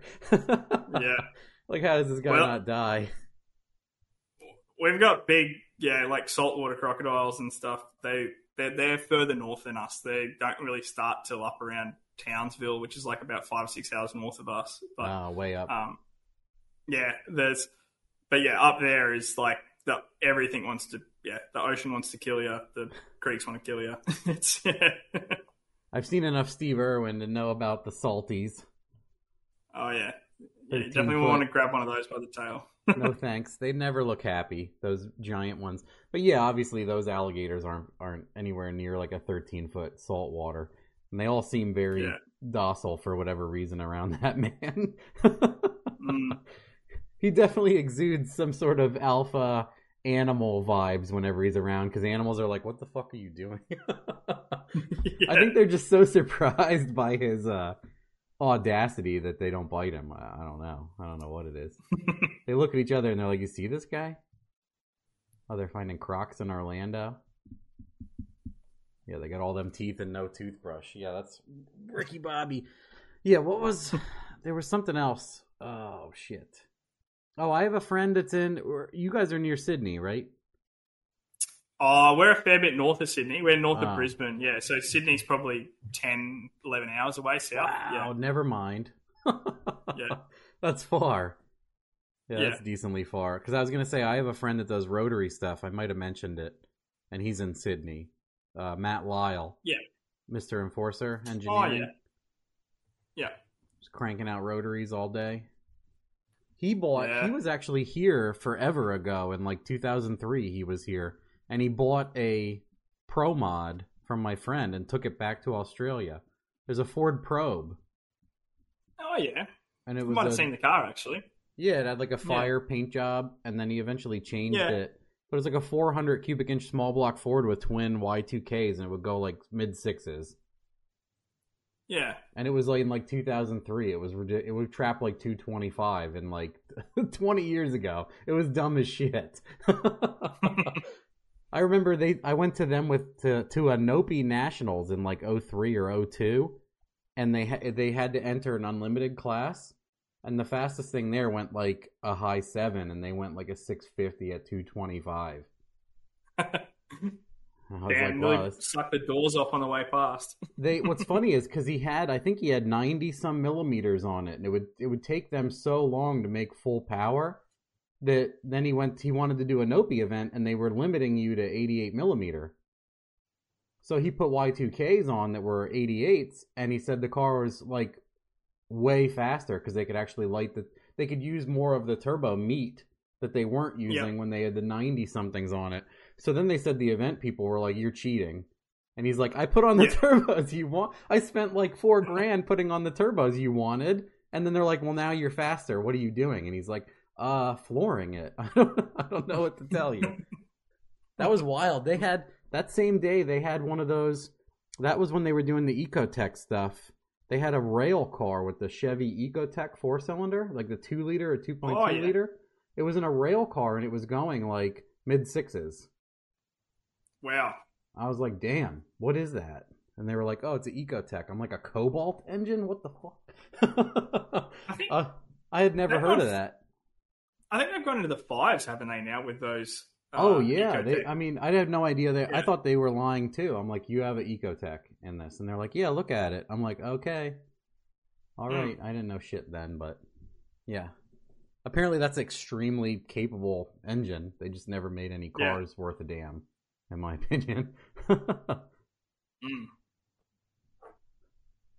yeah. So you, yeah, ten hours. Holy shit. That's like driving. uh I've driven to LS Fest from my house, and it's 13 hours to go to Bowling Green, Kentucky, from Pennsylvania. Yeah, Oh, it'd be that's fu- similar. That'd be like driving to Sydney from here. Yeah. Yeah, wow. Oh, that sucks. What is it? It's probably Yeah. only like uh two hours to fly. Yeah. Yeah. Something like that. That's nice. All right. Well, I don't know if uh does anybody else have any outstanding questions. I think I got all of mine answered Yeah. Sweet. as far as what I can think of. Um, I definitely want to tune some VVT K series. Yeah. Or even those two GRs. Like I said, two GRs are pretty fun, and I think they're probably cheap. Good to learn VVT, definitely. And then what about? I was going to ask something about your dyno. Do you have like? Can you do what I just? I upgraded my dyno maybe like three months ago to the new DynoJet software package, and I got a a part of the stack where I can do five inputs, and I put a pressure sensor in it. And then because uh, I had seen, I always wanted to do that anyway, so I could plot boost curves. Just to because when you look back on the Yeah. dyno pull, unless the logs and everything are, I, I try to do like pull one on the dyno is data log 001. Yeah, I try obviously for organization. Correlate. But, uh, One of my friends had set up a thing that automatically figures out horsepower per pound, and I had set that up. oh yeah. So awesome! Like it automatically does it. Can the Dynapack do that? Uh, you can't do custom math channels. You definitely like. I have sensors. Yeah, I've got a Yeah. handful of sensor input channels that I use. Like I've got yeah, dual. I even like I've got a, a thing that I can screw in for coolant pressure. Normally, if a car doesn't have a coolant pressure sensor, I've got like a jig that can bring coolant pressure on for cars with stock ECUs and stuff. Um, I've even got like you know things for fuel pressure channels where I can put fuel pressure in. I like to keep an eye again because you get people coming who don't have you know stock ECU stuff. It's never got the sensors and stuff you want to have on Yeah. it. So I got that. But yeah, I you can't do a cu- custom math channel to like be able to calculate math uh, like boost per pound. Uh, no, that doesn't do that. I did see in the comments somebody's asking Zinger Box or Hungry Jack's Whopper, and that's Zinger Box all day. That's not even a question. Is that are those fast food places? Yeah, fast food. Yeah, What's Zinger Box? Is it? it- it's See, here's the KFC. It's like a spicy chicken thing from KFC. Yeah, Oh, it's case because you guys. It's funny. Australians will call something. I guess we do it too. But I feel like if you have a McDonald's, you'll call it anything but a McDonald's. Or if it's a gas station, you'll call it anything but a gas Yeah. station. Just like servo. how yeah, how. Americans-. Yeah, I just saw a thing. I was scrolling through like Instagram last night, and it was a thing that was like NASA says an asteroid the size of 16 refrigerators went past us, and I immediately was like, Americans will measure anything. There's always that like meme or statement. Americans will measure anything in anything but metric. So they say like refrigerators Yeah. or or three Texas or what? Yeah, and you're like, I don't even know how I can't correlate what 16 refrigerators looks like anyway. But yeah, same thing. Anyway, I totally went off subject there. So Zinger Box is a KFC food. yeah, KFC. It's like a burger and that, and it's like all the. Do you, I'm guessing you guys have Zinger. Is Zinger a thing? Is that or is that I don't you guys know. call something different? Like I I might be it's like the spicy version essentially. You can get it like original, or you can get Zinger, which is a spicy one. So Oh. it's like yeah, People have to let me know if that's a real KFC item. I don't know. Sucks in Yeah. CBE. We just call it spicy chicken in the states. Yeah, well that makes sense. Yeah, Aussies like like you guys say. "Ah, There's afternoon, and you say arvo, Yeah, Arvo. Yeah. and it just like sounds like not. It sounds like you're talking about a motor or a servo or something. I don't know. Yeah. Two inch and five sixteenths, huh? Big toe makes more sense. No, you're totally right. they say KFC is better in Australia. Is that true? I have had, yeah, I would, yeah, I would say so. We've got it's, it's, it's like everyone I know is like KFC is just. We call it Dirty Bird. That's probably the that's the uh that's the nickname for KFC is Dirty Bird. Yeah, It And, makes uh, sense though. That makes more sense than a lot of the other slangs. yeah. but like it's yeah, like you can't have it every day, but oh, you got to have it at least once a week. I reckon it's yeah. Interesting. Yeah. I don't even know if there is. I mean, well, there's got to be some in my area, but I don't. I don't go there. I was gonna say they might have. uh What was someone else? What is it? Man, someone said something also that I wanted to ask, and it's like that's pretty much it. Other unless people, let's ask people for some questions. Otherwise, we're gonna wind it down. It's already. It's almost midnight here. Yeah, yeah, no. What is it? Uh, what is it there? Uh, what is it? Two forty one. Two forty one. Oh, Nearly three o'clock in the hour. Yeah, not bad. Sob heads on Ecotec? Interesting. Okay, my bike. Stupid question. Raise res- What would your steps be if you were building a road race car slash turbo build? The aim is to being close to NA throttle? Oh, just like I mean that totally depends on that's one of those can of worms questions.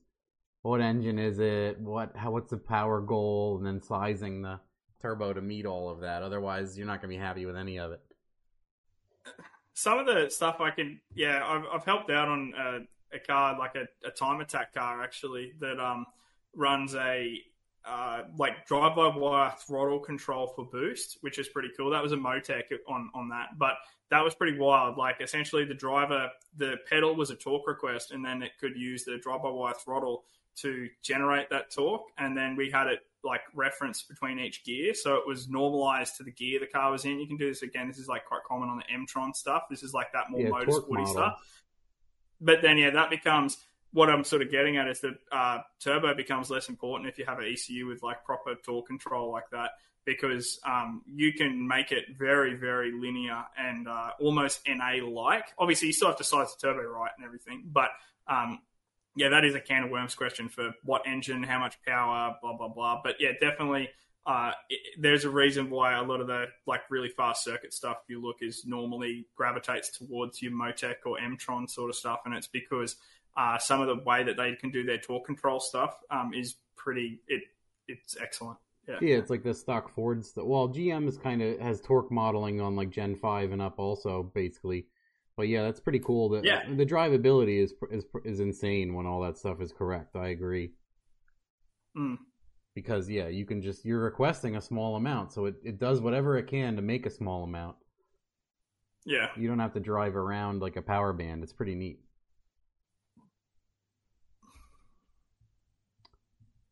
Yeah, those Ecotecs were wild back in the day. I didn't know anything about them until I saw that rail car, and I was like, "Damn!" Very impressive.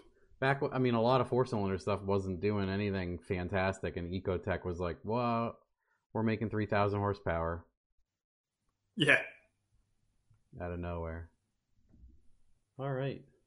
Yeah, I think. I mean, unless anybody has anything else to ask, I think we're good on hmm. answering. we went over plenty. Yeah. Cool. But yeah, anybody, I'll, I'll wait like 30 seconds because there's a delay. So if I ask and then I close it right when we're. That was funny. One guy had said, What did he say? I said, Anybody have any questions? He goes, Give it five minutes after I close, or like, you know, after this show stops, and I'll have heaps. Yeah. That's how it works. That's always the way. Someone send me a sleeve coyote. Paulie, is that your friend? Yeah. Someone send me a sleeve coyote. I'm already here. It's easier. Now I'd love to I'd love to get a coyote eventually, but man, the motor is gigantic. Everything's expensive. There's seven camshafts in it. I tuned one. I tuned one a while ago, and um, yeah, I was definitely a fan. I was like, these things are just sick. Like a twin turbo one, I was like, Yeah. man, these are cool. Yeah, Yeah. incredible. I would like if I was a millionaire, I would buy one of those like Fat House Fab makes those cars. You ever hear of Fat House Fabrications? Yeah, I think so. Yeah, They sell like that uh 1300R and 1500R GT 500 or all sorts of weird Shelby packages, but it has like a completely integrated Motec and everything's built into the steering wheel controls for power and traction. And then it has a gearbox, a manual gearbox that holds like 2000 horsepower. And uh Yeah. I remember like the I'm friends with the fab guy that works there and he's just not to say anything bad about him, but he's just the fab guy. He gets in the car, drives from like Georgia to LS Fest West, whacks out like a fucking 780. They kick him out because it doesn't even have a cage, and then he drives home with like the AC on in the completely yeah. So he's done it a, a bunch of times. Like anytime they have some awesome. Holley Ford meet, he just drives it to Bowling Green and smacks out some outrageous 1500 plus horse and it's a stick shift car and it's on like 18s or 20s yeah. and he just shows up and That's does that and leaves i'm Seven like. It must have been at like 185. Or yeah it was probably like a honda like 204 yeah 760 Yeah. at 204 but uh Yeah. uh, but i'm like damn i would buy one of those but i would I wouldn't even want to change my oil in it Yeah. I don't even want to pop that'd the hood sick. and look at the yeah. What did Kenny does a lot of co- uh, Coyote stuff. Turbo Gixxer tuning. His name's Kenny. He does a lot of Yeah. Motec and Coy- he does. He has a stock sealed Coyote car. So he has one of the. Oh, he has yeah. like an orange Fox body with like a completely stock Coyote in it that goes pretty fast. It does pretty nice wheelies. I'll say that. That's cool. He has a record. Dang. What's it? What's the record for stock sealed Coyote? It's probably like a high eight in this stupid stock engine. What's the record, Kenny? What do you, What is your record? 922, at one forty four. What does it make? Like four sixty to the tire. MS one hundred nine. Are you allowed to tune the computer even though it's sealed? So you can tune it on. Does it have to be a factory computer that's tuned? You can't say. can you use a stock computer? Or is it? It just has to be a sealed engine class. The rules are funny in those Yeah. World Cup Finals stock company, stock computer. I think he means. Yeah. So just Yeah. tuned, obviously, because MS one hundred nine is oxygenated. I think. They are full time closed loop though, so maybe just let it ride. oh yeah, that's true. I forgot. A lot of that uh, GM stuff is like forever in the dark age. Mm. I always laugh like because you said you tune stock DCU Subarus. My friend has that Subaru shop like ten minutes from me, and like 10, 15 years ago, the completely stock Subarus had wide bands in them. Like, and I'm like, we don't even have those now. Like, Yeah. a stock GM truck still has a narrow band. I mean, I'm hoping at some point. Do the new trucks have wide bands yet? Holy shit, man! Eh, I don't think so. I don't think so. Definitely not but, our I mean. Coyote cars Yeah. had wide bands. I think. Yep, definitely. Yeah, Coyotes have wide bands. As bands. soon as like first gen Coyote, I believe my friend had one in like 2011, and I remember data logging in Lambda, and I'm like, oh, this Yeah. has wide bands in it. Damn. Mm. M5, it will go Yeah. eights at 2,800 pounds H pattern car. Dang. On Wow, M5, that's it cool. makes that much more power. Holy shit. Nitro or no, or is that another secret? I don't know.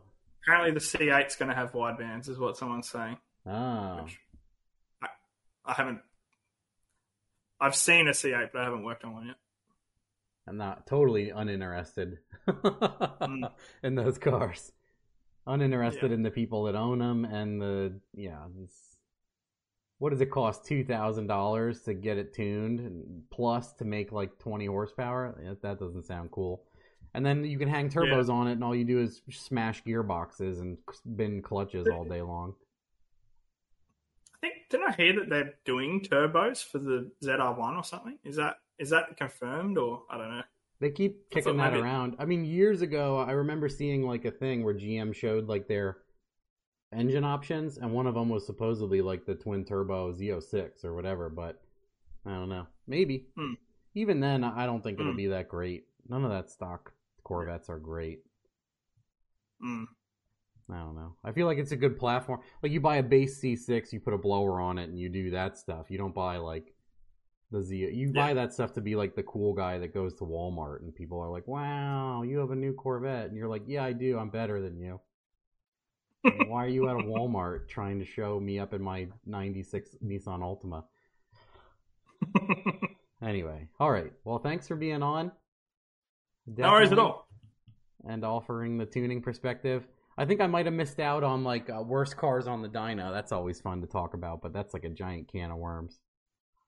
Yeah, save that for another time. yeah, just do a day where I'll do a thing where I have six people in and they can just talk shit the whole Yeah, we time. can all bounce off each other. yeah, I'll do a thing where I have like Joe, Devin, and everybody, and I'll just run away for the rest of the day and let everybody yell on the stream. All right. Well, thanks for being on, and No uh, worries at all. Sharon, and everything else. all right. Thanks for having me. Yeah, and uh, we'll Alright. do it. Do it again sometime Yeah, for sure. if you're up for it. But yeah, thanks for coming on, and we'll say bye to everybody, and have a good night, and happy holidays, and all of that. Sweet ass. Yep. See you later. Bye. Bye.